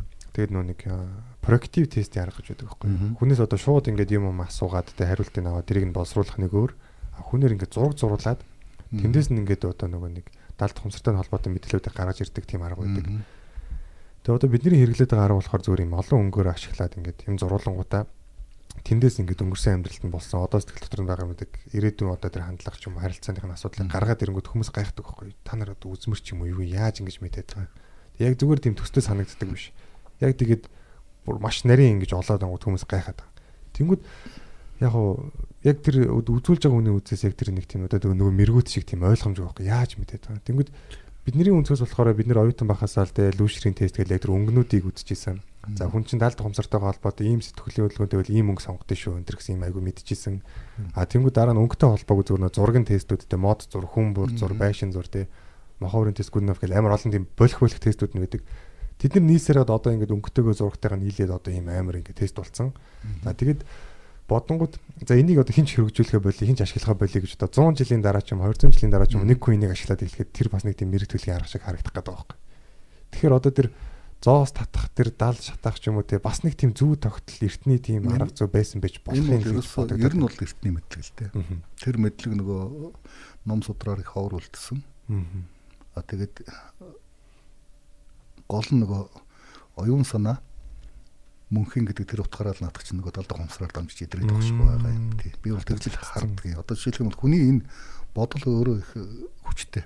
Ягаад монголч монголчууд энийг сайн мэддэг басны жишээ юм дээр харагдаж байна. Тэр одоо Сэжгээр өвдөж сүчгээр өвдөж. За тэр үг чинь байна. Одоо муу үг битгийхэд битгий муу амлаад байгаа гэдэг шүү дээ. Сайн юм хэлж бай. Тэр Амны үтгийг бэлгээс ашиг юм билээ. амны бэлгээс аштын бэлэг муухай муу мухайг ерөөсөө хэлдэг. Одоо юун тэр бие биенийг алан тална гэж хэлэх үтгийг хэлдэг чинь бүгд ийм эрүүлсэн зөөлрүүлсэн өөр хөлбөрөттэй шүү дээ. Тэгж хэлдэг. Одоо жишээлх юм бол юу гэдэг манай юмыг бол барагдаж чинь дуусч чинь гэж ярьдаггүй. Манай гурил дүүрч байна гэх юм бол одоо тэгээд шууд атаа гурилан дуусч байх жишээтэй тийм. Тэгээ одоо бол бид нар за одоо ингээд нэвтрүүлгээ дуусгая гэж шууддаг жбайгаа шүү дээ. А тэг тэр үед одоо нэвтрүүлгээ жаргаая гэдэг энэ хоёр жооронд том ялгаа гоцтой. За өнөөдрийн нэвтрүүлэг ингээд дуусгая гэж бид чинь шүк шүк дандаа тийм шууд шууд одоо тэр утгаар нь ярьдаг болцсон. А тэр үед бол ингээд жаргаая, өндөрлөё гэдэг юм. Энэний чинь цаана бол дандаа тийм эерүүс судлууд явж байсан. Тэгээд хүний сэтгэл юугаараа тийм далд дотоод далд ухамсар хүчтэй байх гэхээр ерөөсөө тэр нь юун дээр илэрдэг түүхийн туршилтууд дээр хэлдэг. Жишээ нь яг адилхан найрлагатай тийм үү химийн бодисууд өгөөд одоо та хоёрт өхнө шүү дээ. Таван төрлийн химийн бодис би өгөөд яг адилхан грамлж өгөөл ингэж өгчөөд та хоёрт хоёр хор даалгавар өгөхөд хоёр өөр үр дүн гардаг гэж байна. Уг нь бол шинжлэх ухааны югаараа агуулгаараа аваад үзэх юм бол яг адилхан үр дүн гарах хэрэгтэй шүү дээ. Хоёр дээр хоёр нэмбэл дөрөв гэж гарах хэрэгтэй. За. Тэгвэл чинийх 3, чинийх 4 гараад байдаг. Яагаад тэгэхээр нэгэнд нь яг гарах ёстой зөв хариу хэлж юм л да. Жишээлбэл за одоо эндээс бол ингээд энэ таван бодисыг нийлүүлээд уралд оруулахаар ийм бодис гарна шүү гэж хэлчихсэн. Ийм өнгөтэй, ийм явтай, ийм бүтцтэй, ийм бодис гарна гэж хэлчих. Яг зөв хариу. А чамд бол за энийг чинь өөр хариу хэлждэг. За одоо энэ таван бодисыг нийлүүлээд ингээд за ийм шар өнгөтэй, ийм ийм гарна шүү гэдэг. Нөхөд бол цагаан өнгөтэй бодис гарах нэт. Эсвэл нэг жахан цайвар дууч гэдэг юм уу. А тэгтэл тэгэд яг адилхан бодисоор яг адилхан хугацаанд одоо тэр урвалыг хийлгээд ингээд явуулахад хоёр өөр гот. Энэ бол ерөөсөө энэ тухайд бол хими юунд бол өөр тодорхой. Байгалийн ухаан дөрөөс гэж гард юм биш. Нийгмийн ухаан дөрөв амар тийм. Тэгэхээр сая нийгмийн ухаан дөрч одоо ингээд нөгөө хүмүүсийн чинь одоо сэтгэл зүйч одоо энэ 21 дугаар зуун чинь 20 21 дугаар зуун чинь сэтгэл зүйч гэдэг чинь маш чухал мөр гэж л болчихлоо шүү дээ. Тэгээд эдний чинь гол арга бол одоо маань хүний юу зургаар маш их илэрхийлдэг байхгүй. Хүмүүсийн тэр стресст орцсон янз янзын нөхцөл байдалд орцсон хүмүүс чинь зураг зурууд бас засал гэж байна тийм ээ. Тэр чинь бол ерөөсөө яг нэг ийм хүний оюуны далд ухааны тийм илэрлийг л мэдээлэл илэрлийг л харуулдаг юм л та. Тийм. Тэгэхээр энэ бидний ч мэдэхгүй асар их юм байгаа юм гэсэн. Харин асар их юм байна тий. Тэр confirmation bias гэдэг одоо яг хүн ингээд нэг юмыг за энэ ийм л байх гэж таамаглахаараа тэрэндээ ингэж биелүүлэх гээд одоо ингээд ер нь аль болох тэр биелүүлэх талаас нь үзээд байдаг гэж байна. Тэгэхээр яг нийгмийн ухааны судалгаануудыг харж байхад яг нэг тийм таамагндаа тааруулах гад нэлээд явцсан юм шиг судалгаанууд их харагддаг шүү дээ. Хүчээр яадаг юм шиг. Тийм. Тийм. Бид нар тэгээд их цэцэн ер нь бидний толгоогоо ажилуулах хувь нь ер нь ихсэж байгаа болов уу? Та юу гэж бодож байна? Ачаал бол нэмэгдэж байгаа юм шиг байна. Ялцгүй тий. Одоо 5% байвал 6% болдог ч юм уу тий нэг 10 жилийн дотор 20 жилийн дотор ч юм уу. Тий ягаад гэвэл эн чинь угаасаа нөгөө мэдээлэл ирж байгаа сууг насрах болцсон байхгүй. Бидний ч одоо энэ ялангуяа технологийн хөгжилтэй холбоотойгоор энэ сошиал болоод энэ орчин бол асар их мэдээлэл өгч шүү дээ. Тэгээд маш хурдтайгаар хүлээж авдаг болцсон. Улам л хурдлаад байна шүү дээ. Улам хурдсаад байгаа учраас энд ирж байгаа мэдээлэл асар их ганцхан бид нар тэрийг шүүлтүрн их муу байгаад байгаа. Бусад улсаар бол тэр шүүлтүрийг чинь би дөрөв хөдлөж төрлөх багаас нь одоо цэцэрлэг сургуулиас нь эхлээд мэдээллийн боловсрол гэдэг юмар тавиад байна. Тий. Тий. Галерей дахь ярьсантай бас айгүй гоё бас тийм жишээ зүрл төрлөөл дээ надаа. Одоо нөх хүн төрлөختөн чинь махыг болгож иддэг цагаас болсон цагаас хойш ингээд толгооны тархиных нь одоо ачаал багасаад одоо нэг түүхийн мах идэх чинь одоо амар их ачаал гарч тархинаас тэр нь багасангууд яг нөгөө болгож идсэн болгоцсон хоолыг боловсруулахад тархин бага ачаалаад тэгээд тархин илүү ажиллаж эхэлсэн гэдэг дээ. Тэгмэд одоо мэдээллийг яг хоол гэдэг агаар тэгвэл бид нар мэдээллийг яг боловсруулад яг зөвхөн эргэтэйгээ идээд ах юм бол одоо бас дэмий ачаалаар толгоо зовохгүй илүү айтах амьдж болох нэ гэсэн. Маш маш хүчтэй болно. Тэг яг тэгвэл бид нар чинь хуучин болоод яхан заавал ном номын санд очиод ч юм уу эсвэл номын дуулагч тэр номыг авч жагаад ингээд уншаад тэгжээж энэ энд нэг мэдээлэлтэй болдог үлээ шүү дээ. Төсөөлт мэдлэгтэй болдог үл мэдлэгтэй. Одоо бол ерөөсөө бид нар олон янз янзыг суулж бас ингээд маш хурдтайгаар шүүгээд авчих юм боломжтой үзрээр тийм. Хамгийн гол нь тэр мэдээлэл бодтой юу бодгүй юу гэдэг тэр ил одоо олж тогтоож чаддаг шүүж чаддаг тэр шүүлтүүл бид нарт тийм байх хэрэгтэй болчиход байна. Тэрийг л мэдээлэл боловсруулах гэж яриад байгаа юм л да. Тийм ээ тий. Тийм учраас энэ мэдээлэл бол угаасаа хүссэн ч хүсээгүй ч мэдээллийн зүүн гэдэг байгаа. Одоо энэ чинь одоо бид бэлтгэхгүй болохгүй шүү дээ. Мэдээлэл мэдээлэл хамгийн үнэтэй болчихлоо шүү дээ тэгэл. Тийм шүү дээ. Тий. Ер нь тэгэл дээр үед ч гэсэн дайны үед тэгэл одоо яг дээр эртний эртний дайны үед ч гэсэн мэдээлэл амар чухал байсан юм байл л дээ. Яг тэр тагнуулыг одоо тэг хэрхэн өөрийн талдаа ургуулах уу, яах уу, ийх үү гэл. Чингис хаан ч гэсэн бас тэгэл худалдаачд 8-ачтаас их мэдээлэл авдаг байсан гэл тэрдэг шүү дээ. Хорез мах ч гэсэн тагнуул хийх гэж ирсэн гэдэг бас шилдэг тавьдаг шүү дээ. Мэдээлэл алдахгүй гэж алдсан. Зөвдөгдөг байхгүй өсдөг. Тэгэхээр эн чинь яг манай сэтгүүл зүйн дүгнч гэсэн дүгөөдөг шүү дээ. Тэр мэдээг хэрхэн бичвүүгээд нэг хичээл ордог доо. Тэгээ тэрэн дээр яад вөхтэй зэрэг мэдээллийн гурвалжин гэж байгаа пирамид гэж ярьдаг. Уруу харсан пирамид гэж ярьдаг. Заримдаа. Тэр яах вэ гэхээр нэгдүгээр дайны үед нөгөө фронт дээрээс заавал мэдээг очиж сурвалжилж дамжуулдаг. Аа. Одоо нэг фронт тий. Одоо бол гар утас одоо нэг шиг юм байхгүй. Нөгөө харилцаа холбооч нөгөө юм хөвдөх утсаар чирээл явах нь. Чирээл тэрийг ингээл нөгөө зэрэгийнхний холбоо биш үү. Тэгэхээр нөгөө сурвалжлагч яг фронт дээрээс одоо ингээд энд дайм болж байна. Өнөөдөр ийм ингээл ингээд үйл явдлыг мэдээлж идэл гинт нэг сум ч юм уу бомб ч юм уу дэлбэрээд нөгөө холбооныхон шугамыг тасалчих болно шүү дээ. Тэгэхээр тэр нөгөө нөхөр чинь мэдээлэл дамжуулчихдаг очдөг. Тэгээд нөхдүүд яасан бэ гэхээр тэр нөхцөл байдал тааруулж юу хийсэн бэ гэхлээр зэрэг мэдээний буюу одоо урууга харсан гурвалжин буюу пирамид гэдэг юм гаргаж ирсэн хамгийн ихэнд нь хамгийн чухал мэдээлэл өгүүлбэр өгнө. Аа. Мэдээний лид гэж яриад байгаа шүү дээ. Тэр чинь хамгийн гол юм хамгийн ихний өгүүлбэртэй өгөөд яриад авах юм шүү дээ. хоёрдугаар зэрэг ач холбогдолтойгоо хоёрт нь гуравт нь тэгээд хамгийн сүүлд нь хэрвээ нөгөө утас нь тасрахгүй хо- холбоо хэвээ ажиллаж явах юм бол хоош нь бас дээд их юм дамжуулчих болно. Ач холбогдлоор нь дараалж хийж. Тэгэхээр хамгийн гол нь хамгийн түрүүнд өгчдөг пат гээд бөмбөг э, одоо утас тасарлаа гэхтэл гол мэдээлэл дамжуулсан бол маргааш санд нь гарч идэг. Хамгийн гол юм хамгийн сүүлд нөх юм бол нөхөр тэгэл юу ч ярьж амжаагүй гэж л амжихгүй болчих. Тэгээ эндээс одоо жишээлх юм бол тэр мэдээг ингэж шахаж толгойд нь гол юугаа өгдөг. Тэр мэдээний пирамид гэдэг юм шиг үүсгэж шийдтэй. Мм. Тэгэхээр эн чинь үнэхээр тэр мэдээллийн хурд ач холбогдол гэдэг юм маш чухал болчиход байгаа. Тэгэхээр бид одоо бол яаж юм нэхэр тархитлагаар бол одоо орж ирж байгаа мэдээллийг болохоор хамгийн хэрэггүй гэсэн хэлээд байгаа байхгүй. Хов жив те тэр одоо тэр хоёр хоорондоо хэрэлдэж гэн энэ хоёр зодтолтож гэн гэдгээд энэ бол яг үнэндээ бол хүний хөв хүний хөгжил бол ямар ч хэрэггүй мэдээлэл. Харин ч муу үр нөлөөтэй мэдээлэл. А тэгтэл тэр хүнд бол хэрэгтэй яг үнэхээр одоо ганцхан өгүүлбэрч гэж болно шүү дээ. Насан туршид нь мартагдчихгүй тийм ээ. Тэгээд тэр хүний амьдралд нь нөлөөлөх тийм юм гэж болох байхгүй тэгтэл хэрэггүйгээс хэрэггүй байх юм хамчаад хамаг цагаа өрөө дээрэс нь одоо нөгөө юм санаагаа өрөө тэгээд хэрэгтэй юм авч чадахгүй байна. Энийг л одоо эсрэг нь болгож зөв горимд нь оруулах нь юм боловсруулдаг юм. Ер нь тэгээд эн чинь юу сонин штэ. Хүний авч байгаа мэдээлэл юм уу хүлээж авч байгаа тэр одоо мэдлэг бол их сонин. Одоо би саяхан миний фэйсбүүкийн зурагт нэг танихгүй залуу юм бичиж сайн байна уу гэдэг. Сайн сайн сайн байна уу гэсэн чинь би санахгүй байхгүй. Олон жилийн өмнө та нэг надаар нэг таксинд хөргүүлээд. Би таксинд суугаад нэг орхон занд хөргүүлсэн юм байна л та. Тэгээд таа тэр ярьж ирсэн чинь юу яасан гэд амьдрал ямар нөгөө одоо яхад ингээд явж ил байна да одоо бор зүрхээрээ сутгаж ил байна да гэдэг нөгөө жолооч төгсөн гинэ. А тэг чин сайн гэд би тэгс юун сайн байхад тэг нөгөө залуу. Одоо ингээд бусдын дэмжлэгтэй ингээд ингээд дээш ингээд одоо манайх ярьдаг нэг гранаар хөлөл явуул сайхан ба шүү дээ. Үгүй минь би бухтаад гисэн гинэ. Үгүй минь бор зүрхээрээ сутгаж өөрөө босгосон амьдарч үнцэнтэй байдгүй юм аа. Чи өстө мундаг байна гэж хэлж байгаа би бутсан гинэ. Би өөрөө санахгүй байна. Тэгээ нөхөр над руу таа тэгж хэлсэн. Тэгээд тэрний дараагаар би тэр үед бас жоохон харигтар суудаг байсан. Тэгээд таны үгийг бодсоор аваад би ерөөсөө юу яасан. Архинаас татгалцсан удааг сайхан амьдарч байна. Одоо би тантай нэг уулзмаар байна гэдэг. Тэг өнгөрсөн бүтэн сайн хүртэл намайг одоо би их нартайг нэг андгат руу салхин барих гэсэн та нэг гэдгэн цаг хамт явчихаач гэдэг бичиж байгаа хөөх. Тэгэхээр зөвхөн нэг үг тийм ээ өгүүлбэр шүү дээ. Гэхдээ хүний амьдралд яаж нөлөөлдөг бол өөрчлөх чадaltaй. өөрчлөх чадaltaй байдаг. Тэгэхээр би тийм учраас энэ үгийг бол их бодож хэлж явах хэрэгтэй. Өөрсдийн одоо юу гэдэг амны өвлөгөөс ашигтай мэлэг дөрөв хэллээ. Энийг их сайн хичээж явах хэрэгтэй юм шиг байна. Бас авж байгаа мэдээлэл бас бодож Авч байгаа мэдээлэл бодож авч явах хэрэгтэй. Манай нэг танд хүн яг ингээд бүх төрлийн сонь зохиолт баг 100-ны мэдээ, өглөөний сонин, өдрийн сонин. Тэгэл би яг тэр хүнд нэг удаа ингээд сонингоо авч явахт нь хэлсэн байхгүй. Одоо цагт ингээд сонин авч уншдаг хүн байд юм байж. Тэг эн чи одоо нэтер дүр ингээд мэдээллүүд байж би нэг FM-д ажилладаг гэсэн мэдээ уншдаг гэсэн байхгүй. Надад шууд сонин захиалж авч уншвал амжихгүй шүү дээ. Шууд нэтер орж уншдаг.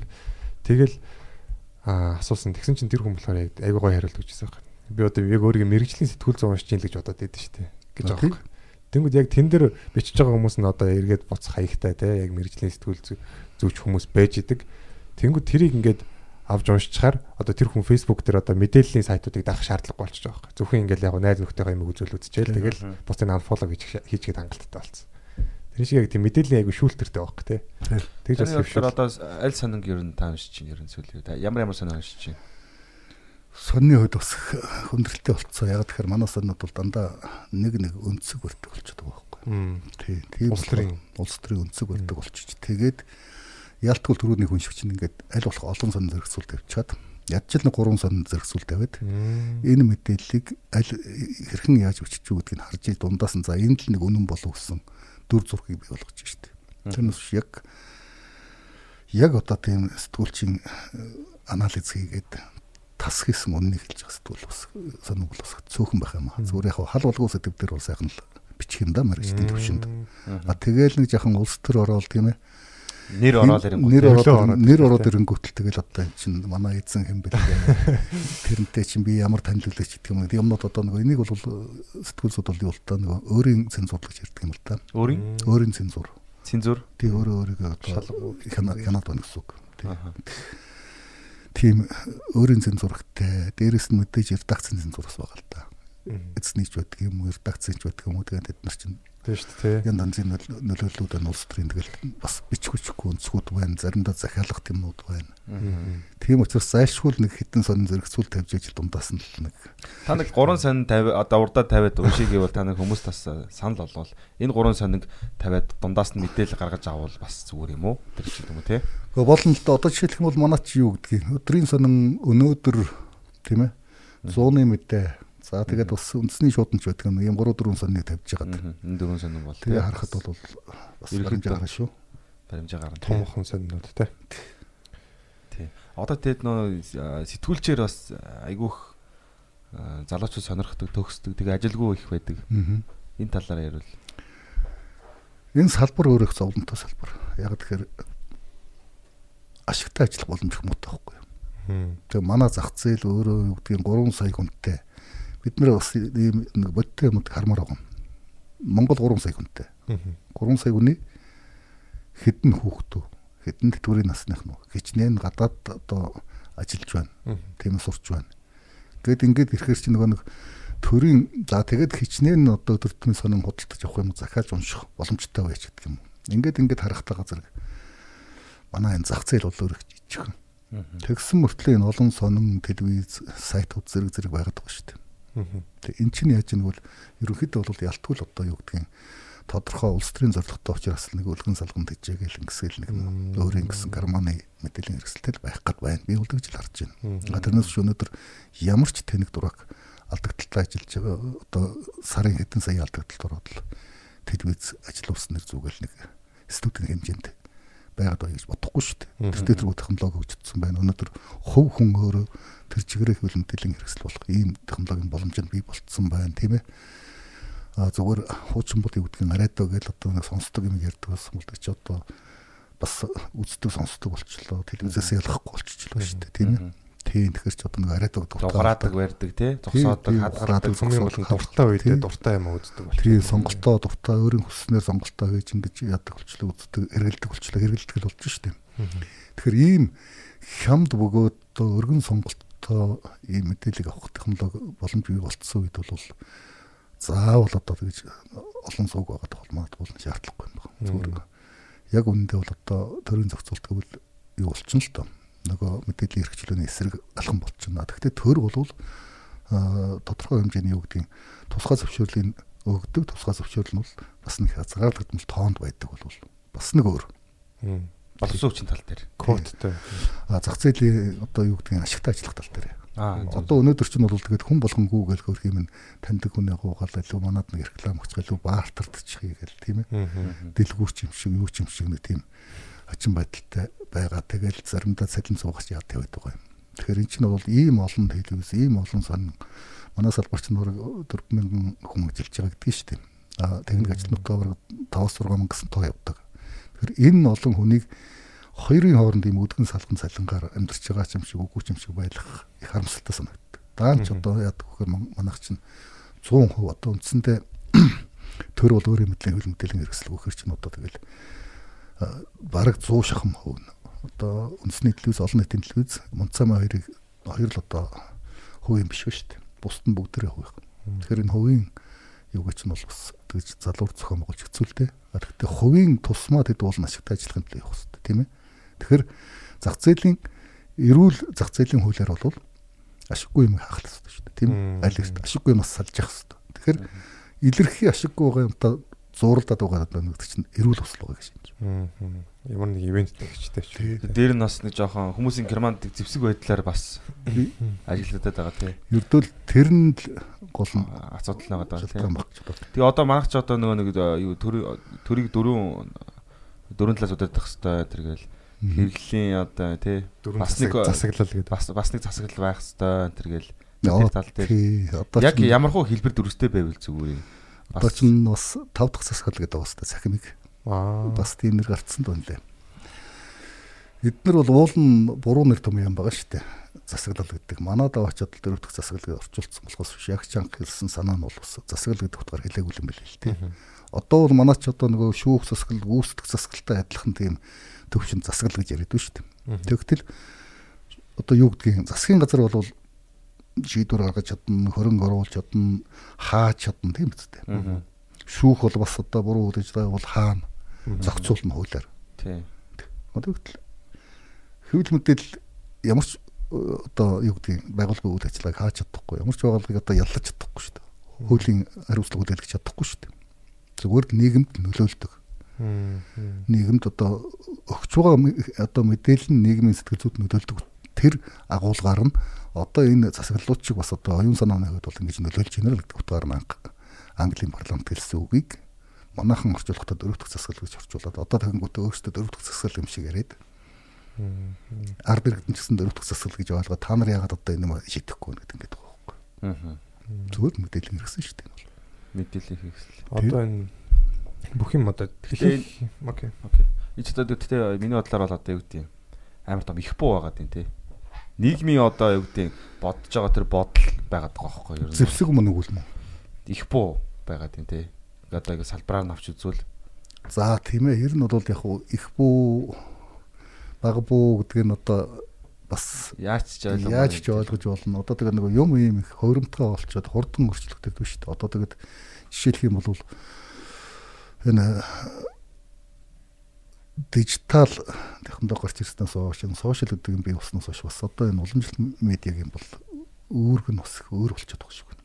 Өөрөөр хэлбэл юм бол хөөх юм нөгөө хуучин чинь аа нөхдүүдийн чинь одоо та нар худлаа ярьдаг буруу бичдэг гэж загнаад өсөж одоо бол өөрсдөөс нь хэд дахин илүү худлаа ярьдаг нөхдүүд гараад ирсэн. Тэгэхээр одоо араас нь залруулах үүрэг гэж одоо ерөнхийдөө дэлхийд дахнараа энэ уламжлалт зүйн үүргүүдээр бол шинэ үүрэг нэмэгдлээ гэж үзэж байгаа. Тэр нь юу гэвэл сошиал медиагаар явж байгаа буруу худлаа мэдээллийн араас хөөж залруулах бас шинэ үүрэг нэмэгдэж байгаа гэж байгаа байхгүй. Тэгэхээр бас энэ чинь өөр юм үүрэгтэй байгаа даа. тий. Ер нь бол онлоороо яддаг штеп. Одоо энэ гүтгэлэг ч гэдэг юм худлаа мэдээв штеп. Энэ дээр чинь тэр долгион онл гэж боддог байхгүй юу? За. Долгион онл гэдэг чинь одоо ингээд нэг тогтмол ус бах юм уу, нуурын мандал руу ингээд чулуу шидчээр ингээд ингээд ингээд цаашаа давлгаалаад тарах тархан. хүрээ үсгээ тархдаг штеп. Тийм. Тийм тэгээд тархачлаа. Тэрний араас залруулах гэдэг дахиад нэг чулуу шитгэхээр хязгаарч анхны тэр тархсан долгионоо гүйцэтгэх байхгүй. Тийм учраас ерөөсөө сэтгүүл зүйл болвол худал буруу мэдээлэл тарааж ерөөсөө болохгүй гэж хатуу яадаг их учир нь. Тэгтэл одоо энэ чинь ерөөсөө юм залруулга малруулга ямар ч залруулахгүй ар араас нь дахин дахин чулуу байгаа юм чинь. Сошиал бол Тийм байна. Асуудалтай их эвгүй. Мэдээллийн боловсрол гэдэг юм л одоо маш сайн ярих хэрэгтэй болчиход байна. Тийм байна. Хүн болон одоо хүн болгон мэдээллийн хэрэгсэлтэй болчиход байгаа юм чи. Одоо бүгд лайв хийж болж штэ. Хэдэн мянган болгон хүн болгон мэдээлэл хэрэгсэл Тэр шүү бүгд л маш сайн боловсралтай л байна. одоо уусаа хэн мэдээлэлтэй нь хамгийн хүчтэй байгаад байгаа дээ. Одоо арабын амар амар баячууд байдаг шүү дээ. Тэд нар ингээд доороо ингээд бүр юм юутай багтай заяа. Мгм. 10-аас 20 хүнтэй. Өглөө болгоо ингээд 5 цагт босонгууд бүх мэдээллүүдийн урталт нь шүүлтүр хийгээд бүх мэд өөрт нь ихтэй бүх мэдээллүүд нь шууд ингээд нэг цонхонд л гаргаж өгдөг. Бүх хүмүүс аяга олон хүмүүс бэлдчихэд бүх мэдэх ёстой мэдлүүдийн бүгдийг ингээд шалгаад бэлдээл бэлдээл ийм зүгээр аяга гой симпл болгоод тэгэл үгүй ойлгомжтой. Өөртөө олонтой ажиллаж байгаа хүмүүс байгаа шүү дээ. Төгс ингээ сайн мэдээлэл өглөө болго өгөхийн тулд ингээ хүмүүс цаана 20 хүн ажиллаж нэг хүний цаана баячуудын цаана. Тэгэхээр их хүчтэй байгаа нь ерөөсөө ойлгомжтой болсон байгаа байхгүй. Тэгээд чинь нөгөө болон бодиттой мэдээлэл авах шаардлага гарч байгаа байхгүй юу? Хуучин бол одоо юу гэдэг нь 20 дугаар зууны дундуурч гэдэг юм уу сүүлийн юм уу те дэлхийн бүх мэдээллийн хэрэгс бол ерөнхийдөө бодиттой мэдээлэл дээр түшгэлдэг байсан учраас том том мэдээллийн хэрэгслийн өгч байгаа мэдээ хараад жишээ нь CNN ч юм харж байгаа тэгээд ерөнхийдөө BBC-г хараад юм уу баримжаа авчдаг байсан. Одоо бол ингээд янз янзын мэдээлүүд зохион мол худлаа юмуд гарцсан учраас тэрэн дээр чинь тэр хүн цаг алдахгүй тулд баг хөлсөлж байгаа байхгүй. Тэгээд тэр нөгөө багч нь бол анализ хийх чадвартай. Тэгээд сүлд нь нөгөө олон мэдээлэл нөгөө гурван соныг харьцуулж дундаас нэг баримжаа гаргаж ийн гэдэг шиг бас юм яг нэгдсэн нэг юу Яг за нэг юм л байна гэдэг тэр point те, яг бүр те. тэгж өгч байгаа. Бас л илүү ажил илүү зардал гарч эхэлж байгаа шүү дээ. Өндөрлөө Маш тэгтээ ах юмаа л авч байгаа. авах авч байгаа. Одоо сэтгэл зүгээр сурж байгаа залуучууд тэгээ зураач хүмүүс байлаа гэхэд одоо цагт ингээл дижитал зураг руу ордог болол график дизайнер ч юм уу Тий. ингээл лаг лаг мэйжлээд гарч ирж байна л та. Тэгвэл сэтгүүлчдийн хувьд одоо яг энэ техник технологийн дэвшил нь одоо ямар хуу нөхцөл байдлыг боломжийг үүсгэж байна ямар хуу бэрхшээл үүсгэж байна. За сэтгүүлчдийн хувьд бол бол шүү дээ. Юу яасан? Маш олон мэрэгжлийг өөртөө агуулдаг болж эхэлж байгаа. Тэг хуучин бол сэтгүүлч гэдэг чинь за би сэтгүүлч хот сурвалж хийх даалгавар авлаа гэх чинь нэг тэмдэглэлийн дэвтэр үзэг хоёртой болтго байлаа шүү дээ. Очоод яриад л том сонныхон бол гэрэл зурагч нь хажууд нь явна. Нөгөө нөхөр чинь 6 аван тусдаа мэрэгжил. Би зөвхөн ярилцлага одоо өтөч нь аваад л ирээл тэрийгэ буулгаад би зөвхөн тэрийг одоо гараараа бичиж буулгадаг. Тэгээ миний тэр бичсэн юм чинь бичгийн нөгөө бичээч нарын өрөөнд аваачаад өгнө. Бичээч нар бичгийн машин дээр зохино. Тэгээ эргээд уншаад шат чатаараа ингэж ханаад засварууд гэдэг ингээ гардаг байсан тийм ээ. Тэгэд хамгийн сүүлд нь юу гэдэг техник редактор нь уншаад тэгээд нөгөө хэвлэлтэнд өгөө хэвлэлтэн дээр очиод хэвлэгч нь бас юм шатамжлуутай явдаг үлээ шүү дээ. Одоо бол сэтгүүлч гэдэг чинь өөрөө энэ олон дамжлагуудыг бүгдийг өөр төр авчих байхгүй. Сэтгүүлч өөрөө зураг авчих нь утсаараа. Тий зураг авчих нь бичлэгээ хийчих нь тийм ээ. Тэгээд нөгөө компьютер дээр одоо хуучин бичиж хийдэг ус ажлаа бол өөрөө шивнэ гэж одоо зүгээр л хийх хэрэгтэй ажил болчихлоо шүү дээ. Тэр үчин бичиж хийх тусдаа байлаа тийм ээ. А тэгээд нөгөө олон шатны уншилтын хяналтууд байхгүй бүгдийн эцсийн уншилтыг хүртэл өөрөө хөвчлэн хийнэ. Тий яг хоёр редакторд нь бас нь орж ирнэ засвараа хийх нь хийн. Тэгтээ бол ийм шатраасан алба хэлцээ нарга нарга ингээд гар хөдлөөсөө зураад алдааг нь хандаг тэр юм бол байхгүй болсон. Айгүй тэгвэл хурдан шуурхаа болсон юм байна. Хурдан болсон тий. Тэгээд яг санаж л да сэтгүүлч нэрээ ингээд нэг ярьлага авахаар диктофон ингээд хасаагаа тавьчихсан. Тий, тэр чинь яхан сүүл үеийн одоо тий Одоо бол сэтгүүлчид зүгээр iPad тавиал те. iPad тавиал iPad дээр рекорд дараал дуу бичлээ өөрөө давхар шивэл дуусаа газар дээр газар дээрээс нь дамжуулж шүү дээ. Тий, тийм шүү дээ. Шууд лайв хийж бичих шаардлага, бичих шаардлагагүй болсон тий. Тэгээ маш олон мэрэгжил нэг мэрэгжилд шингэж байгаа байхгүй. Тийм ээ тий. Тэр утгаараа их ачаалттай бас. Олон мэрэгжлүүд үгүй болсон байна тий. Олон мэрэгжлүүд үгүй болж байна. Тэгээ олон мэрэгжлүүд ирээдүйд бас нэмж гарч иж байна л. Одоо тэгтээ яг залуучууд сэтгүүлч гэдэг одоо мэрэгжлийг сонгох нь одоо хэр одоо ирээдүйн баталгаатай байна. Хэр одоо одоо улс оронд хэрэгтэй байна гэдэг юм. Одоогийн нөхцөл байдлаар одоо нэг одоо сошиал орчинд бид ч одоо яг ажиллаж байгаа шин зарчмын хувьд шүү дээ. Ярьж өгч. Одоо манай залуучууд их сонсдог л да 10 жилийн хүүхдүүд ч. Тий, одоо надад чинь өөрөө ингээд нөгөө мэдээлэл дамжуулах түгээх төр хэрэгсэл маань өөр болчиход байна шүү дээ. Маш хурдан өөрчлөгдөж шүү дээ. Одоо бид рүү нэрлээ шүү дээ 2005 6 онд бол Монголд блог дөнгөж жил мод болж ирсэн гэх тийм үү. Тэгжээс чил гэл гараад ирсэн. Тэгээ би чат одоо гэтэж гэдэг юм эсвэл одоо нөгөө газар газар янз янзын аппликейшнуудыг ашиглаад 9 жил гэж тийм үү. Тийм тэгэл одоо контакт энэ төр гэл. Тэгэхээр одоо жишээ нь та хэд бол ингээл подкаст гэж сууж чинь тийм үү. Тэгээ эн чинь маш хурдтай өөрчлөгдөж байгаа байхгүй. Маш хурдтай өөрчлөгдөж байгаа. Эргээд энэ мэрэгжлийг бол яг хөө ерөөхдөө дэлхийн одоо юу гэдгийг энэ хэвлэлийн эрхчлөөг нэлээд эрхэмлээд байгаа тэр талын хүмүүс бол энэ мэрэгжлийг бол их тийм юу байх хэрэгтэй гэж үздэг. Нээлттэй байх хэрэгтэй гэж үздэг. Заавал одоо ихтэй сургалт өгсөн сэтгүүлч гэдэг диплом авсан хүн энэ ажлыг хийхгүй. Энэ ажлыг хийж чаддаг хүн тийм ээ Тэгээ хийж чаддаг хүн хүн энэ ажлыг хийгээ сууж байгаа үед тэр бол сэтгүүлч мөн креатив одоо ажил хийгээд ингээ байж байгаа учраас гэсэн нэг ийм хандлага руу яваад өөрөөр хэлбэл энэ бол мэрэгжил биш чадвар гэдэг юм руугаа зарим хандуулаад байна да. Гэтэл яг зайлшгүй мэрэгжлийн гэдэг юм бас байхаас аргагүй ганцхан нэг сургалтын дээр сэтгүүлчд өөрт нь маш хурдтайгаар өөрийгөө боловсруулж хөгжүүлж сурч явахгүй бол нөгөө технологийн төвчлээ үүсэхгүй ч А тэрийг гүйцэтгэж байвал мэрэгжлийн сэтгүүл. Тэгэхээр өөрөө сайн сурах хэрэгтэй юм ба шүү дээ. Өөрөө маш сайн сурах хэрэгтэй болчих. Ер нь явандаа бол таны хэлж байгаа шиг магадгүй баг энэ нөө жолооны үнэмлэх шиг. Аа тий. Одоо нэг хэсэг чинь жолооч ч мэрэгжил байсан шүү дээ тий. Тий, нэг хэсэг бол одоо 90-ад оны эхээр нь хувийн ихтэй сургуулиуд байгуулж явах чинь хэлмэрч орчуулагч гэдэг бол мэрэгжил байлаа шүү дээ. Тийм ээ. Англи хэлний орчуулагч, япон хэлний орчуулагч ангид гэл ингээд бүгдээрээ сураад л явдаг гэсэн. Тэгвэл хэл бол хэрэглээ гэл одоо жолооны өмнөх бол хэрэглээ гэл тийм ээ. Компьютер бол хэрэглээ гэл. Манайх чи анх бол компьютер чинь эхлээл сонин чинь бичгийн машины бичээч бичгийн машинаар өчтдөг. Дараа нь одоо нэг цахилгаан машин гэдэг бас гараад ирсэн. Цахилгаан машинаар өчтдөг гэсэн. Тэгснээр дараа нь компьютерээр анхны үед бол сонин чинь их бэлтгэгч бичээч нэг тусдаа. Их бэлтгэгч нэг тусдаа. Бичээч текстээ өчтдөг. Их бэлтгэгч нь одоо макет гэдэг. Дизайн гэдэг Ингэж хоёр хүн тусдаа суудаг байлаа. Одоо тэр чинь одоо бүгд байхгүй сүултээ сэтгүүлч нөөрэ бүх юм хийж чаддаг юм л болж шүү дээ. Тэгээ оонда юм баг дайвар мэрэгжил. Яг гоо зөв одоо нэг нэг үстэй машины бүгд машин барьдаг хэрнээ формулад уралддаг одоо карт уралддаг тэд нар бол бас өөр төвшний шүү дээ. Хэлцэнгу бүр супер профессионал юм тий. Тэдтэй адилхан бас сэтгүүлчд бас яг ерөөдөө байх нь байна тий. Одоо нэг юм яруу тэр үгний нэг илүү чадвартай нь л одоо шалгарх нь шүү дээ.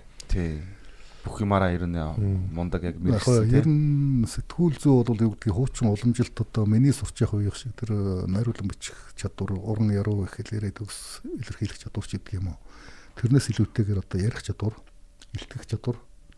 А тэгэд нөгөө анализ хийх дүгнэлт хийх, задлан шинжлэх тэр чадварууд нь л илүү том шаардлага болж болох шүү байна. дээ. Тэгжиж л тэр чи өөрөө шүүлтэр болж байгаа юм. Том мэрэгжилтэн болчих юм бол тэгэл үдэн зөвшөөрөгдөн шүү дээ. Ямар ч асуудлыг яг голоор нь дүгнэлт хийж чаддаг. Тийм төвшний одоо нэг манайх нэг тоомч нар гэж яриад байдаг шүү дээ. Тоомч гэдэг чинь бол их том тоомч гэдэг чинь бол юм тоомлоод ярихтаа бол хамгийн үнэн бодтой. Тийм өргөн өргөн хүрээнд голыг олж ярих хэрэгтэй хүн шүү дээ. Тэгэхээр тэр нэг чухал мэрэгжилдэг. Яг хөө тэр чадвар шаарддаг учраас ялангуяа телевизийн сэтгүүл зүйн бус тулс орнохыг харахад нас тогтсон тэгээ голд өрхтэй хүмүүс байгаа шүү дээ. Та нар анзарч байгаа үстэй. Тий. Юмыг аюу гоё заасан Тий. тий. Бид нар чинь яаж нэг бол тэр хүний нөгөө мэдлэг нэгдүгээрт байна, хоёрдугаарт ажлын туршлага байна. Тэгээд тэр юмыг задлан шинжлэх, нэгтгэн дүгнэх, тэр илэрхийлэх тэр чадварын ард. Тэгэхээр ялтгуул одоо нэг нас тогтсон эрэгтэй хүн гарч ирээд байна. Аа нөгөө юу аюу хаан нэг болцонлог байх юм шиг. Болцонтой тэгээд гараа ингээд. Ер нь тэгэл ямар ч мэрэгжил дээр нөгөө нэг онцгой байдлын албаныхантай бид нэр бас ярилцсан л та. Тэгэхэд яг л нэг 50 орчим насны дээр л яг тэр аврагч бол бүх юмыг мэддэг те тэр ус газар ус халуун хүүдэн бүх юмыг мэддэг болов шүү дээ. шууд яа ямар арга зүй хэрэглэх вэ шууд л мэддэг болдог гэж байгаа. Таан ч тэр үед тэтгэвртэй гарч юм Тийм, харамсалтай гэл ярьж илээ л те. Дуучч гэсэн бас гэд бас л нэлээд 40 гараач гэлүүдтэй жинкнээс сайхан дуулдаг гэдэг юм дээ шүү дээ. Холооны гоё. Хоолоо сайхан гардаг гэдэг жинкэн одоо нөгөө юм тэгшэрдэг гэдэг хамаг юм. Лавгаах чи сүлд нэг ярьцлагц би залуу хахта ингэж дуулдаг байгаагүй. Одоо бол дуулна гэтэр гэл аюу гоё. Галерейд ах ирснэх түрүү нөгөө нэрэ парапсихолог гэдэг үгийг тайлбарлана гэж байгаа орхисон юм шүү дээ. Та тэрийг нэг тайлбарлаж өгч. Парапсихолог гэдэг бол өөрөө ерөөсөө л энэ психолог гэдэг үг бол ойлгомжтой шүү дээ сэтгэл зүй тийм ээ. Тэгэхээр пара гэдэг үг дээр нэг хоёр утга явдаг. Нэгдүгürt одоо зарим нь бол эсрэг гэж тайлбарладаг. А ерөнхийдөө бол зэрэгцээ ойролцоо гэсэн утга нь бол парапсихологоор төлхөө хэрэгддэг. Өөрөөр хэлбэл энэ сэтгэл зүйтэй ойролцоо. Тэгтээ нөгөө шинжлэх ухаан чинь хүлээн зөвшөөрч чадахгүй учраас одоо нөгөө псевдонавк гэдэг байгаа шүү дээ нэг чинь тийм ээ. Хуурамч шинжлэх ухаан гэдэг байгаа тийм. Хуурамч шинжлэх ухаан гэж үздэг учраас нэг тийм ойролцоо юм нэг тиймэрхүү дайвар дуухан л бид нар нэг тиймэрхүү л гэдэг ярьдаг шүү дээ. Тэр утгаараа яадаг жаахан шинжлэх ухааны хүрээнд бол нэр муутай л та. Шинжлэх ухаан чи өөрөө нөө энэ тал нь хөгжих юм бол өөрөө нөгөө ганхан нэстэй ерөнхийдөө. Одоо тэгээд Илүү хүчгүүд нэстэй. тэгээ яг гэхдээ энэ шинжлэх ухаан баталгахдаггүй. дотор их сони юмнууд бий. Жишээлх юм бол онлайн физикчд бол шүү дээ. парапсихологч болчихдог байхгүй.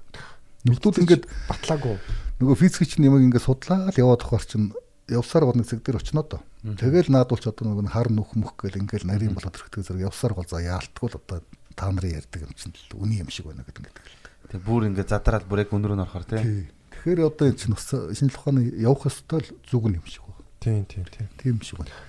Одоо ингээл тийм угаасаа ихэнд ярьсан шүү дээ. Ширээг одоо ингээл шинжлэх ухаан гэвэл энээсээ гарч хөвцөх хэрэгтэй байна. Тэрний сааталтай байж байгаа тэр үлэмт хэм чинь л одоо энэ барамслагт хамааралтай болчиход.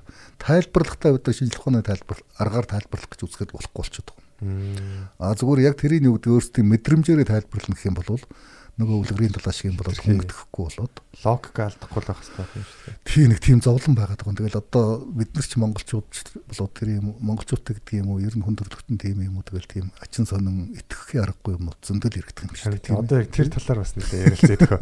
Одоо яг Та магадгүй одоо танаар бидний яриулах гээд байгаа юм тий. судалсан байгаа шүү дээ тий.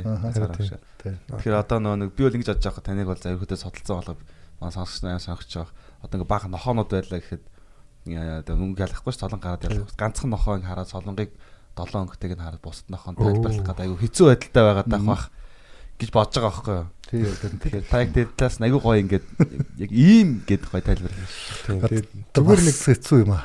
өөрсдөө одоо тэ би бол одоо үзмэрч центр гэсэн хүмүүсийг бол үнэхээр байж болно. Аа бид нар гэхдээ мэдэхгүй байхгүй. Тийм болохоор яг бидний өнцгөөстэй ингээд адилхан одоо адилхан хүн шүү. Гэхдээ судлаач судалсан гэдэг өнцгөөс. Гэхдээ яг зүгээр. Баттай юм гэж байхгүй тий угаасаа. баттай юм гэж байхгүй. Зүгээр яг ингэдгийг юу гэдэг би үнэхээр ийм гоц чадвартай үзмөрч мэрэгч төлөгч намааг нэг ингээд судлаад өгөөч гэсэн хүмүүс ирдэг. Аа. Тэгээд э, гол арга нь одоо ярилцлах шүү дээ. Ингээд суугаад л ярилцаад одоо тийм гайхамшиг юм ялла гэдэг та яаж ямар сэтгэл төрсөн юу харсан юу үзсэн сонссон гэл ингээд тэр бүх юм нь яриулж ижил. Тэрэн дундаас л одоо за энэ хүмүүс юм төвшний мэдээлэл авсан хүн байна гэдэг юм эсвэл энэ бол угаасаа юу нэ?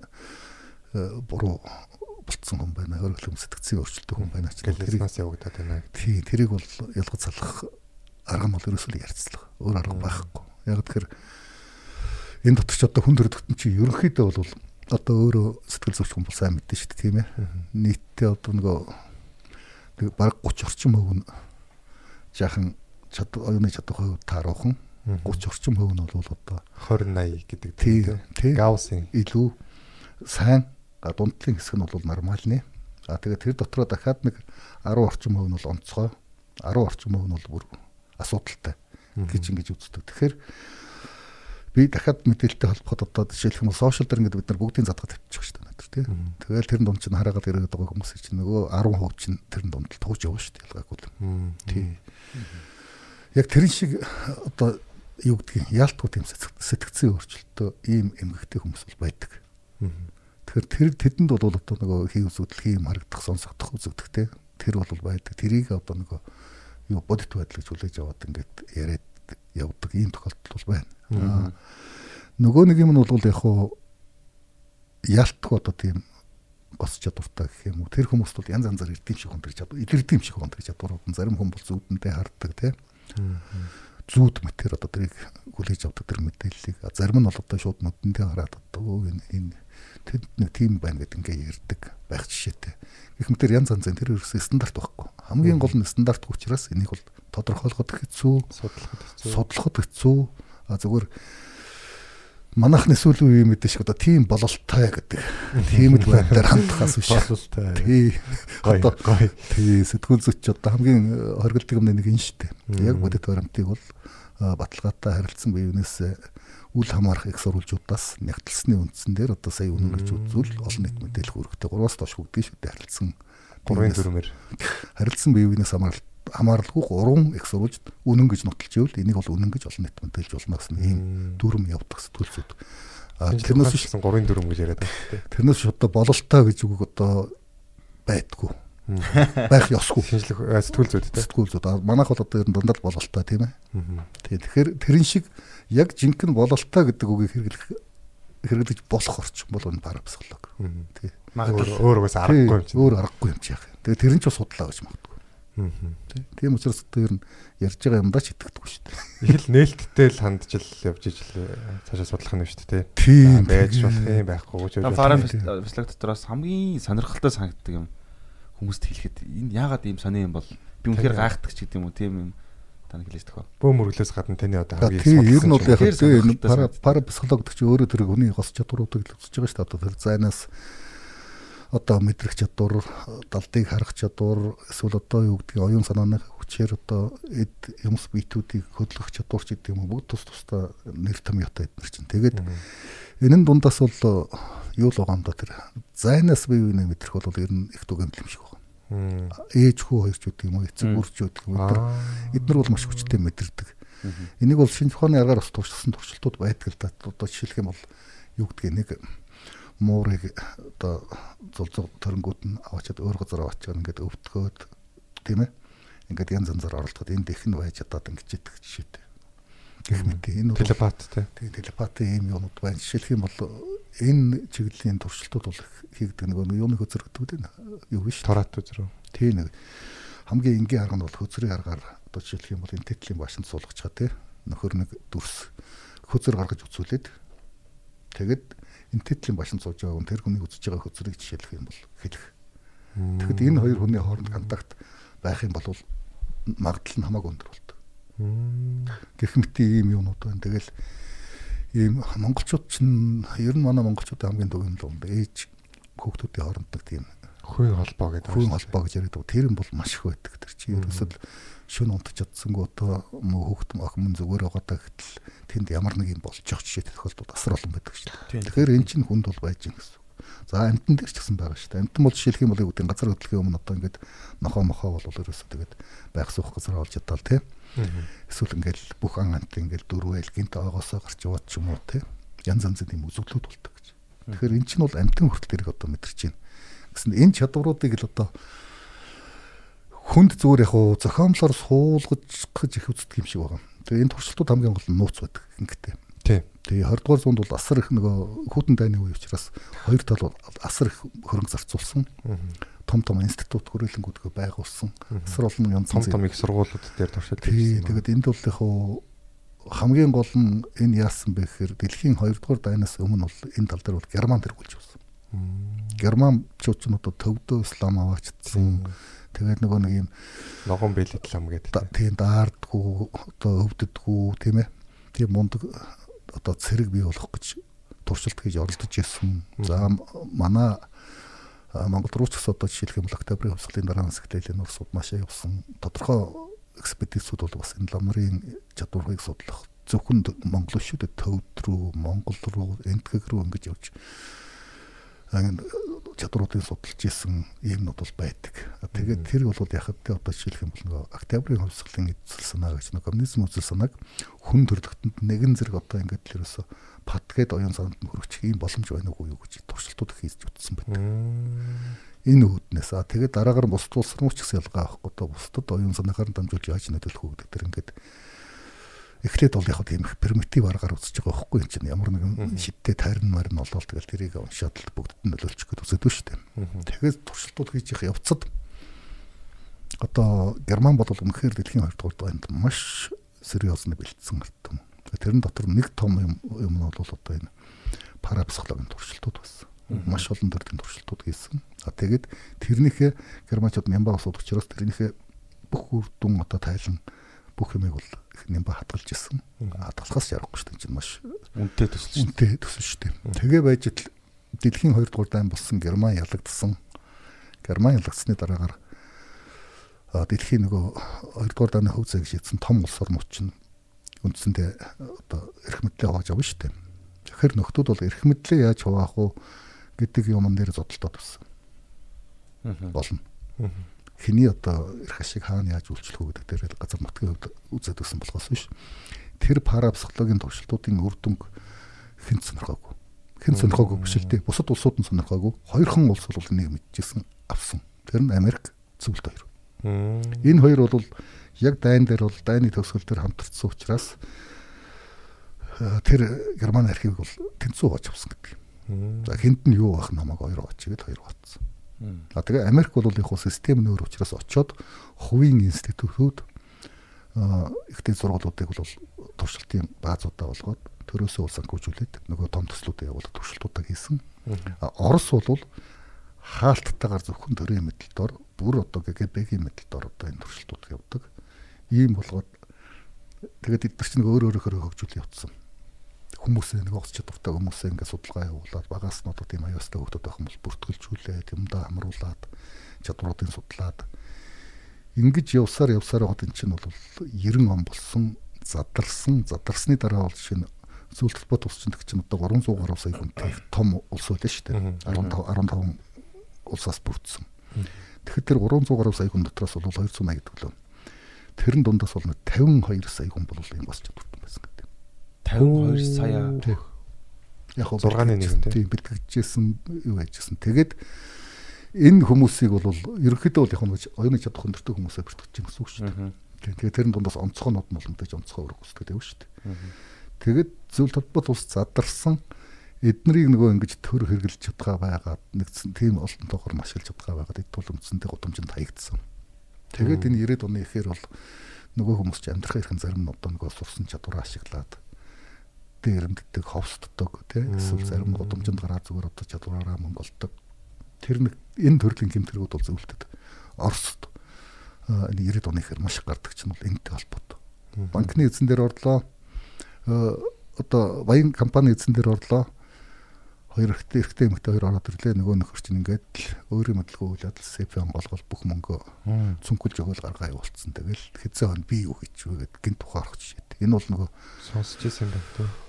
Ховс тий ховсын одоо тэр аргыг сурцсан нөтөд ба штэ гэх мэтийн. Тэгээ эний чинь нөгөө юуныхан хувийн хөвчлийнхэн бас тэр чадвартай хүмүүс их ашигласан а юу яасан янз янзын нөгөө буруу гарын одоо бизнест бол бас эдрэг ашигласан ийм нот их гарч исэн.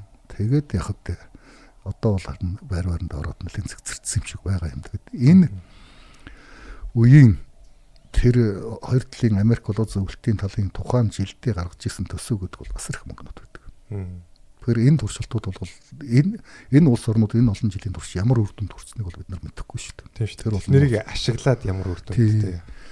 Тэднийг ашиглаад ямар үр дүнд хүрсэн юм. Бусад одоо шинжлэх ухааны аргаар хийсэн туршилтуудынхаа үр дүнд юу бий болгоцсон гэдгийг бол бид нар мэдэхгүй. тийм ээ. Мас олон нийтийн оюун санаанд одоо нөлөөлдөг тэр психоторон зэвсгүүд гэдэг юмуд бол маш их олон төрлийн зэвсгүүд яригддаг. Тэд нэр одоо чухам ямар төвшөнд хөгжигдсэн байгаа мэдх юм байхгүй. Одоо бүгд энэ чинь бол улсын нууц гэдэг ингээд таачиж штэ. Энэ мэдээ тодл нээлттэй биш. А манайх бол юу ч мэдэхгүй сууж байгаа штэ. Зүгээр хамгийн одоо нэг зүгээр ерөнхийдөө мэдэгдэж байгаа юм юу вэ гэх юм бол суурин л байна те бидэрт. тий төрийн тэргүүнүүдийн том улс гүрнүүдийн чинь төрийн тэргүүнүүдийн хамгаалт бол одоо тэр нэг мэрэгэн буддаг мундаг зодтолдог хүн биш. Оюун санаагаар хүнд нөлөөж чаддаг онцгой чадвартай хүмүүс бас олон байдаг гэж байна. Тэр хамгаалтанд. Өөрөөр хэлбэл тэр хүнийг хамгаалтанд гадны тийм одоо юу гэдэг дотоод ухамсарт нь хүний оюун одоо төрийн тэргүүний оюун санаанд нөлөөлөхөс хан болж хамгаалах чадвартай. Шаардлагатай үед бол эсрэг одоо товтлогоо хийж эсрэг талыг бол бас эсрэгтлийн одоо хүний оюун санаанд нэвтрэх юм уу нөлөөлөх чадвартай. Тийм хүмүүсийг одоо бие хамгаал хамгаалагчдын бүрэлдэхүүнийг оруулдаг болсон гэж. Одоо та нар юу гэдэг нэг нэвтрүүлгүй шүү дээ. Аа зүн бэлгийн тулаан гэдээ орсон юм. Тийм зүн бэлгийн тулааныг зөвлөх гэдэг нэг юм буурал өгөн байдаг байсан. Одоо би нэрийг мартаатглаа үг нь. Тэр бол юм КГБ-гийн яг энэ асуудлыг тухайн үзлийн зунд хариуцж исэн хэлцээний дарга хурамдаг юм шүү дээ. Тийм үү. Хурамдаг. Тийм. Гэх мэтэр. Хачин хачин төхөд бол болж байсан шүү дээ. Тийм учраас бид бол энэ талдаа ямар ч хамгаалтгүй. Энд чинь өөрөө хүн бол ерөөсөө амтэн шүү дээ. Тэгэхээр амтан дээр бид нар одоо дахиад нөгөө мэдээллийг дүн шинжилгээ хийдэг шүүмжлэлтэй ханддаг чадвар бидэнд хэрэгтэй гэдэг байгаа хүчрээ өөнөх. Бид бол биологи амтан. Бид хулганаас ялгаагүй жомноос ялгаагүй. Адилхан амтан. А тэгэхээр жомноос юм уу одоо шумуул үргээдэг төхөөрөмж зөндөө байгаа шүү дээ. Тийм шүү дээ. Чи бид нар бүгд тэр мэдэн шүү дээ. Бидний чихэнд сонсогдохгүй Тийм нэг юм залгаад орчихно. Тэгээд жом ортохгүй хулгана шумуул ортохгүй. Тэр чинь яаж нэг бол тухайн амтны оюун санаанд одоо тархинд нь тийм айдас юм уу тийм таагүй мэдрэмж үүсгдэг долгионыг цацуулж байгаа. Аа. Тэгэл тэр амтан зүгт авчих байхгүй. Ортохгүй. А тэр бол хүн дээр бас л байж байгаа шүү дээ. Тийм шүү дээ. Зарчмын хувьд байх хэрэгтэй байгаа. Байгаа угаасаа. Яг тэгвэл олон нийтийн цуглааныг юу гэдгийг одоо эмх замбараг өөмөн болгож хөвөргөх эсвэл маш их айдас болгож ингэж тараахан тэр технологид бол байдаг гэдэг алертлэр хэлсэн. Тэр бол энгийн бахгүй тийм. Тэр бол энгийн. Зүгээр тэр ялаа шумуулныхтай адилхан байгаа. Тэрнтэй адилхан байгаа шүү. Тэр хүн гэдэг чинь адилхан амтхан учраас тийм. Яг л тэр л технологийн тэр л зарчим бол үйлчилсэн технологи ажиллаа байна. Тийм. Иймэрхүү юмнууд ер нь энгийн баха. Ер нь зүгээр нуутдаг учраас л дарж идэг учраас л гардаг болохоос ер нь байдаг баха. Одоо зүүн савинг маяг бол би одоо ингэж хүний ярьсан юмыг тим тим гэж бол хэлнэ шүү дээ. А өөрийнхөө юмыг бол би бүр баттай хэлнэ тийм ээ.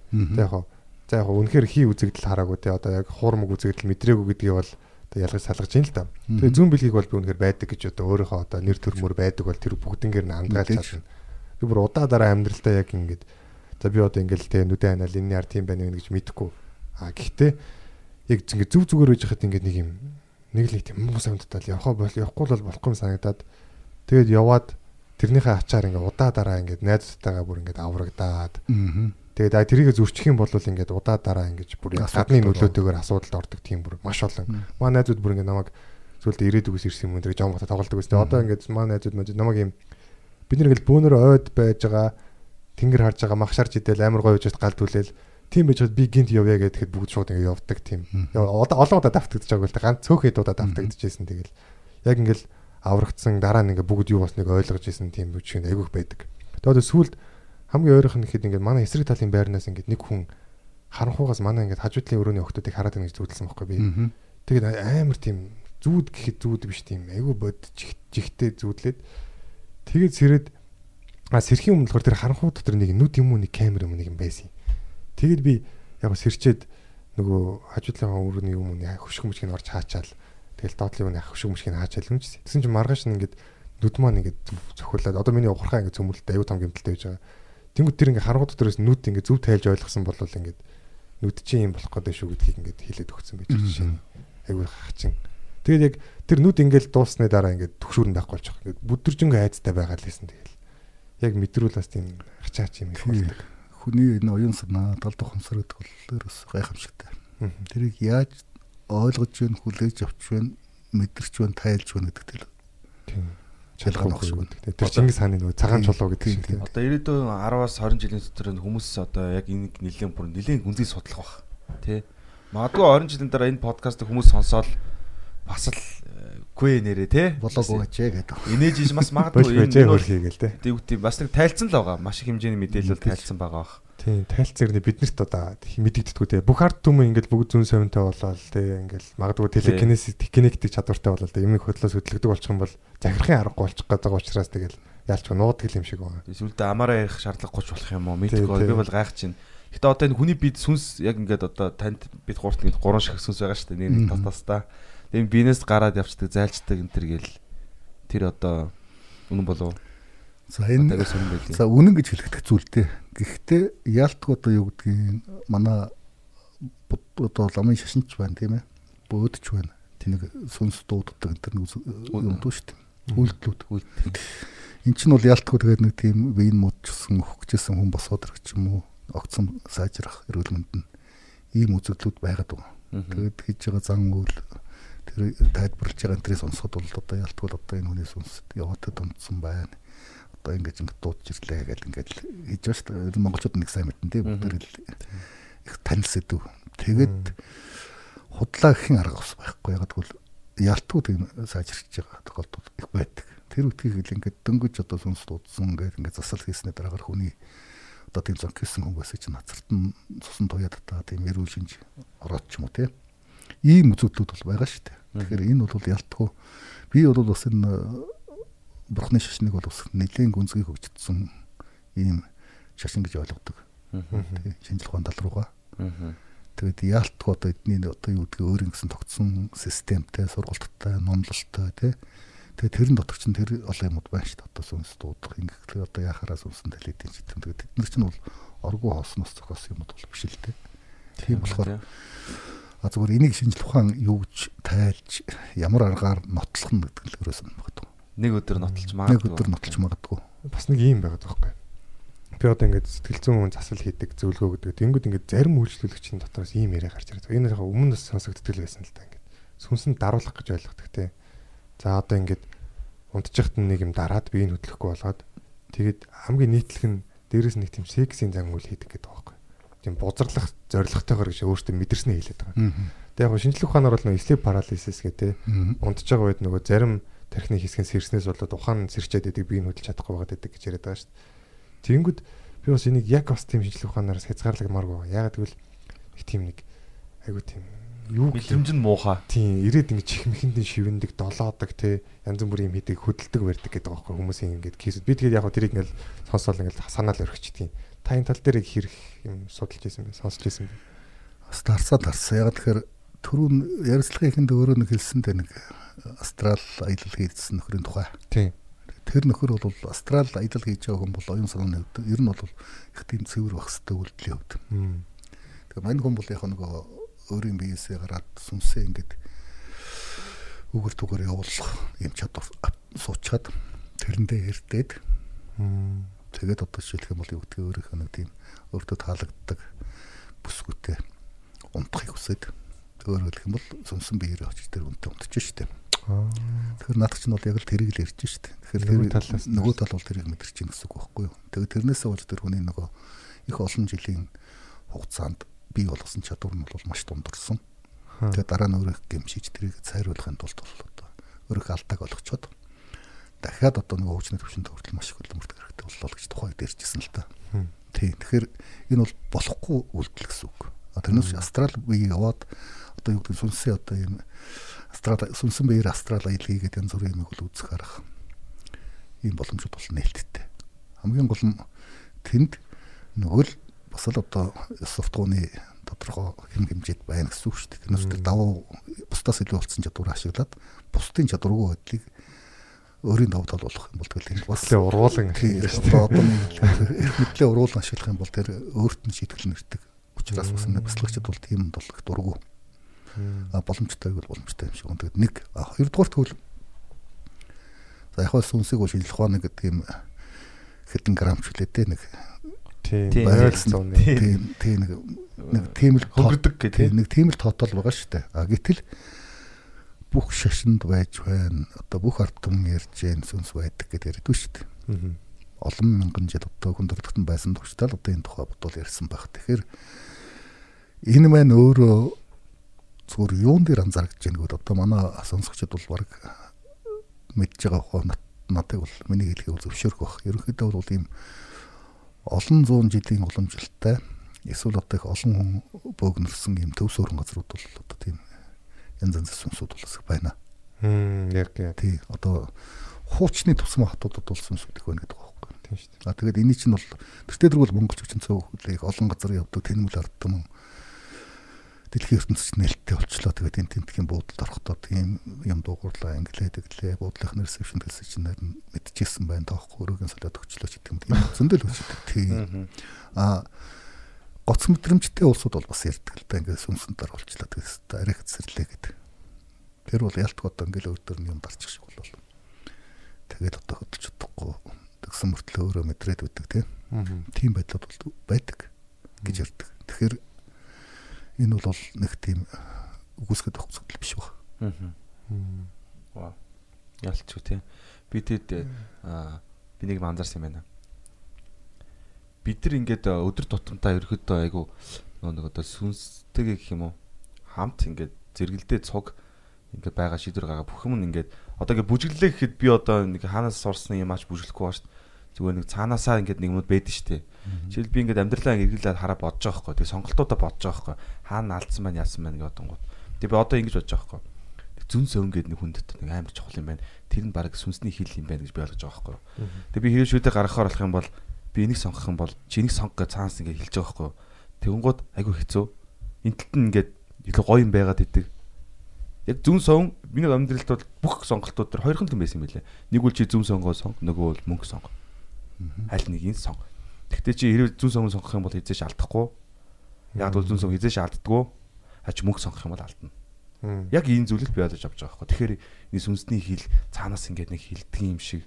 Тэг нэг хийж байгаа үйлдэлүүд ингээд хаяа хүн өөрийгөө мөнгө мэддэггүй шүү дээ. Нэг юм альдаа үйлдэл хийдэг. Чи оюуханаас нэг гараад байгаа юм биш. Ингээл бүжгэл мүжгэлэн гут ч юм уу ингээл яг бүх цаг үеийн турш ингээд сүнсэд нь хэрвээ биеийн дотор байвал хамт байж идэм шиг санагддаг. Тэрийг Та зүн совингийн талаар одоо юу гэдэг юм. Хүн дотор ингээд ярьдэн шүү дээ хүн. Хоорондоо ингээд уул молд ганцаарх хахта хоёр хүн яриад идэв шүү дээ. Тий, ерөнхийдөө бол энэ хүний оюун санаа гэдэг чинь тэгээд яг хүн захирагддаг, хүний биед захирагддаг юм уу та. Би бол энэ оюун санаа гэдэг чинь яг л тэр сүнс гэдэг чинь өөрөө оюун санаа. Энэ маань бидний одоо тэр далдах хумсар бүх юм өдөртөдөг тэр хүчин юм болов уу гэж боддог шүү дээ. Яг зөвөр орчин үед бол ялангуяа ухааны талаас тайлбарлахаар энерги гэж хэрдэг болчих тийм ээ. Энергийн төвшинт гэж ярьж байна. Тийм нарийн биеийн төвшинт ч гэдэг юм янз янзын нэр төмөө байна л да. А гэхдээ ерөнхийдөө бол биднийг өдөртөдөг, чиглүүлдэг эсвэл одоо сануулдаг, сэрүүлдэг тэр юм бол бидний зүүн савн гэж яриад байгаа юм маань үндсэндээ тэр сүнстэйг нэг багт гэж боддог шүү дээ. Яг тэгэхээр оюун санаа тустай байгаад тэр сүнсэдгийн чинь тустай байх юм бол энэ хоёр хоорондоо зөрчилдөл бас шийдвэр гаргаж чадахгүй шүү дээ тийм ээ. Тэгэхээр бидний үл тулган нэг л юм нэг л хүчин цагч таарна. сүнсний нөлөө их байна. Тийм сүнсний юмд л байдаг байхгүй. Дээр үүд чинь нөгөө аа за ярь. Яг тэгвэл аа юу шүү дээ сүнс сүнсэн зайлцсан хүн гэдэг бол тэгэл одоо үйлдэл нь буруудаал тийм ээ өөрөө ч өвдөөл үйл ажиллагаанд буруу болол бүтгээ байгаа ингээд явчих шүү дээ. Тэгээд дараагаар нь тэрийг ингээд дуудаад өөрийнх нь бид оруулчихдаа зэрэг өөрчлөлт ороод сайжраад сайн тал руу эрэг тал руу явчих чинь гэдэг чинь тэр нь тэрнтэй холбоотой байх гэж бодож байна. Гайхалтай. Хүмүүс нөгөө ингээд тэг хүн чинь зүрхээрээ сэтгэдэг гэнтэр гэлээ дээрийн одоо эрдэмтэд те одоо Гиппократ ч юм Аристотл ч юм уу те тархийг бол одоо зүгээр хүний биеийн хөргөгч энэ гэж ойлгодог байсан. Тэгээ одоо яг хөө ингээд тархины одоо их гадаргын тэг хөөрөл саатал ингэж ингэж нөлөөлт юм байна мэддэг болж байна. Тэр шиг бас сүнс гэдэг зүйлийг бас тайлбарлаж ойлгох цаг үе ирэх. Тэгээ одоохондоо эртэл байна л да. Хэлж чадах арга алгүй шүү дээ. Энэ шинжлэх ухааны ийм мундаг судалгаа хийж байгаа газрууд хүртэл тодорхойлж чадахгүй болохоор чинь бид бол зүгээр бололтой гэж боддог. Аа яг бололтой. Тийм тийм бололтой гэдэг л өөр тайлбарлах байх та. Та гэхдээ одоо сүнсээ өөрийнхөө сүнсийг одоо гадны юм амин нэг зүйлсээс хамгаалж байгаа юу? Ямар нэг сахиус ч юм уу, ямар нэг юмар ерөөхдөө. Би энэ юуг ойлгодог шүү дээ. Одоо юу гэдгийг за зарим нутагч ингээ 10 хурундаа бүгж зүгээл энүүгээрээ том эрх мэрх ороогоод л тий. холбог гэдэг. Гэсэн шидэм ингээл зүтсэн явж шít. Тэгээд тийм хүмүүс байдаг тийм. тий тийм хүмүүс байна. Эсвэл одоо тэгэл ямар нэг байдлаар улаан утас матсан гэдэг уйдсан ч гэл байх шиг тийм гэсэн шидэм бол уйчихсан. Тэгэхээр харвас одоо энэ бол энэ хүн хамгаалтал хийжтэй гэж бодлоо. Тарууганы шагаа, Тийм шагаа. тэгтэл энэ бол зүгээр л материал гэдэг. Мм. Би бол тэр хамгаалт бол сэтгэл зүрхэн сэтгэл одоо хүний тарих оюунд байх хэрэгтэй л гэж боддог. Өөрөөр хэлбэл яг тэр нөгөө оюун санааны төвшөнд хамгаалт байх хэрэгтэй. Өөрөөр хэлэх юм бол өөртөө ихтэй надад муу юм алдахгүй. Би буруу юм хийгээгүй. Ер нь буруу юм хийсэн хүн бол айдастай байдаг тий. Буруу юм уу бусрамаг одоо тийм муу юм хийсэн хүн бол айдастай байдаг. Айдастай хүнд бол мэдээж одоо тэр чинь ямар нэг юмнаас хамгаалах эрэлт хэрэгцээ үүсдэг. Миний хувьд бол одоо нэг тийм учиргүй одоо юу гэдгийг нүгэлт тооцогдохоор тийм алтаа их бага байдаг учраас нэг айдас байдаг. Ерөөсөө тэгээд одоо тэнгийн дотор ууж өгч монголчууд л тэгэл юм болоо да. Би жишээлх юм бол одоо хүмүүс хоёр өдөр бүр гэрээсээ гардаг хүмүүний нэг найз юм. Хоёр өдөр болохоор би мартаад утасгаар өө гэртээ байна гэдэг. Яас өнөөдөр хоёр өдөр штэ гэж сууж идэг. Би бүр хоёр төдөө төрсөн дээ. Тэгээ агарах гэдэг нэртэй. Тэр шиг би бол хоёр өдөр өсчөнд очих дуртай ягаад гэхээр нэг өргөл зав байхгүй чинь тэгэл байж байгаа л нэг мэдгэд ус ачин урт урах чинь тэгэл аль тааралц ус чинь тариач засуулна тэгээд Очрог байдаг. тийм олон жилийн туршлагаас харахад бол хоёр дахь өдөр бол очир багтаа. Өсчөнгүүд хүртгэлдэг байхгүй хоёр дахь өдөр хүн зөөхөн байдаг юм аа. Тэгэхээр эн чинь бол хүнд нэг өөртөө бид нар бас нэг тийм зохиомл юмуд бий ч одоо гэж би хардаг шүү дээ. Тэрнээс энэ дэлхийн одоо хэдэн тэрбум хүнд л заавал хоёр дахь өдөрөнд одоо муу байгаа гэж байхгүй шүү дээ. Тийм үстэй. Тийм шүү дээ. Яг зурхаагаар нь үзэх юм бол эн чинь хүнд хүндтэй яг муу өдөр байдаг л та. Гэхдээ 7 хоног болгоны мегамар гарах муу гэж болохгүй шүү дээ.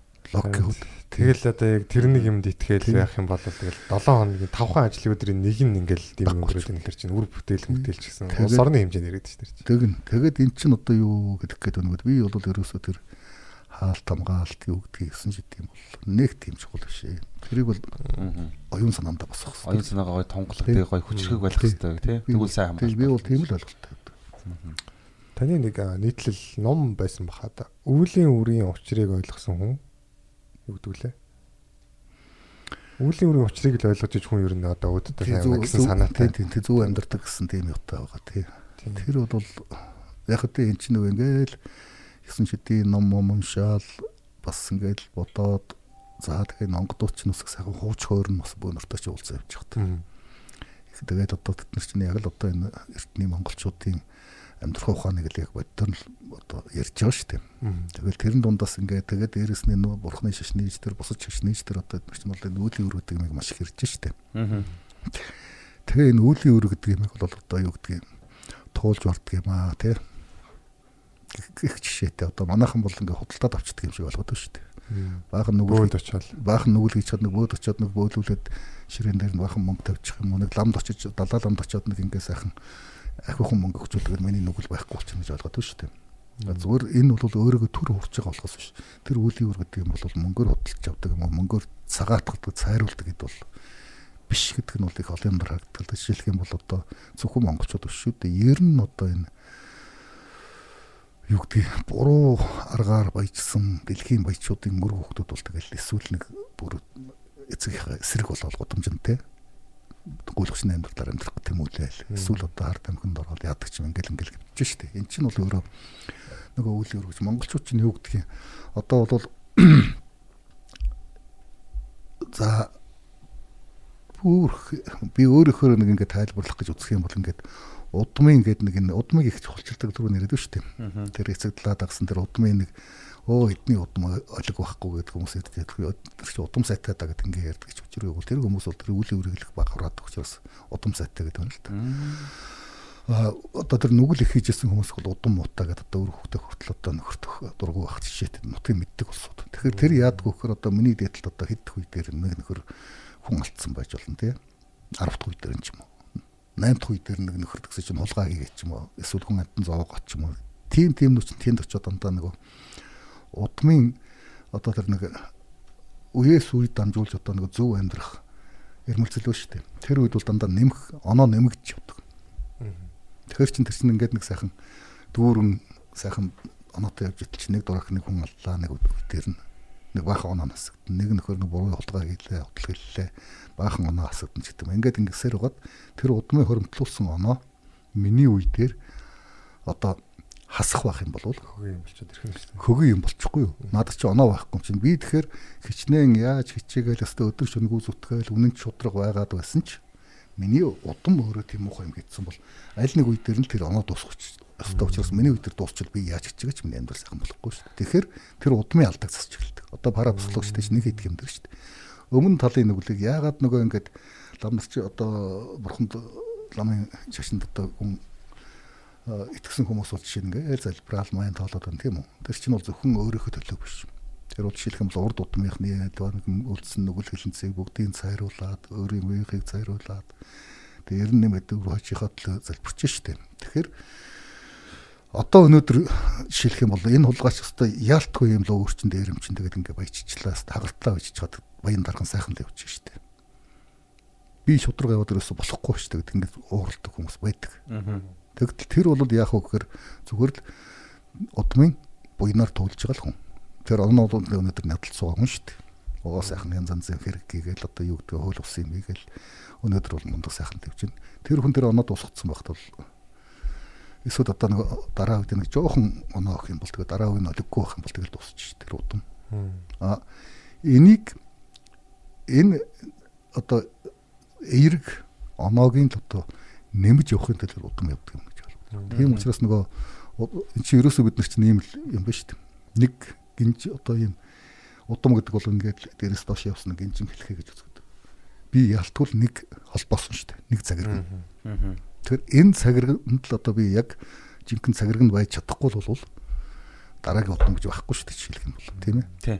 Тийм учраас бид нар зөв амьдрах хэрэгтэй, зөв явах хэрэгтэй гэдэг. Энийг л монголчууд ухаарч ирсэн учраас ерөөсөө тэр мянган сайхан алт тавьчихсан ч авдаггүй тий. Мянган сайхан одоо 9 шидийн сайн сайхан амьдрах боломж байсан ч гэсэн за яах вэ энэ бол Төр зур юм аа. төр зур юм аа гэж мэдэрч идэг. Нэг ийм энийг олж харж ирсэн, энийг ухаарч ирсэн ийм үе явцгаа. Тэгтэл одоо бол яг нэг энэ материалыг бид нар ч нь бол тийм оюунлаг ард юм байж. Анхнаас. А одоо бол ийм материалыг таланд дийлчихсэн учраас бид нар бол гоё байранд амьдраад гоё машин унаад гоё хөвц өмсөд брэнд брэндлэг байх гэж зүтгэдэг шүү дээ. Аа. Брэндлэг байх гэдэг. Тэгээ энэ маань өөрөө эргээд юу өсөх вөхөр энэ эрэлтэндээ эрэлтэндээ нийцсэн тийм хэмжээний мөнгө олно гэвэл заримдаа одоо хөлбсүүлдэл хийх болдог, хулгай хийх болдог, дээрэм хийх болдог. Одоо хөдөөний хүмүүс тийм одоо яг хөдөөний хүмүүс гэхээр тохиромжгүй маа. За хуучны хүмүүс тийм уужуу байсан гэж бодъё те. Одоогийн төр зургийн юм юм байна гэдэг. Тэнгүүд яг одоо бид нэр ингээл хот дотор амьдрал тэгэл яг нэг юм хүнд чинь нэг анхан шатны хэрэгцээ гэж байгаа шүү дээ. Эхлээд дэвч гэсэн аюулгүй бай, тэгээ физиологийн хэрэгцээ дулаахан бай. Тэгээд үлсэхгүй бай гэл. Тэнгүүд өлсөд хамгийн анхан шатны хэрэгцээ нь байхгүй байгаад нөгөө дараагийн дараа чинь нөгөө тэр нөгөө том боддог тэгээ уужуу хойж үе боддог тэр нь түгжигдээд одоогийнхоо өөрсдийн хэрэгцээг л хангах гал чаавсан байна гэдэг нэг жоохон төөрчлөл юм санагддээ шүү дээ. Үнэн үнэн одоо материалын орчин бол үнэхээр нөлөөтэй яалтг одоо чиний үхээ мянган сайхан юм бодоод мянган сайхан мөрөөдөөд одоо тэр мөнгө нь байхгүй бол тийм ээ орчин нь байхгүй хэцүү шүү дээ. Үл чөхөд бол хэцүү те. Тий, гэхдээ энийг бол одоо юу гэдгийг хамгийн гол нь бол даван туулж чаднаа гэдэг тэр итгэл үнэмшил сэтгэлийн хүч нь байдаг, өөрийнх нь зорилго нь зөв байдаг, үйлдэл нь зөв байдаг, үг нь зөв байдаг. Хичнээн ядуу хүн гэсэн одоо миний хүүд бол маршал болно гэж ярьсаар бол одоо маршал болсон гэдэг нэг үг байдаг шүү дээ. Тэрэн шиг одоо нэг үгийн хүч гэдэг нэг монголчууд их сайн мэддэг байсан. Одоо энэ бодол оюуны хүчийг тийм учраас юу гэдгийг хүнд нэг их тийм хонзон санаад байдгүй. Тухайн жилдээ нэг нэг хүнтэй муудалцлах заавал эргээд очиод гар барьцдаг. Тийм шүү дээ. Гэх мэт ийм оюун санааны цэвэр байх нь бол монголчууд авч явж ирсэн учраас ямар ч үсэн энийг нэгдүгээр тавиад материалын юм бол хоёрдугаар тавьж ирсэн учраас бас нэлээд тийм оюуны хувьд бол цэвэр байсан ард юм байна гэж хардаг. А зүгээр мэдээж одоо цаг үеийн ятагаад үгдгийн одоо үнэхэрийн мөнгөгүй байх, үнэхэрийн одоо ядуу дараа байх асуудлууд бол байна. Гэхдээ энийг бид нар юу гэдгийг Сэтгэлийн бушуухан шиг ийм аргаар хийчихнэ гэж яарах биш. Ямар ч үсэн амжилтанд хүрнэ гэдэг зөв замаараа явж л амжилт зүтгэх нь зөв юм л гэдэг. Тэр л философи нь монголчуудын бүр язгуурын философи. Яаж ядарч исэн ч яаж хулгай хэмээр усан ч хулгай хийдгүү. Яаж өсөж усан ч одоо хулгай хийдгүү тэгэл нэг ингэж явдаг гэсэн үе бол биш манай хөдөлгөл бол. Тантай бас нэг хоёр юмны талаар бас ярилцмаар байна л да. Энэ нөгөө би түрүү тантай нэвтрүүлэг юм өвөөгийн тухайд ярьжсэн те. Нөгөө манай хүүч одоо биологч эрдэмтэн хүн. За тэгээ шинжлэх ухааны актив нэлээд хүндлэгцэн хүн байж.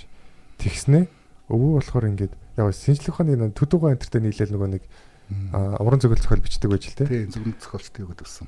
Тийм. Тэгснэ ингэж иймэрхүү юм ярьжсэн байгаа байхгүй юу? Одоо тэр говьалтайн тэр алтан уулын тэр бол одоо алмастай нутаг аа. Аа.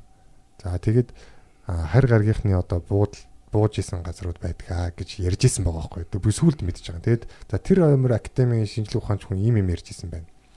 За тэгэнгүүт энэ харь одоо алмас одоо яг тийм нотлох одоо тийм яг тийм тодорхой үсч юм уу те өөр ДНК-д үсч юм уу тийм тодорхой олдсон юм байхгүй. Тэгсэрний дэлхийн үндэстэн одоо болгонд байдаг те өөр өөрөөр нэрлдэг. Одоо цасны хүн Yeti те тэг байж идэг. Харь гаргийн хүн бас яг за яг тэрийг бол одоо мэдэхгүй. Яг нотлох байдаг гэсэн ингээ бүх үндэстэнд байж идэг. Энийн талаар та одоо бара психологийн асуудал юм уу? Энэ талаар ярьж өгөөч. Тийм тэгэхээр танаа өвөө бол манай зөвнөлт зохиолын маш том төлөөлөгч шүү дээ. Ер нь бол одоо энэ зөвнөлт зохиолч үйл Монголд цөөхөн маш цөөхөн байдаг. Тэгээд тэрний ус бараг 50% гоолтод байдаг шүү дээ. Тийм шүү дээ. Ер нь бол 5 6хан л өнөө зөвнөлт зохиолч гэж хэлэндээ одоо манад. Тэрний чинь 3 4 шүү. Тэр газар нутгийн онцлогтой бас хамаатай байх тэр оюуны хөндөр чадвартай байдаг энэ Тэр тэр хавийн тэр юу гэдгийг газар орны байд- байрлалтай холбоотой байдаг байх. Аа зүгээр алмсын тухайд бол ард түмний тэр домог яриан дунд бол маш их байдаг учраас энэ бол бас үгүй үндэс байхгүй. Аа эртний одоо Монголын энэ төвдийн тэр одоо нөгөө юу вэ штэ? Эмийн жоруудад чинь алмасны цус ч гэдэг юм янз янз юмуд байдаг учраас энэ бол энэ бол байсан ч гэсэн үг. Байгаа тэрийг мэддэг бүр имчилгээнд хэрэгэлдэг байсан ч гэсэн үг. Одоо устдад алга болцсон бахал та тэр насчдад эртний жорм орон дотор бол биш тийм нэрүүд. Тийм тэгэхээр нэгт а хоёр дахь нь манад бол алмас аравжир гэж аравжрын аравжир гэж нэг юм 30 саяхны хүртэл байсан дөө. Танаа аав үүдч байсан 90 саяхан хүртэл байж байгаад бурхан болсон. 16 бол энэ насаа бүх насаал энэ алам судалт зорулсан. Ном гаргасан. Тэгээд тэрэн дээр бол одоо манай хүн чинь хэд хэдэн хоёр ч удаа болов нэг удаа мөрийг харсан гээд нэг удаа бүр бараагийн харсан гээд баримттай шүү дээ юм уу. Тухайд ярьдаг л үсэн алтаа болонд. Тэгэхээр танаа аав ярьж байгаа тэр өгдөц одоо манай нутгийн хөгжүүлч гэсэн ер нь аламсын тухайг ярьдаг шүү дээ. Жишээлх юм бол дэлт самдан гэж нутгийн нутгийн одоо нутаг нутгийнхан л манай нутгийн гэж яриад байдгийн зүгээр яг алтайханд бол ер нь бас л тэр хавьд л дэлц самдан тэгсэн гинлээ гэсэн юм домог явж байгаа жишээтэй. Тэгэхээр энэ бол ялтуу байсан л гэж таарна зүгээр төрөл зүйлийн хувьд устдад алга болцсон байж байгааг үгүйсэхгүй. А энэ технологи ингэж хөгжсөн одоо өнөөдөр чинь орцны үүдэн дээр явж байгаа машины номерыг сансараас тогтоочж байгаа ийм үед бол бас нүднээс талд өнөд бол бас хэцүү л бахал та тийм ээ. Тийм тэгэхээр ямар нэгэн хөдөлж байгаа үед амьд үеийг бол өнөөдөр бол идрүүлэх гэх амархан ба шүү дээ. Тийм болохоор одоо өнөөдөр бол байхгүй болсон өмнө бол байсан л тийм зүйл байх гэж боддгийг. А зүгээр харь гаргийн гэдгийн тухайд бол бас их сонирхол юу болчиход байгаа шүү дээ. Одоо чинь дэлхийд даяар маш сонин тийм тайлбарлахын аргагүй байгууламжууд асар олон байна. Зорилго юу ямар зорилготой юм эртний байгууламжууд байдаг. Тэр ихийг одоо хамгийн сүүлийн үтгч одоо энэ пирамидыг бол ерөөсөө тийм авраг үйтэй хүмүүс барьсан. Гэсэн нэг тийм юугаараа л энэ Атлантын соёл гээл ярина. Оюун санааны хүчээр барьсан тэгээ. Тийм тэгээд одоо өмнө байгаад устсан соёл өргөжлийн тухай бол асар олон таамагуд явж байна. Тэгээд чи ерөөсөө чи нэг хөндөрлөлтний мэдээд байгаа. Өнөөдөр шинжлэх ухаан ингээд алхам алхмаар тайлж байгаа. Нутагдаад байгаа тэр их мэдлэг өөрөө хаанаас ирсэн гэхээр бас сонин. Гэх мэтэр одоо тэгээ бидэнд бол бодох, эргэлзэх, гайхах юмуд их байна л да. Stone Henge. Та байгаа гэж боддог харь гаргийнхан ер нь яг. Байгаа яг энэ одоо юу гэдэг юм. Харь гаргийнхан бол угаасаа бид үгүйсэх аргагүй шүү дээ. Яг бол бид бол зөвхөн энэ галактикал мэдчихээн энийгээс ч бүрэн сайн судлаа. Хүн чинь ер нь явж явж нэг сараа сараа нэг бүтэн хагас наад задлаас нараад л тийм үү ганц хоёр гариг дээр очиход дил байж штэ. Гэтэл энэ нөргөн удам зайд одоо энэ галактик бүр одоо орчлонгийн хэмжээнд ертөнцийн гэхгүй орчлонгийн хэмжээнд одоо юу нүрсгэд аваад утсах юм л чинь хязгааргүй орон зай. Тэгэхээр энд хаана нэг газар оюун санаа одоо Хангалттай. адилхан оюусаатай байхыг бол ерөөс үгүйсэх арга. Баталгаатай байгаа л. Бид нар өөрсдөө баталгаа шүү дээ. За одоо Харь гариг байдаг юм баталгаа. Бид энд орж байгаа гэдэг чинь тэнд бас бидний шиг орж иж болно гэсэн. Тийм. Лог- лог Манай гариг дээр ер нь ирсэн гэж бодож байна та. хэрвээ биднээс илүү өндөр соёл хөгжил бол ирж болно шүү дээ. Нэгдүгээр та хоёрдугаар тэгвэл энэ орчлонгийн хэмжээсийн тухай бас их өөр ойлголтууд байт юм para психологт. Одоо жишээлх юм бол 11 хэмжээс 12 хэмжээстэй гэж яриад байгаа байхгүй. Одоо бол бид нар 3 хэмжээс ертөнцийг мэдэрдэг. Тийм ээ урт өндөр өргөн гэсэн 3 хэмжээстэй байгаа шүү дээ. А тэгтэл энэ хэмжээс бол 12 байдаг гэж яриад байгаа. Хэрвээ 12 хэмжээстэй юм бол бидэнтэй зэрэгцэн давхцсан оршиж бас боломжтой. Бид мэдрэхгүй. Бие биендээ бол нөлөөлөхгүй хэмжээс нь өөр учраас зэрэгцээ давхцаад оршихгүй гэсэн үг. Хаяа алдаа гараад одоо бие биен луга орж огтлцдаг тий. Огтлцсон гут нь одоо үзэгдэг хараадаг ч юм байж болно шүү дээ. Одоо та тэр хэмжээс үзэг тайлбарлаж чадахгүй ер нь 4 5 6 гээл. Би нэг номон дээр байхаар нь унших гээд оролцсон боловч даанч дахин дахин уншаад нэг сайн ойлгоогүй. Тэрнээс ганцхан юм ойлгосон нарны гэрэл яг ямар хэмжээст юм бэ? Гэдгээрс л би жоохон сэжвэр авч байгаа байхгүй юу? Гэрэлчин бол бас арай өөр хэмжээст байгаа байхгүй тий.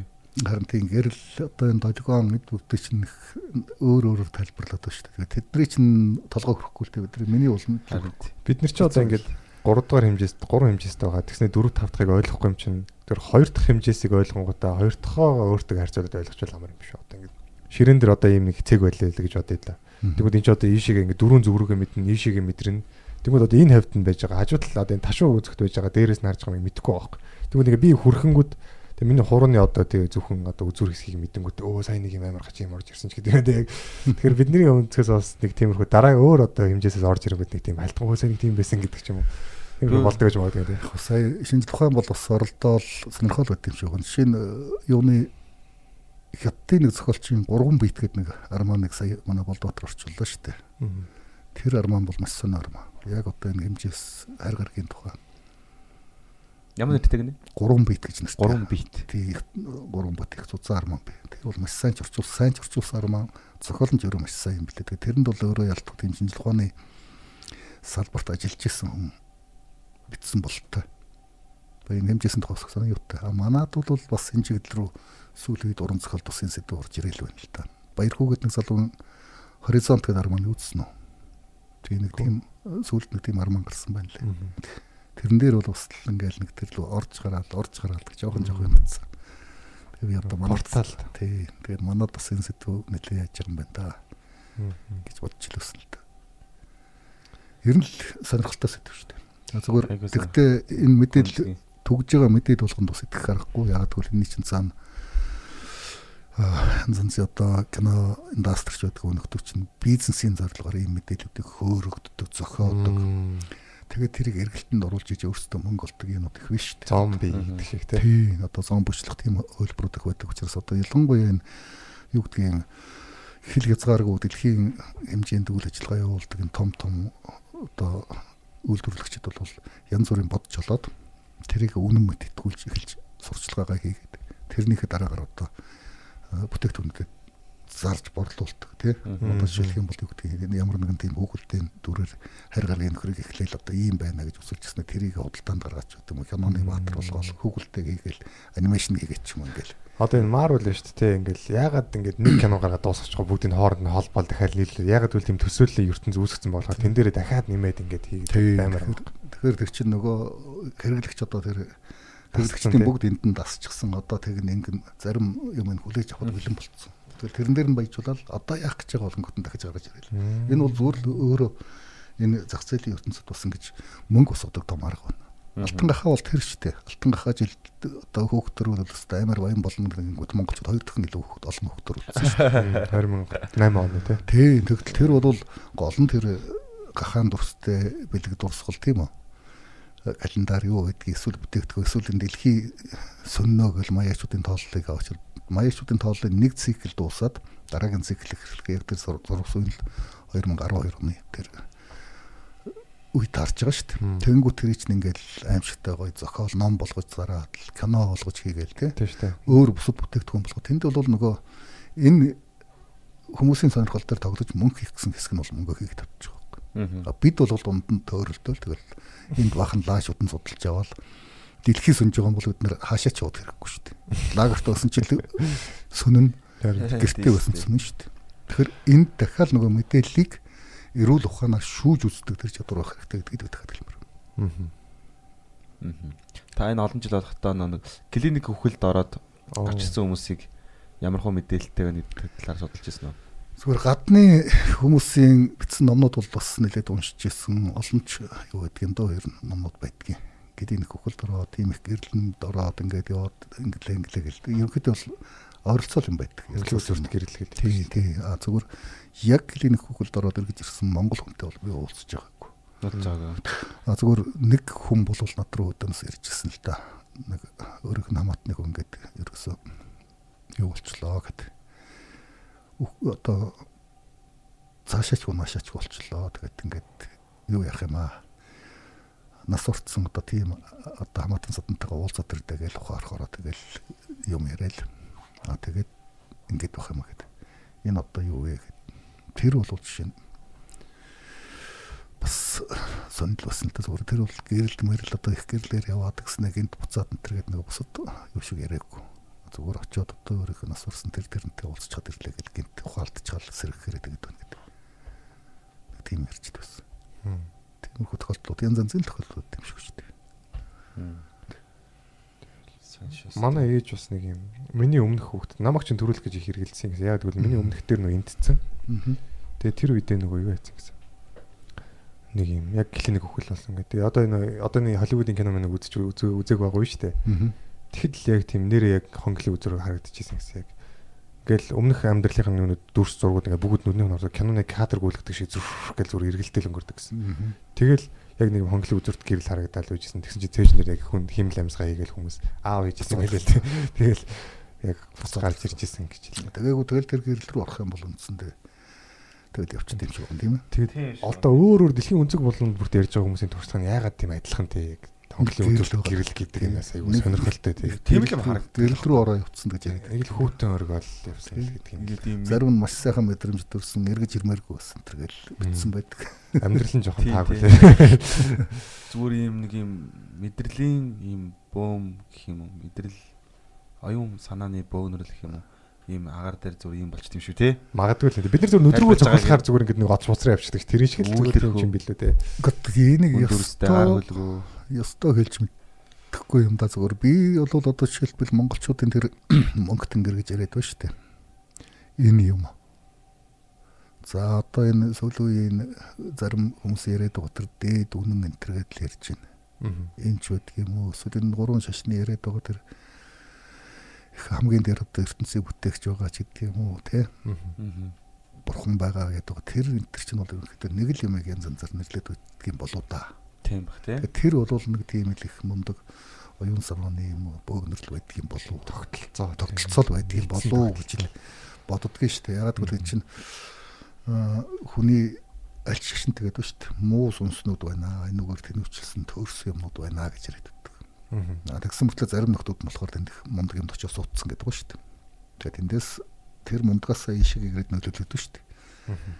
Нэг нөхөр дараа би чамдар буулаа гэж буугаал янз янз зүйл хийгээл тий. Тэгэхээр энэ хооронд бол ялтгүй нэг тийм сайн мууг ялгаатай нэг тийм оюун санааны ертөнц үүдг юм болов. Тэгээд тэр сайн одоо юу гэдгийг эрэг сайхан тэр ертөнцийн лүүл очих тэр замыг олох болцсон хүнийг л бол одоо тэр гэгэрсэн хүн гэдэг байгаа юм болов гэж л зүгээр төсөөлт шүү дээ.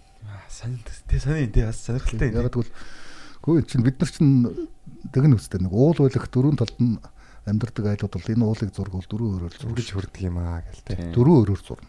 Тэгээд тэр уулын оргилууд дөрөв талаас нь зам байгуул дөрөв өөр зам байна. Тэгэхээр энэ шашнууд бол өөр өөрийнхөө харсан өнцгөөсөө тайлбарладаг.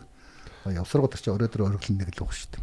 Тэгэхээр тэр оргилыг л бид нар одоо жишээлх юм бол монголчууд тэр үед одоо тэр туйлын дээд үнэн гэж яриад байгаа тэрийг өгөл одоо тань мэдчихсэн тэрийг бол мөнгө тэнгэр гэж тийм Тийм. Одоо Нэрлсэн. мөнх тэнгэр ертөнцийн эдгээр аллаа хэрхийг хэрхийг тэнгэр мэднэ гэдэг бол одоо хамгийн дээр байгаа тэр оюуны их очил одоо бүхнийг шийднэ гэсэн. Тийм санаа болов. Паган шашнуудаас одоо нэг шүтэн тий.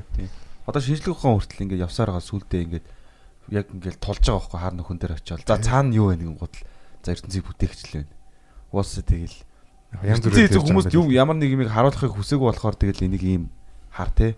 Дотор нь ингээд цаг хугацаа ингээд одоо тэгэл юус энийг бүх зүйлийг бүтээсэн л явж явж байгаа л нэг нэг юм дээр буучаад байгаа байхгүй шинжлэх ухаан хүртэл өөрөө ингээд яг ингээд тан ингээд борхон дээр очил зогсож байгаа байхгүй. Хэм Нэг бэ? нэг юм руу зүглээд байна те. бүгд ингээ шашинчлаар яг ингээл оргил руугаа очиод тэгэл нэг нэг юм дээр л гацаа. Тэр нь яаж яхад бүтээгчлэр тарж байгаа. Тэг янз янзаар л нэрлж байна. Тийм Би бас ер нь бүтээгч гэдэг ойлголтод итгэхийг хүсдэг. Яг хангалттай нотлох байхгүй ч гэсэн зүгээр яг тийм байсан нь илүү амьдрал утга учиртай гоё болоод байгаа. Тэгэхгүй дээ яг нөгөө нэг одоо онлайн физик ч юм уу те эсвэл астрофизик ч хүмүүс яг яагаад ч юм амар тийм шашин гэдгийг бүр ингэж яс одоо арьснаасаа дургуутсаж тийм нэг одоо яг хоо шашин нь бол шашин л та. Гэтэ тэр итгэл үнэмшил гэдэг зүйл рүү амар тэгж дургуутсаж те яг бүр би бол атеист те бурхан энэ гэж байдгүй атеист гэдэг хүмүүс бол ер нь ухаантай гэсэн ойлголттой тийм хүмүүс яг байдаг байхгүй. Тэгэл би бас яг нэг хэсэг тиймэрхүү юм руу сонирхож үзсэн тэгэл яг үүсэх хангалттай юм байхгүй л шүү дээ зүгээр жоо нээлттэй өргөчлөөсөн те юу лээ магадгүй юм бололтой те Бололтой. бололтой гэдэг ойлголт дээр үлдэх нь айгүй зөв санагдсан л та. Ер нь бол тийм туйлын хатуу байр суурь бол өөрөө бас тийм сайн юм биш шүү дээ. Ялангуяа одоо ийм юу гэдгийг өөр өөр ихэр асуудлыг зөв гэж бодож байгаа үед бол тэгэл зөрчилд л хүргэнэ. Тийм. Тийм учраас энийг ч одоо бидний өвдөс мэддэг ус учраас хүний итгэл үнэмшил сүсэг бишрлийг бол Буруутгах. хөндөгдөв. Юугаа юу- юугаа одоо шүтэж хиндэ мөрөх нь бол өөрийнх нь асуудлаа. Мгм. А гэхдээ хэрхийг бол хөх мөнгө тэнгэр мэднэ гэж хэлдэг байсан юм шүү дээ.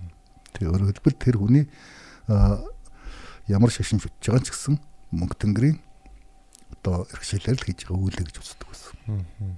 Тийм учраас ерөөсө чи тэрийг шүтлээ чи энийг илүү үзлээ гэж ерөөсө алгачилдаг.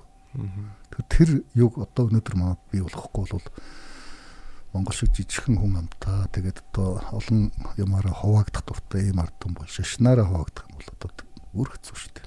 Тийм Тийм ч бас тийм. Тийм. Итгэл үнэмшлэрээ хуваагдана гэсэн үг шүү дээ. тий Тий. сэтгэл зүрхээрээ хуваагдана гэсэн үг явж явж. Тийм учраас энийг бол маш их болгоомжтой гэж энэ аа, юу гэдгийг христийн шашныг түгээгч чилгаагүй, буддын шашных нь чилгаагүй, өөнөр нь чилгаагүй. Бүгдээрээ бол одоо дандаа биеийнхээ хүнд хүндтгэдэг, хүлцэж одоо хүлээн зөвшөөрдөг. Тэгээд эв нартай зэрэгцэн оршдог. Ийм л орчныг Монголд бий болгохгүй бол аа, Монголыг бол тэр тэргүй юу гэдгийг бүх талаар нь нураах сүрүүлэх ажил бол тэгэл гадна талаас зөндөө тэгж штэ. Энэ хин- хиннээс нь үл хамааран одоо Монголыг ч бас ийм байх аа, хүсэл зорилгоор бол бас нэг биш нэлээд хэдэн оронд байгаа учраас Бага тийм. Тэгж жимийн аятайхан хандхаа авчин. тий тийм учраас бид нар бол энэ дээр энэний эсрэг нэгдэх ганцхан юм бол өдөр оюун санаагаараа нэгдмэл байгаад харилцсан биенээ хүндлээд тэгээд нэг эвтэй нартай байж чадах юм бол одоо энэ эсрэг зогсож чадна л гэсэн. Ийм л бол Өстой гоё, өстой гоё санаа. Та дөрөвний нөгөө нисдэг тэрэгний одоо талбайгийн жишээ авсан шүү дээ тий. Таныг одоо яг дуусгах гэхээр таны айгуу сонирхолтой яриад болох дээр дуусмаар байгаад байл. Тэнгүүд ингээд нисдэг тэрэгнүүд одоо ингээд буух гад агаар дээр нисэж байгаа одоо тий зүгээр хин нэлээ буучих гад байгаа тийм байгаа гэж байна. Одоо ингээд хин нэгэн одоо за чи ингээд бөө болох юм байна гэсэн тийм юм хэлэх юм бол одоо тэр хүн яг яаж тэр зөвхтэйгээ холбогдох юм. Тэг яг жинхэнэ бөө нь ямар гэдгийг яаж ялгаж салгах юм. тэгэхээр энэ их түүхтэй асуудал. Мгм. Нэгдүгürt юу яадаг юм блэ зүгээр олон жилийн туршлагаас харахад энэ 90-ад оноос чинь 2000-ад оноос чинь нэг амар боллоо шүү дээ энэ бөөгийн 2010 маруу нэг тий татгаалцсан. 10 жил бол тэр үед бол их олон хүн гэж асуудаг байсан. Тэгээд би тэр үед бас туршлагагүй байлаа. Тэнд нэг сайн бөө, энд нэг мундаг бөө нэхэр л тэнд нэг тийм хүн байна л очиод уулзгал ингээл явуулдаг байлаа. Мгм. Тэгээ одоо олон жилийн дараа эргээд нөгөө нөхдөдтэй заримтай нь уулзж байна. Ярьж байна. Тэгээд сансалцж байна. Тэгэхэд бол ерөөхдөө ямар зүг тогтол байдаг вэ гэхээр тэр хүн яг тэр өөрийг нь тэр зөв юмтай холбох хүний олдлоо бол бас их олон даваад авдаг юм байна л. Мм. Тийм тэгэхээр ингээл нэг хүн дээр очивол үнэхээр тэр цаад бүүн сайн байсан ч гэсэн төөрөлтөөл буруу яваал ингээл ингээл. Тэр дундуур ингэж явж явж явж нэгэн цагт бол зааш гарцаагүй хүн бол болдог юм бэл. Тэгээд Мгм. тэгээд бол зүг болдог. Тэр хооронд тэгэл буруудаад бол буруудаа авчдаг болдог. Тийм үт юм харагдчихсан. Тэгээд тэрнээс яг одоо юу гэдэг нь тэр мундаг тэр мундаг гэсэн хүн бол заавал мундаг болохгүй. Сүнс сүнсний гар дамжаал явдаг гэсэн үг. Тэгээ одоо тэгээд зовлон үзэх юм яг зовлон одоо тэр нэг тодорхой юм туулуулдаг юм байна л да. Би бол тэгж л ойлгосон. А тэрнээс зүгээр шууд ингээл пак галнасгч юм байна гэж. А тэр хооронд хүн чинь нөгөө янз янзын хөөхний хувьд бэлэн байгааг бол оюун санааны хувьд одоо бас нэг яхаа юм мэдэрдэг, ойлгодог. За энэ чинь ийм тийм гэдэг ингээд зовлон мэддэг болдог ч гэдэг юм. Ийм олон юмнуудыг туулж ийж тэгээд нэг тэр жинхэнэ өгөх нь олдох юм уу да гэж тэгжил анзаарчихсан. А тэгээд зарим хүн бол яг зүгээр өөрөө бас ингээд нэг хажуугаар нь өөрийгөө хөгжүүлээд бясалгал бусад төрлийн юмнуудаар яваад тэгээ бас ингээд оюун санааныхаа энэ чадварыг бол бас дэвшүүлээд тэр хэмжээнд бас амжилтанд хүрсэн хүмүүс бол байдаг. Их нарийн хэцүү бас нэг их тэгж сонирхоод баймаргүй л. хин юуг нь хийх нь хэлж өгч чадхааргүй те. Тий. Тэгвэл нэг тийм бөө бол нэг тийм гайхамшигтай сайхан хог заяач биш юм байна гэж боддог шүү дээ. тий. Тийм учраас энэ хэцүү хазгуур юу байдаг? Бөөнөр дотор ч ингээд н- тэр нэг бөө болцсон бас айгу тогтцсон бөөнөр дунд бол бас чиглэлүүд байгаа даа шүү. Зарим нөхдөл бол одоо юу гэдэг нь тэр за энэ бол ийм тэр онгод монгодын сайхан таньж өгдөг, чиглүүлж өгдөг тийм байхад зарим нь бол зүгээр үлгэр түүх ярьж идэг ч юм уу. Зарим нэг удан зөвхөн өөрийнхөө гэдэг үнийг нэг өөцөлж идэг ч юм уу. Тийм янз янзын зорилготой чиглэлтэй юм шиг байгаа юм зүгээр би тэгж л анзаардаг шүү дээ. Тэгээд техникийн аргаар бас энийг хийдэг тохиолдол байна. Жишээлх юм бол юу шүү дээ. Аураны аппарат энэ дээр дахиад нэг монгол хүний сони юм гарч ирдэг байхгүй юу? Аураны аппарат бол угаасаа хүний биеийн одоо нөгөө гурван төвшнийг л хэмжих хэвээр алгоритм шүү дээ. Зүгээр програм. Тийм ээ. Тэгэл одоо юу гэдэг нь чиний төрсө өдрөөс эхлүүлэл одоо нөгөө Биоритм. биоритмик чинь ингээл гаргаад ирэхтэй зэрэг тэр чинь ерөөхдөө одоо яг одоо нэг гэрлэмд бийгээд тэрэн дээр нь бүх зургийг гараад ирж штеп үнийг одоо иймэрхүү өвчтөй байна иймэрхүү төвшөнд ийм юм байна. Одоо юу гэдэг юм одоо төдгүйч нэм юм өдрөлтэй байна ч гэдэг юм. Уу тэгэхээр энийг хараад тэгээд ерөөхдөө нь бол за энэ хүнийг бол одоо юу гэдэг энерги хувьд бол энэ дунд зэрэг болчихжээ энерги нь одоо нэлээд бага болчихжээ ч гэдэг юм. Ингээд л тэрэнд нөгөө сэргээх эмчилгээнүүдийг хийдэг ийм л арга хэмжээ. Хуучин бол социализм үед бол энэ зөвлөлтийн намын дуурай нэг том дарга нарыг яг энэ ааврын ч маргарамар Хөөх оншилж тэдэн чинь эмчилгээ хийдэг ус анхаарсан юм энэ шүү дээ. Зориулт анхны зориулт. Монголд үүссэн юм уу? Гүү гүү орц. зөвлөлт. Тэгээд тэр чинь бол гол нь бол яг нөгөө дарга нарыг ингээд биеийн байдлыг хянахын тулд анх тийм програм зохиосон бохгүй юу. Тэгээд энэ хүнд бол одоо нэг жахан энерги одоо юу гэдэг биеийнх нь одоо монгол хэл монгол хэлээр уламжлалт энэ хүний биеийн элчин модж ин гэх юм бол тэрийн сэргийгч юм эмчилгээ хийдэг. Тэгээд зах зээл болонгот нэг чинь гайхамшиг гэж тараасан. Аа, Тэгээд энэ бол дэлхийн олон орнд бол авраны одоо янз янзын байгаа шүү дээ. Янз янзын үнэтэй хэрэглээний хувьд бол зүгээр энгийн хэрэглээний дэлгүүр дотор хүртэл байж байгаа энэ юм болцсон. Тэгтэл Монголд энийг гайхамшиг юм шиг авчирсан шүү дээ. Анх. Та нар анзаарсан бол хэдэн жилийн өмнө ингээд Улаанбаатар дүүрэн авраны. Авра төв. Одоо байхгүй байгаа зү. Одоо ер нь харагдах цөөхөн болцсон. Цөөхөн цөөхөн. Цөөрч. Маргал байхгүй. Тийм бараг байхгүй баг. Цөөхөн баг. Тэгэхээр энэ дээр бол жишээлх юм бол энэ аура төвдөр чинь ажиллаж байгаа хүмүүс тэр аппаратны ард хэн сууж яах гэдгээс болж янз янз онцлогоо хийгээд байгаа байхгүй. Жишээлх юм бол би хэдэн жилийн өмнө л чинь 6 7 жилийн өмнө юм болов уу? Тэрнээс ч илүү баха да. Гандангийн энд байдаг должин сүрэн гэдэг нэг аураны эмгтэй тэр нэг ярьцлага хийчихсэн юм.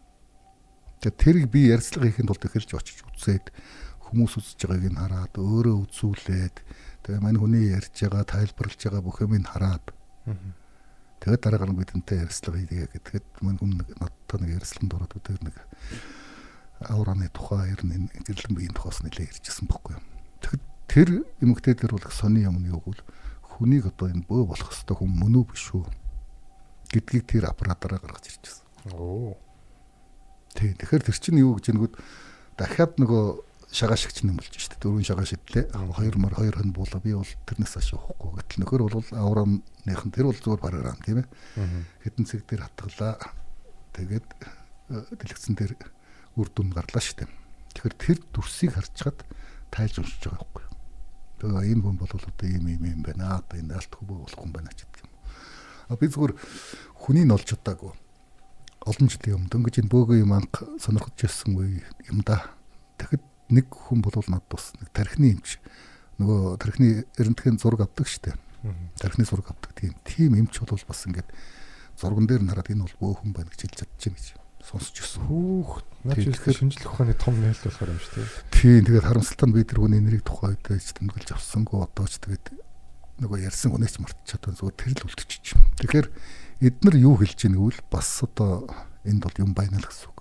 Мм. Тийм тэр магадгүй зүгээр тэр зурган дээр уншигдж байгаа мэдээлэл бол заавал бөөгч үш тэр бол гоц чадвартайг унж гэж болох бах тий.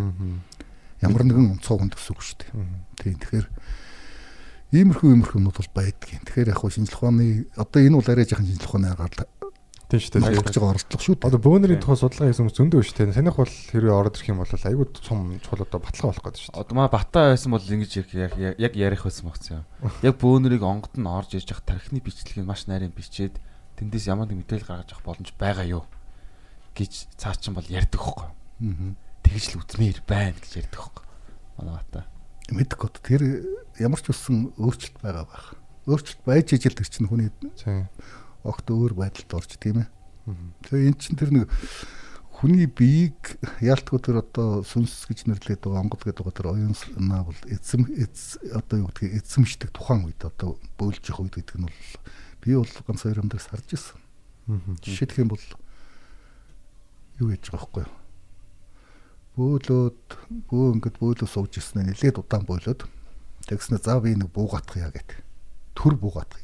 Төр бууна гэдэг нь бөөлөхө төр зогсоё гэсэн үг шүү дээ. Яах гэж байгаа юм гэсэн чинь энэ улаач охины юу яагаад байна? Тавгуурхэд байна гэд.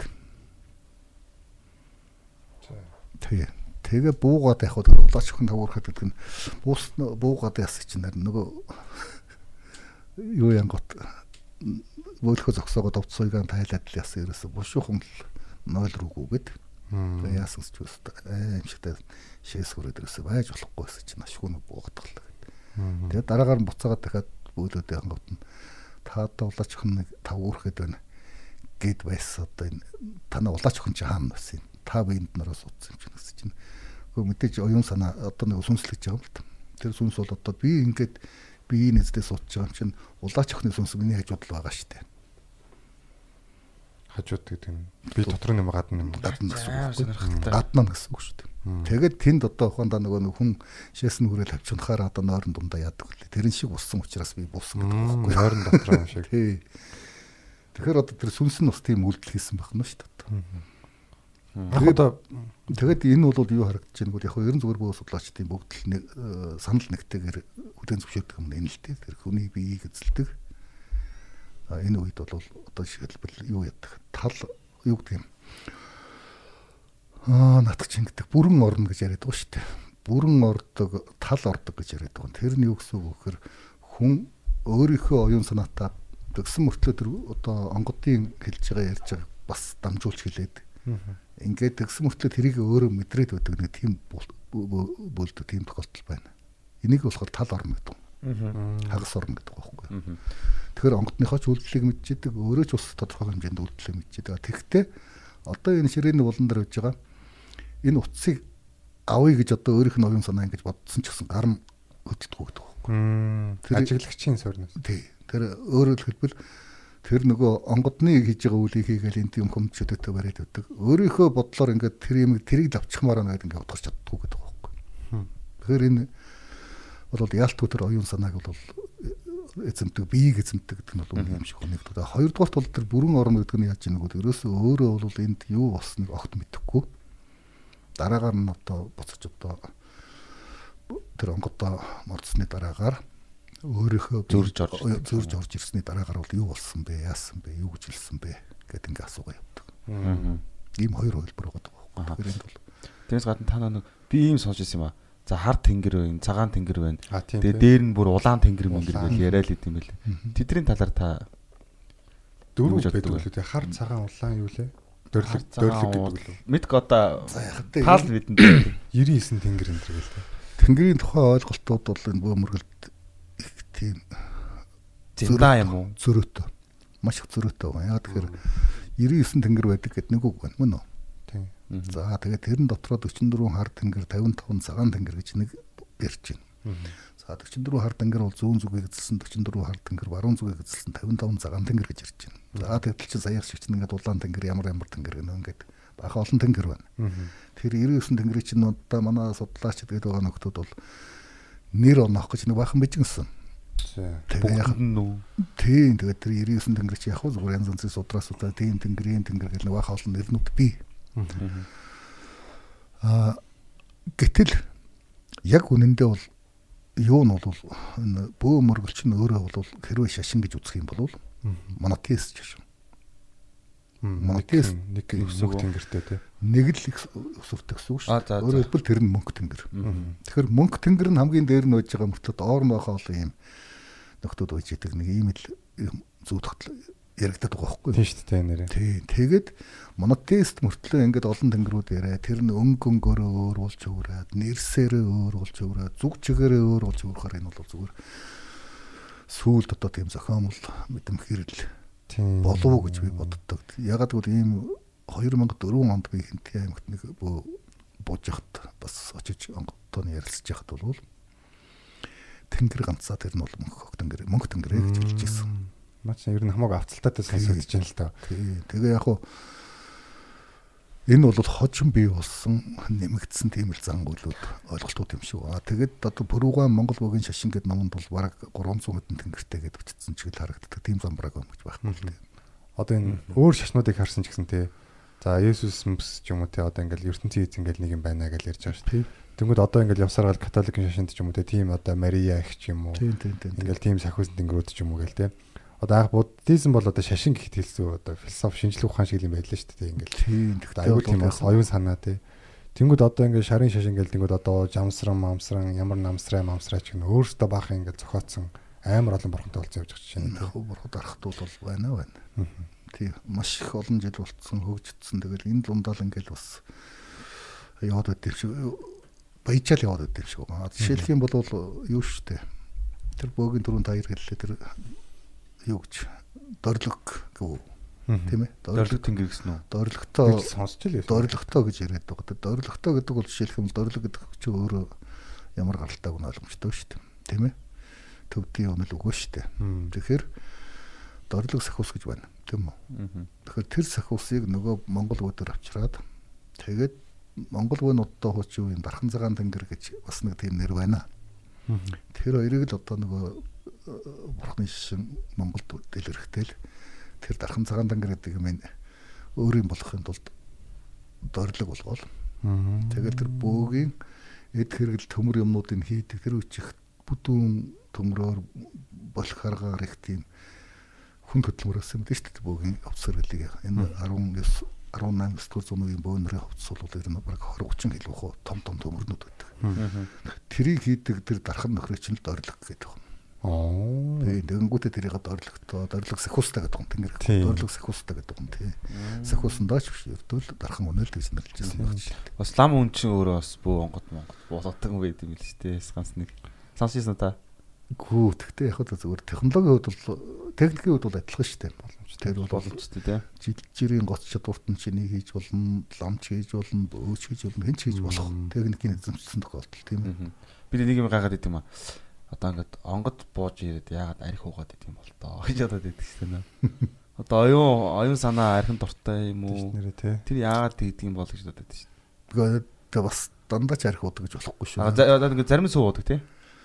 Цагаан тэнгэртийн суу уугаад хард тэнгэртийн найх уудаг юм уу? Цаа би сайн мэдэхгүй л байна. Эрнүүд бол яг одоо тэр чинь эрт үедээ бол жишээлх юм бол одоо зүгээр дахиад нөгөө миний төрөнд хэлээд байгаа нөгөө юм жоохон лог талаас нь харъя гэдэг. Жишээ нь Чингис хааны тухай кино хий тий. Тэгсэн чинь Чингис хаан тэр кинонд гарч ирээд л аймаар үнэтэй цагаан хашгоор гаргаж ирээд л. Тамхид болно шүү дээ. Болохгүй юу? Болохгүй шүү дээ. Яг болохгүй. Болно шүү дээ. Чингис хаанаас хойно үүссэн одоо хэрэг хэрэглэл үстэй. Тий. Хашгирыг бол- өөргөндөө хамрын тамхи одоо тэр чинь яг бол жишээ нь хамрын тамхиг бол англичууд Азад авчираад. Тийм Итали Италич Италичууд ч үлээ тийм ээ. Европчууд Азад авчираад тэндээсээ түгээд тэгсээр яваад манжи үед Монголд бий болсон. Хизээ хойны соёл. Одоо бид нар тэгэл станаар Хөргөр уралдаад. төдөн төдөн үеийн бай- дамжиж болсон ийм хөөрөг гэдээ яриад байгаа. Тэгээд тийм биш байхгүй юм чинь. А Тэгэхээр яг тэрэн шиг Ундаа уухгүй юм байна л та. тий аа Ундаа мундаа бол уухгүй юм байна. ундаа ундаа Пепси гаргаж ирээ. Зарчим нь ойлгосон. тий зарчим нь бол тийм Аа дээ. зөв зөв. Э, Тэг яаж цай авах та холоос ирсэн чинь. Тэгвэл гэхдээ юу да. Яг архин дээр бол энэ яасан бэ гэхээр энэ бөөгийн нь бол ингээд үндсэндээ дарагдаад бурхны шашиндаа шахагдаад Мон- Монгол турхтны дунд.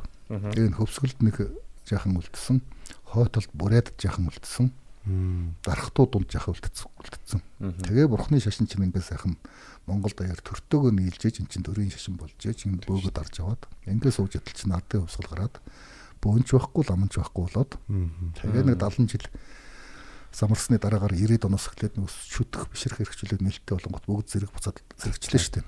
Тэгэхээр энэ хооронд юу бий болсон бэ гэхээр энэ хооронд чинь үндсэндээ бол монголчууд нөгөө бүрээд эргээд сэрэгтэй бол бүрээд бөгөөс маш их юм болсон. Тэгээд нөхдүүд яасан бэхээр бүрээд бөгөөс авахар бүрээд бөө мөнөөр орсуудтай ятсан бүр одоо тэр юу гэдгийг түшээ энтрэн хүртэл орс нэртэй болцоо одоо тулмаач гэж тулмаач гэсэн орс үг шүү дээ одоо орчуулагч гэсэн. Түшээгээ бүрээд очоод түшээгээ бол бөөгийн түшээг тулмаач гэдэг юм. А тэр нь тулмаач гэсэн одоо орчуулагч гэсэн үгийг орс үгнээс үүссэн баг чинь. Тэгэхээр тэр нь хүрт ингээд орс болоо. Тэгээ нөгөө архитаар суудаг тэр орс соёл нь нэвтрээд. Тэгээ мэдээж тэр сархтанд чинь бас согтуурхдаг тэр юм чин тэр оюун санаанд нөлөөлдөг учраас биетэй байна уу физик биетэй байна уу үгүй нь ялгаахгүй тэр бол тэр нь бас дурладаг болж штэ. Тэгээ эдгээр чинь ингээд архитаарс нэгдэг болоо тэр нь наашаага сая 90 онд 90-ад оноос хойш энэ бөөгийн шишин эргэж зэрэгтэй дандаа тийм архит дарс нэгтдэг. Тэгээ нөхдүүд чинь сүүлдээ бүр 5 номерын кент татсан ч юм уу. Тим тим пи уун кент. Аа. Тим пи уун ч гэдэг юм ингээдлээ замарлаа шүү дээ. Энд чинь өөрөөр хэлэх юм бол бид нар бол энэ бидэн дээр 90 оноос хойш ингэж буусан энэ оюун санаанууд бол маш их бузарлсан байхгүй бид нар өөрсдөө. Тэд бол яг өөр өөр их цаг үеэс буусан. Аа ерөнхий хөтлөлийн хувьд үзэх юм бол одоо тийм их шудраг их оромж те Монголоо гэсэн тийм айхтар оюун санаа булаа шүү дээ. Тэгээд тэрий чинь бид нар хувийнхаа явцуу зорилгот ашиглаад нэг зээл бүтээгсийн та мань энийг нэг яаж өгөөч нэг тийм хүн ингээ хэл оног хийгээд та тэрийг нэг ингээ дараад өгөөч ийм хогийн зорилгоор ашиглаад салах гэж бас хүүхнүүд яадаг гэсэн. Тий тэрийг айгаад өгөөч тэрийг баг л хүлээдэг өгч ч зарим нь яадаг гэсэн. Тэгэд ингээд энэ явцдаа одоо энд чинь ийм сайхан юм бий болсон шүү дээ. Гар гэж юм байгаа. Та энийг хэрглэж үзэх үү? Пив гэж юм юм гарсан. Та амсаж үзнэ үү? Ингээд бүгдийг наваачаад ятсан байхгүй юу? Тэгээд ерөөсөд бөө болохын тулд уучлаарай. Бөө болохын тулд нөгөө юу яадаг? Хуурамч одоо юу гэдгийг тохиолд бөө бөө болохгүй хүний чинь бөө болохоор чинь ямар нэгэн тийм ухамсарын өөр төлөв байдал шилжүүлэх шаардлага байна шүү дээ. Тийм учраас эхэнд нь одоо маш ихээр арх болгодог. Согтоож байгаа янз янзын байдалд оруулдаг. Ийм техникүүд хэрэгэлсэн. Тэгээд дараагаар нь ийм арх дар суудаг болцгоос болохоос ерөөсөө яг Монгол буюу эртний ёсондоо бол арх уудаг байсан гэдэг. Тэгээ энэ чинь бол бидний бий болгоцсон. Бид нар эргээд онгодонд нөлөөлдөг, онгод бидэнд нөлөөлдөг ингээл харилцсан харилцсан нөлөөлдөг ийм явдаг. Тэгээд одоо онгод бууж ирээд ингээд нөө нэг хүмүүс уудаж штеп айгүйх хэмжээний арх уучаад онгод нь гараа явчихсан 32 бол ингээд байж идэг гээд яг тэр тохиолдод байна. Одоо жишээлх юм бол юу гэдэг нэг юм 2 жил арх уучаад тэгээд яг одоо та энийг өөрөө аваад яваараа гэхэд бол ус арх аваад яваараа гэхэд бол тэр улаач бол эрүүл байж идэг. Тийм л амарсан хэсэг байна. Үлдээгээд явчихна гэхдээ үлдээгээд явчлах юм бол тэр хүнчтэй согтомчдөг. Дулааш нь тасрах юм чинь. Үгүй ямар ач. Энэ ойлгомжгүй. Тэг чи одоо ингээд хүмүүс ингээд ойчрлоод байж байгаа шүү дээ ингээд үүдэнд нь үүднийх нь гертнэх юм уу 10 20 хүн ингээл нэг өрөө буулгана гэхэр чи ингээл бөөнөр ингээл байж байгаа сайн бөөл ингээд байж байгаа шүү дээ тэгээ иржсэн хүмүүлэн дээр ингээл арих уугаал тэгэл хүмүүсийн шинэ нэг шилтээ ирж байгаа шүү дээ яг бүгдийг уухгүй л ахал та гэтээ ингээд тэр чи оройжонгаа уучж байгаа байхгүй хамгийн сүүлийн хүн дээр тэгэл бас эрүүл зөвлөгөөгөөд сууж явах ёстой үстэй ер нь бол дүүлжилгээ юм чин тий Тэр чинь тэгээд тэр улаач нь өөрөө энэ байхгүй. Арх даадгүй тэгээд одоо тийм амархан согчдог хүн байлаа гэж бодъё. Тэр аваа яв гээл тэгээд аваад нь орж ирээд уучаад явхад тэр хүнд эрүүл хөвөрүүлдэж эрүүлүүлдэг. Тий хэмжээний арх уугаад эрүүл байж явах нэг тийм. Үгүй бас ойлгохгүй юм байна. Илб маягийн чимшиг санагдаад надад тэр их ч одоо илб байх хүнс байхгүй л дээ. Яаж илбэрдэг ч хүн бол өөр дотор ходоодондоо гэж архийг бол ус болгож чадахгүй шүү. Яг нөгөө ангаахын үүднээсээ бодохоор яг би ангаахын юм шилдэг. Гэхдээ зөв бодохоор л тэгэл тэр бид нь орцсон тархин нөлөөлөх юм чинь гараа явчихна гэхээр бас сонирм байгаа дах тий. Яг энэ хэсгийг бол задлаад бас ингээд бүр олон дийлгээд ерөө яг юуны баталж үзүүлвэл бас аймаг сонирхолтой юм гарч ирж магадгүй бас тий. Магадгүй тэгээд одоо энийг нотолж чадахгүй юу гэдэг нь хэцүү. За ер нь бол яг зүгээр яг баталгаатай юм нь бол нүдэн дээр харагдаж байгаа тэр байдал нь шүү дээ. Тий. Үнэхээр одоо ингээд харж яхад уулаа сүлд нь эв ирүүл байна гэдэг бол батлагдана. Тэгэхдээ энийг процессын мөртлөө яагаад ирүүл байна гэдгийг бол нотод баталгаах бол маш хэцүү байна. Хэцүү байна. Гэхдээ ядчил те уулцсан мөртлөө ирүүл байна гэдгийг нь нотолчих юм бол тэр чинь бас хүмүүс цаашаа тэр анхаарна гэсэн үг шүү дээ. Тэр бол энгийн төгсөд шүү дээ. Тийм үү. Тийм. Шинжлэх шинжлэх ухаан бол арай өөр өнцгөр харна л да. Тийм л баг. Шинжлэх ухаан бас шинжлэх ухаан ч өөрөө их том хүч чадалтай шүү дээ нэг тайлбар хэлэх л баг. Та түрүү бурад бөө За яг нэг лам нарын одоо одоо дараа сүйд ардын усхлаас хойш одоо бөөчгүй ламчгүй боллоо гэж байна шүү дээ. Тэгээд бураад бөө дарахад тэгээд нүүдг нь хаана гисэн бэ? Ер нь бол бураад дарахад Хөсгөл. тий Жин одоо дарахад юм уу? тий дарахад уучрын хөсгөлөө гэж үү. За Цаатангууд гэсэн үг бас цаана дарахад уу цаатангууд Нөө бураад одоо манай нөө нэг данзаа авч авахдаггүй шүү дээ. Тэр чи одоо ээж өнөдөр надад өглөө өгч байгаа байхгүй. Чи энийг уншаач. Ээж нэхлэл уншиж айгу сонирхолтой байна. Энэ нөө нэг жихнээсээ элб шидтэй хүн байсан гэсэн үний юм билээ тэр гээд надад ном өгч байгаа өглөө. Гэхдээ би тэрийг уншихгүй л хал таа. Гэхдээ тэг таалаа та ер нь ямар баталтай. дандар авчааг Данзаа авч чинь бүр яг жинхэнэ иж идтэй байсан гэж их ярьдаг шүү дээ. яг уу данцан аравчгийн хувьд бол яг нөгөө номын хүчийг олсон тийм л том хулгай хүн шүү дээ. Өөрөөр хэлэх юм бол тэнд бол ямар нэгэн бид нэг юмыг ойлгох хэрэгтэй. Тэр илб гэдэг юм бол зүгээр залмих шүү дээ. Хуурмаг, хуурмаг хүнийг хуурдаг тийм үү? А гэтэл энэ номын хүчээр одоо ийм шидийг үзүүлнэ гэдэг бол шал өөр ойлголт байдаг байхгүй юу? Жишээлх юм бол тэр архийг ус болгодог ч юм уу, усыг арх болгодог ч юм уу тийм ээ. Гэх мэт юмуд ба шүү дээ. Утгатай холбоотой бол маш олон тийм домгууд байдаг. Тэр болгон л нэг тийм шидийг үзүүлж ирсэн тухайл байдаг л да. Ерөнж тэгээ тухайн цаг үеийнхээ мундаг том соёлыг өгцөх хэтэн Ушлаг соёлын төлөөлөгч байна. том одоо соёлын урлаг соёлын маш том төлөөлөл байсан. Ийм л юм л л дээ. Би зүгээр хар гаргийн хүн байсан болоо гэж бодсон шүү дээ. Ягаад чи? За яг хаа тэдний өөрийнх нь шашных нь ёс нь бол одоо хондоо эхнэр авах энэ төрөй зөвшөөрдөг улааны усуу шүү дээ. Тийм улааны. Тий. Тэгэхээр тэр талдаа бол яг нөхөр нэг олон шарын урсгал дотор одоо бас нэг улааны гэдгээр жаахан Гадуур дурхагдаж ирсэн. Дээрээс нь мэдээж эрдэм жадалтай хүн гэзээ дуртай байлаа. Тэр утгаараа нэг жаахан муулгажсэн бас мундаг хүмүүс. говийн солиот энэ төр гэдэг. Тэгээ тий. Тэгээ ямар олон дуу бичүү, ямар олон шүдэг зохио, ямар олон сайхан дуу зохио тийм ээ. Одоо хүртэл явж ин тий. Гайхамшигтай хүн. За за. За тэгээд өнөөдөр та одоо ирж бидэнд энэ сонирхолтой яриаг өргөнүүлж өгсөнд баярлалаа. Ер нь бол нэг цаг гаргана л хий гэж бодож байсан. Тэгээд таны яриа угаасаа яг ер нь нэг цаг гаргаас дуудна гэдэг мэдчихсэн л да. Сонирхолтой юм байгаад болохоор ингээд яриад байлаа. Тэгээд одоо бас таны цаг зав хэцүүдэж байгаа бох.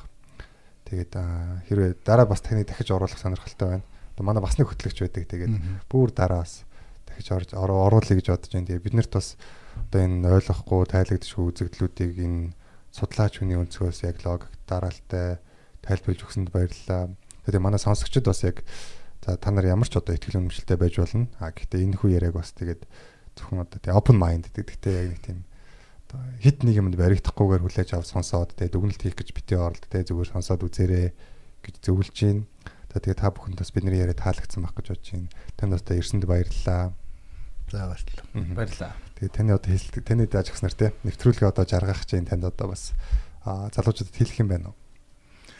Одоо юу байхад тий хамгийн гол нь одоо Монгол хүн гэдэг бол үеийн үед энэ нутагт амьдарч ирсэн хоошич одоо энэ нутгийг эзэнд байх хэрэгтэй юм л хүмүүс шүү дээ. Тэгэхээр бид энэ нутгийг эзэн байхын тулд одоо илүү хичээх бусад улс орны иргэдээс хэд дахин илүү одоо хариуцлагатай байх хүч тавих юм зайлшгүй шаардлага гарч байна. Бид нар одоо нэг хүн 10 хүн шиг ажиллаж үжил нэг юу яа шүү дээ чинь нэг энэ хоёр талын далаа шиг том орнод байна. Цаана одоо дэлхийн ертөнцийн төр чигээр одоо бас Монголыг сонирхдаг ямар ч аргаар хамаагүй энэ баялагт нь хүрч юмсан гэж оролддог ийм хүчнүүд байж байна. Тэгэхээр энэ дунд дандаа ийм шагалтан дунд аж төрж байгаа зүгээр одоо хийсвэр утгаар ярих юм бол манайх бол өнчин арал шиг болсон.